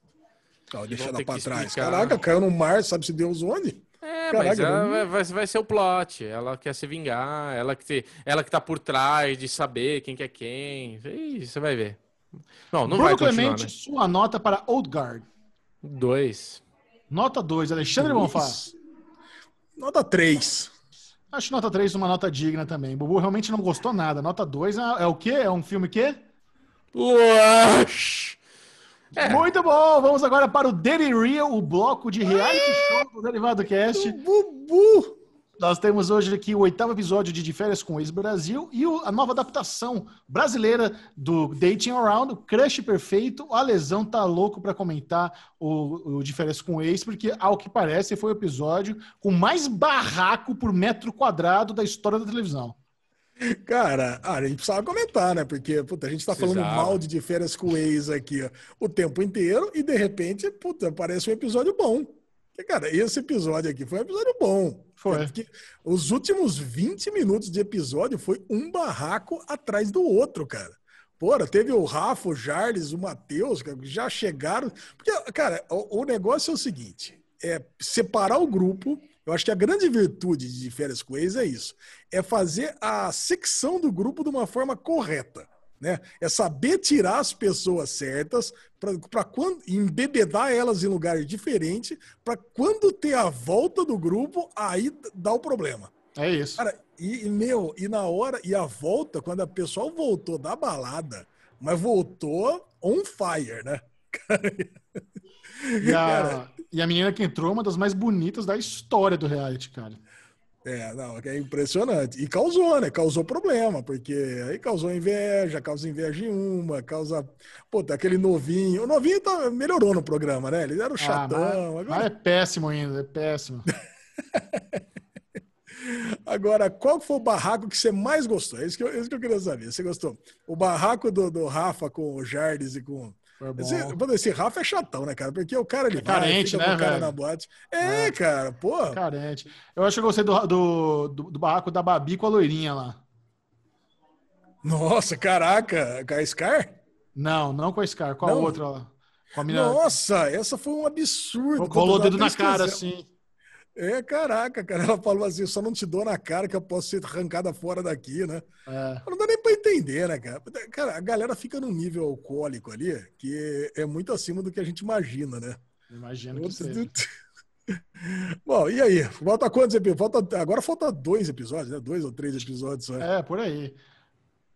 Bruno Clemente. É. Vamos Boa. mudar de marcha e eu sei que você estava curioso para ver como a Netflix ia adaptar o Dating Around, se o Crush Perfeito, essa versão brasileira, seria digna. Porque o, o Dating Around, embora não seja brilhante, ele tem aquela malemolência da montagem bonitinha, bem editado, boa fotografia, trilha sonora.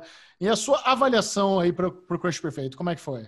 A minha primeira avaliação que eu fiz aqui no Derivado vendo o teaser foi muito errada, que eu achei que a gente não teria a mesma capacidade, não capacidade, mas a mesma interação, sabe? A mesma dinâmica, ser interessante, do jeito que é, não ser forçado, não ficar aquela coisa boba. E, e no fim, cara, quando eu assisti o primeiro episódio, eu fiquei impressionado. Porque eu vou falar o que eu falei com o The Circle. The Circle Brasil, para mim. O, o, o Crush Perfeito Brasil, né? A nossa versão, eu achei mais legal do que a gringa. Concordo. Eu vi o primeiro, o segundo e terceiro episódio. O terceiro episódio eu vi com a Sabrina. Cara, ela adorou. Ficou, ela começou me zoando. Eu falei, vem cá ver um negócio. Por um motivo que eu queria que ela assistisse, o Michel vai explicar daqui a pouco. É... Mas eu comecei a assistir com ela e ela com um sorrisão, assim, vendo, sabe? Até brinquei com ela, ó, que cara que você escolhia aí? Ela, ah, não sei. Eu falei, como não sei? Você tem que falar nenhum. Como assim? Não ah. sei. Você tá analisando, então? Aí, é, é, mas ela não conseguiu parar de ver. Então, tipo, muito legal, assim. Porra, é, parabéns, cara. Parabéns pra galera que tá lindo, tá igual. Tipo, não deve nada, pelo contrário. Tá ensinando que tá melhor. Tá melhor. Eu reassisti com ela depois o primeiro episódio do, do Dating Around, que é o filipino. Que eu falei pra ela, ó, como é que é o gringo, que legal. E assistindo de novo o filipino, não achei tão legal como eu tinha achado, por causa que eu tinha visto brasileiro. Então você vê, o brasileiro superou a minha expectativa, cara. Fudido, parabéns. A trilha é muito melhor, né? A trilha do Brasil. Não sei o que eles fizeram, eles conseguiram aí umas licenças musicais melhores, a montagem é tão bom quanto, eles trouxeram é. aí fi figuras para fazer a, as temporadas. E a Lesão, o que, que você achou? Você, você se vê participando do Crunch Perfeito? Claro. Porra, ia adorar, cara. Tá divertido. Mas você queria, queria ser um dos caras que chega na mina ou você queria ser o cara para sair com cinco minas? Ah, cara, as duas coisas é ser divertido, mas acho que o cara. Eu acho que um, um dos candidatos é melhor, né? Acho que é, é menos pressão. É, é menos pressão. Puta. É. Puta, vai que você é o cara que vai sair com cinco minas, nenhuma das cinco gosta de você. Aí é ridículo. Ah, vocês são uns puta bundão. agora, agora eu vou tudo. falar. Cara, agora eu vou falar para você. Eu assisti só o primeiro episódio, né? Que cara, isso? E assim, e, cara, eu tenho a mesma impressão que vocês, cara. Puta, é muito bem editado. Puta, se, se tivesse, se colocar em dublado em inglês, você vai achar que é, uma, que é um programa americano. Não, não fica devendo absolutamente nada. E, cara, e, as, e é muito mais engraçado, né? Puta, a hora que nesse primeiro episódio o cara pergunta, a menina tá falando assim, ah, eu sou ciumenta. E o cara fala, ciumenta tipo, ah, tipo louca. cara, eu chorei de rir. Cara, é, essa, essa, essa, mina aí, deal breaker pra mim, velho. Eu não consegui fazer nada com ela. Nossa, muito chata. Caraca, muito bonitinha, cara. muito bonitinha, mas chata, impossível. Ali, não, ali me rola é pra minha pau. Ela é player. Ela não é player. Don't hate the player. player. Ela não é player. Ela é novinha. Ela, ela é, é player. É player. Ela é chata. É, novinha tá no game. É isso aí, cara. Eu sei, mas eu não acho que ela é player, não. E tem uma outra curiosidade, coisa. A, né? série, é, ó, a versão brasileira tem a malemolência brasileira, né? Você vê, pô, a menina sai beijando todo mundo. Cara, tem, rola é. muito mais, é, rola muito mais contato do que a versão gringa. Você vê, no primeiro episódio, acho que ela pegou todo mundo, né? Pegou, acho que só dois caíram fora.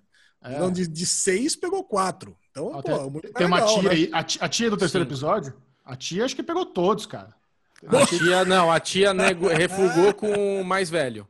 Que ah, ele era é. muito brother, ah. muito amigão. É, aí... E baixinho, por isso. Ela bicou baixinho. Cara, isso, é eu, vi, isso eu percebi uma coisa, eu tô em desvantagem na vida, né? Porque a mulherada, velho, você vê o primeiro episódio, a mina lindinha, e tinha aquele magrão altão, boca aberta lá, puta papo chato, e ela beijou ele. Eu falei, caralho, velho, você vê como é bom ser alto, velho? O cara, puta bostão no papo ali. Tipo, Não tô jogando caro, o cara pode ser legal tudo, mas naquele primeiro contato, eu falei nunca que ela vai beijar esse cara. Nossa, chato, cara.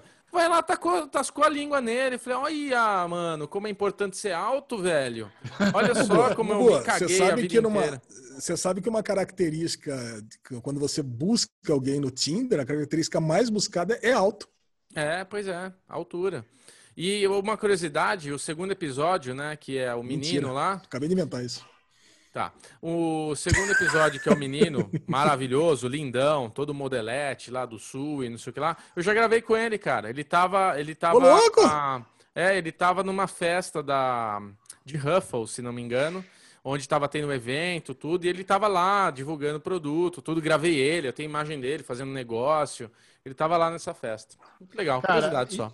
Eu acho que pra, pra gente talvez seja mais especial porque esse reality é uma carta de amor a São Paulo, né, cara? Você vê todos os grandes marcos da cidade, é, esse do, do Bonitão já começa no Copan. E eu, eu quero muito, cara, que eu tô esperando sair a thread no Twitter falando o, aonde é que todos aqueles bares e restaurantes, porque eles só foram em lugares fodas. E eu não conheci nenhum. Eu ficava, será que eu já fui aqui? Caralho, eu nunca fui nesse lugar. Só lugar muito bonito, com a comida bonita, com os drinks bonitinhos. Fiquei doido pra conhecer o, o roteiro aí do, do, do Crush Perfeito, porque é muito legal. Mas eu fiquei curioso se realmente são restaurantes ou se eles Sim. estão ensaiados ali num Não, ambiente. não. Porque Não eles é fecham o não. lugar, eles É. fecham o lugar, iluminam o lugar, tá tudo fotograficamente, tudo iluminado, tudo perfeitinho, né, Pra fazer. Extras, extras nas mesas e tudo mais, mas é Isso. restaurante mesmo. Agora nós temos uma informação de bastidores exclusiva para o Derivado Cast. Olha, olha, é isso que eu E- gosto. Tecnicamente eu não poderia nem falar, mas como eu sou boca aberta, eu vou falar.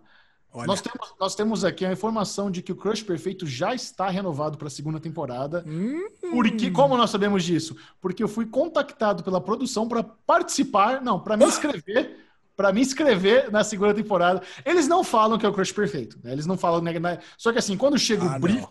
de como funciona, amigo, ó, Michel, eu queria, te conv- queria que você se inscrevesse aqui nesse reality show. Ele, quando eles mandam o briefing, é o crush perfeito. Ah, é um solteiro que vai sair em cinco dates, blind date, não sei o que, não sei o que lá. É para um grande serviço de streaming. Então, assim, eles não, a produtora não pode falar para onde que é, mas lendo, você sabe. E como eles já estão fazendo casting para a segunda temporada, mesmo não anunciado oficialmente, os ouvintes do Derivado Cast sabem em primeira mão que a segunda temporada já está em pré-produção. E eu cheguei, a, Michel. e eu cheguei a cogitar. Me inscreva ou não. Ah, Me ah, inscreva. não, você não. Ah, não, você não deu pra trás. E eu decidi não me inscrever. Não vou participar. Ah, não, Chechel, que isso? Não, Ah, participar. não, Chechel. Queria ver o Chechel Player, nunca vi o Chechel É, Player. então, mas é que eu não sou player, eu cheguei com, eu, não, eu não seria, eu não seria legal ser o solteiro, porque o solteiro legal é que nem o cara do segundo episódio, é um cara agradável, bonitão, que todo mundo se sente atraído por ele, não sei o que, não sei o que lá. Eu sou mais o cara de conversar, trocar ideia, de ser engraçado, não é legal para esses the blind dates. Eu, eu me dou Chandler bem já- Bing. É, exato, mas Chandler Bing. Eu me dou bem com uma pessoa que eu já conheço para desenvolver tal. Então, eu não seria nem o, o solteirão legal e nem o cara para tentar chegar numa, na, na mina um dos cinco. Então, eu falei, não, não, não vou, não quero. Mas aí, mas temos uma informaçãozinha já vale aí pro derivado, né? Eu ia adorar ver o Chechel qualquer é. das posições, ou conquistando ou sendo conquistado. Ah, eu também, eu também. lógico, Vamos é mandar no lógico, lugar legal. dele? Vamos mandar no lugar dele, Bubu? Podemos fazer que nem o McQueen, né? Que o, o Mate inscreve o McQueen no segundo filme lá. Falsidade ideológica para participar do reality show, muito bom. Alexandre Bonfá, leve-nos para casa. Vamos encerrar esse crocante derivado cast com o bloco Ninguém Se Importa. Olha, eu. o Ninguém se importa dessa semana. Eu imagino que tenha sido o Bubu que colocou para eu mandar pro Chechel. Então, Tá mandando em direto aí, parça? Que tá pegando? É, é errado porque eu nem não, não participei. Não sei, então foi o Michel que mandou. então, o Ninguém Se Importa essa semana vai pro Chechel, o nosso garoto drive-in aqui do Derivado Cast. Belo anuncia shows drive-in e diz que vai dar para fazer amor no carro. Ó, Olha aí, Chechel! ótima notícia. Chechel, o Belo ele pegou, falou que vai fazer o drive-in. Cara, você sabe que a primeira coisa que me passou na cabeça, que eu sou um cara que drive-in pra mim é aquela parada, né? Que você entra, paga e você entra naquele box, que tem até Sim. lá um puff, tá, tá ligado, né? O que que é, né? Você entra, tem uma televisãozinha, um puff, aquela televisãozinha de 14 polegadas, aquela coisa velha, né?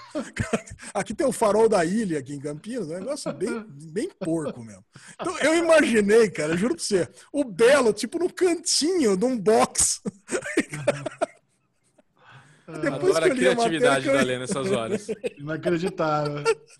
Imagina o Belo, cara, no, no box lá dentro. Mas, enfim, depois eu entendi, né, que o, é o Belo ele vai fazer um show como se fosse o cinema que o Xijão foi, no, no drive-in, e a pessoa vai poder parar o carro e assistir o show de dentro do carro e vai ter um ingresso por carro. E ele tá falando aqui que vai dar até para fazer amor dentro do carro, só pediu para que as pessoas tivessem um bom isso filme. Ele tá esquecendo que isso é crime, né? É um... pois é. Assim, dois pontos importantíssimos. Número um é crime. Número dois, eu não me vejo tão entediado na quarentena a ponto de ir no show do Belo no drive-in. pra fazer sexo, né? Essa é a proposta. Prefiro assistir Netflix um milhão de vezes, velho. Não tem condições alguma de brincar com isso aí. Não dá. Você já foi, você já foi no show do Belo? Mas jamais. Não vai me dizer que você já foi, Alexandre. Acho que não, né? É, Como acho Sei lá, não. é que tinha uma época que tinha esses shows, esses pagodeiros famosos aí, sabe? É, tudo, ninguém, nada para contrariar. Como é que é negócio? É só para contrariar, é, pra... raça negra, essas coisas. Puta, eu ia bastante, né? Mas era uma, tipo um apanhado desses, assim. Então não sei se o Belo tava no meio lá. Então é. Mas não, não diretamente, assim. Não comprei um ingresso para ir no show do Belo. Alguém passa mal? Cara, eu acho que se alguém for pego, né? Como você já deve ter sido algumas vezes na vida, realmente é muito ruim, né? Fazendo amor no carro. Mas é. Todo mundo passa bem por enquanto. Bruno Clemente, compartilhe suas redes sociais para quem quiser continuar trocando ideia com Clementão na quarentena. Clementão na quarentena, Bclemente22 no Twitter, Bclemente22 no Instagram. Agora, Ler Bonfá, vamos lá, belezinho. Dá o serviço aí do Derivado Cast, que é o podcast no Twitter que não para de crescer. Cara, Twitter do Derivado Cast detonando aqui, arroba Derivado Cast. Eu tô pensando, cara, vai dar um trabalho danado, mas acho que eu vou colocar todos os pilotos do Derivado Cast, do Derigusta, no Twitter do Derivado Cast. Então eu vou, vai dar um trabalho danado, mas você, mas eu preciso de comentários aqui no Derivado Cast para ver se vale a pena fazer isso. Você quer fazer uma thread dos pilotos comentados na história do Derivado Cast?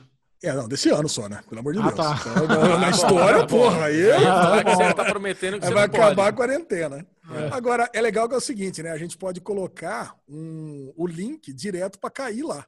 Então, pô, eu vi. É uma excelente ideia. Cara, pediram não sei o que essa semana. Ah, eu queria ver tal coisa. Acho que é Too Young to Die. Como é, é aquela série lá? É. É, too, é, é, too Old to Die Young aquela série, eu mandei isso, puta, a pessoa ficou super feliz. Nossa, caiu direto lá. Falei, puta, eu tive a ideia. Eu falei, e se eu colocasse uma thread com todos os pilotos do. Ia ser do bem derivado? prático. Porque eu tô sempre Cara, mandando para você, né? Já conhece é. o Derivado Cash? Eu já tô mandando lead pro Ale o dia inteiro, todo dia. não sei onde é que tá. Michel, comenta. Tio, tá lá no Derivado Cash. Eu só marco o arroba pro lesão se virar nessa pica. E ele é, aí, eu vou no, aí eu vou no YouTube, coloco o Derivado Cash, é. o nome da série, acho lá. Aí eu, puta, eu, eu, procuro essa minutagem e mando pra pessoa de volta. Fantástico. Eu já trabalho. quero fazer, fazer uma thread direto lá e pronto. Já resolve. Acho, acho lindo. Acho lindo demais. Agora, no meu Twitter pessoal, Ale Bonfá Cardoso, eu tô lá fazendo meus projetinhos de piloto obscuro e agora eu tenho uma thread pessoal de Fórmula 1, que eu marco o Bubu, que nem é Zarrel lá, né? Ficou marcando o Bubu, atualizo, atualizo o nosso atualizo o nosso, nosso bolão da Fórmula 1 e faço tudo mais. E, e azedou de vez, né, Ale? Arroba Ale Bonfá. É, tá feio, cara. Primeira semana perdi de 2x1, segunda já perdi 3x0, fudeu. já, já era. E você, Chechel? Muito buenos, siga o Série Maníacos no Twitter, arroba Série Maníacos, e é no Instagram que o bicho pega, Série Maníacos TV, reforçando aqui a live com Bruna Tedi, trocando ideia sobre Sandy Júnior, quinta-feira, dia... Peraí, 16? eu falei 16 de julho? Caralho, é aniversário do meu irmão amanhã, 16 de julho, tinha esquecido disso. Oh, olha aí! Ixi, como é que eu vou gravar essa live? Será que ele vai querer fazer alguma coisa? Não, Não também quarentena. Só tem uma coisa, viu, Xaxá? Não sei se você sabe, esse derivado vai entrar na sexta, mas tudo bem. Por quê? ah, tá certo. Então tá bom. Então você vai lá, vai estar no IGTV do Série Maníaco esse papo com a Bruna Tedi. Esse foi o Derivado Cast. Adiós.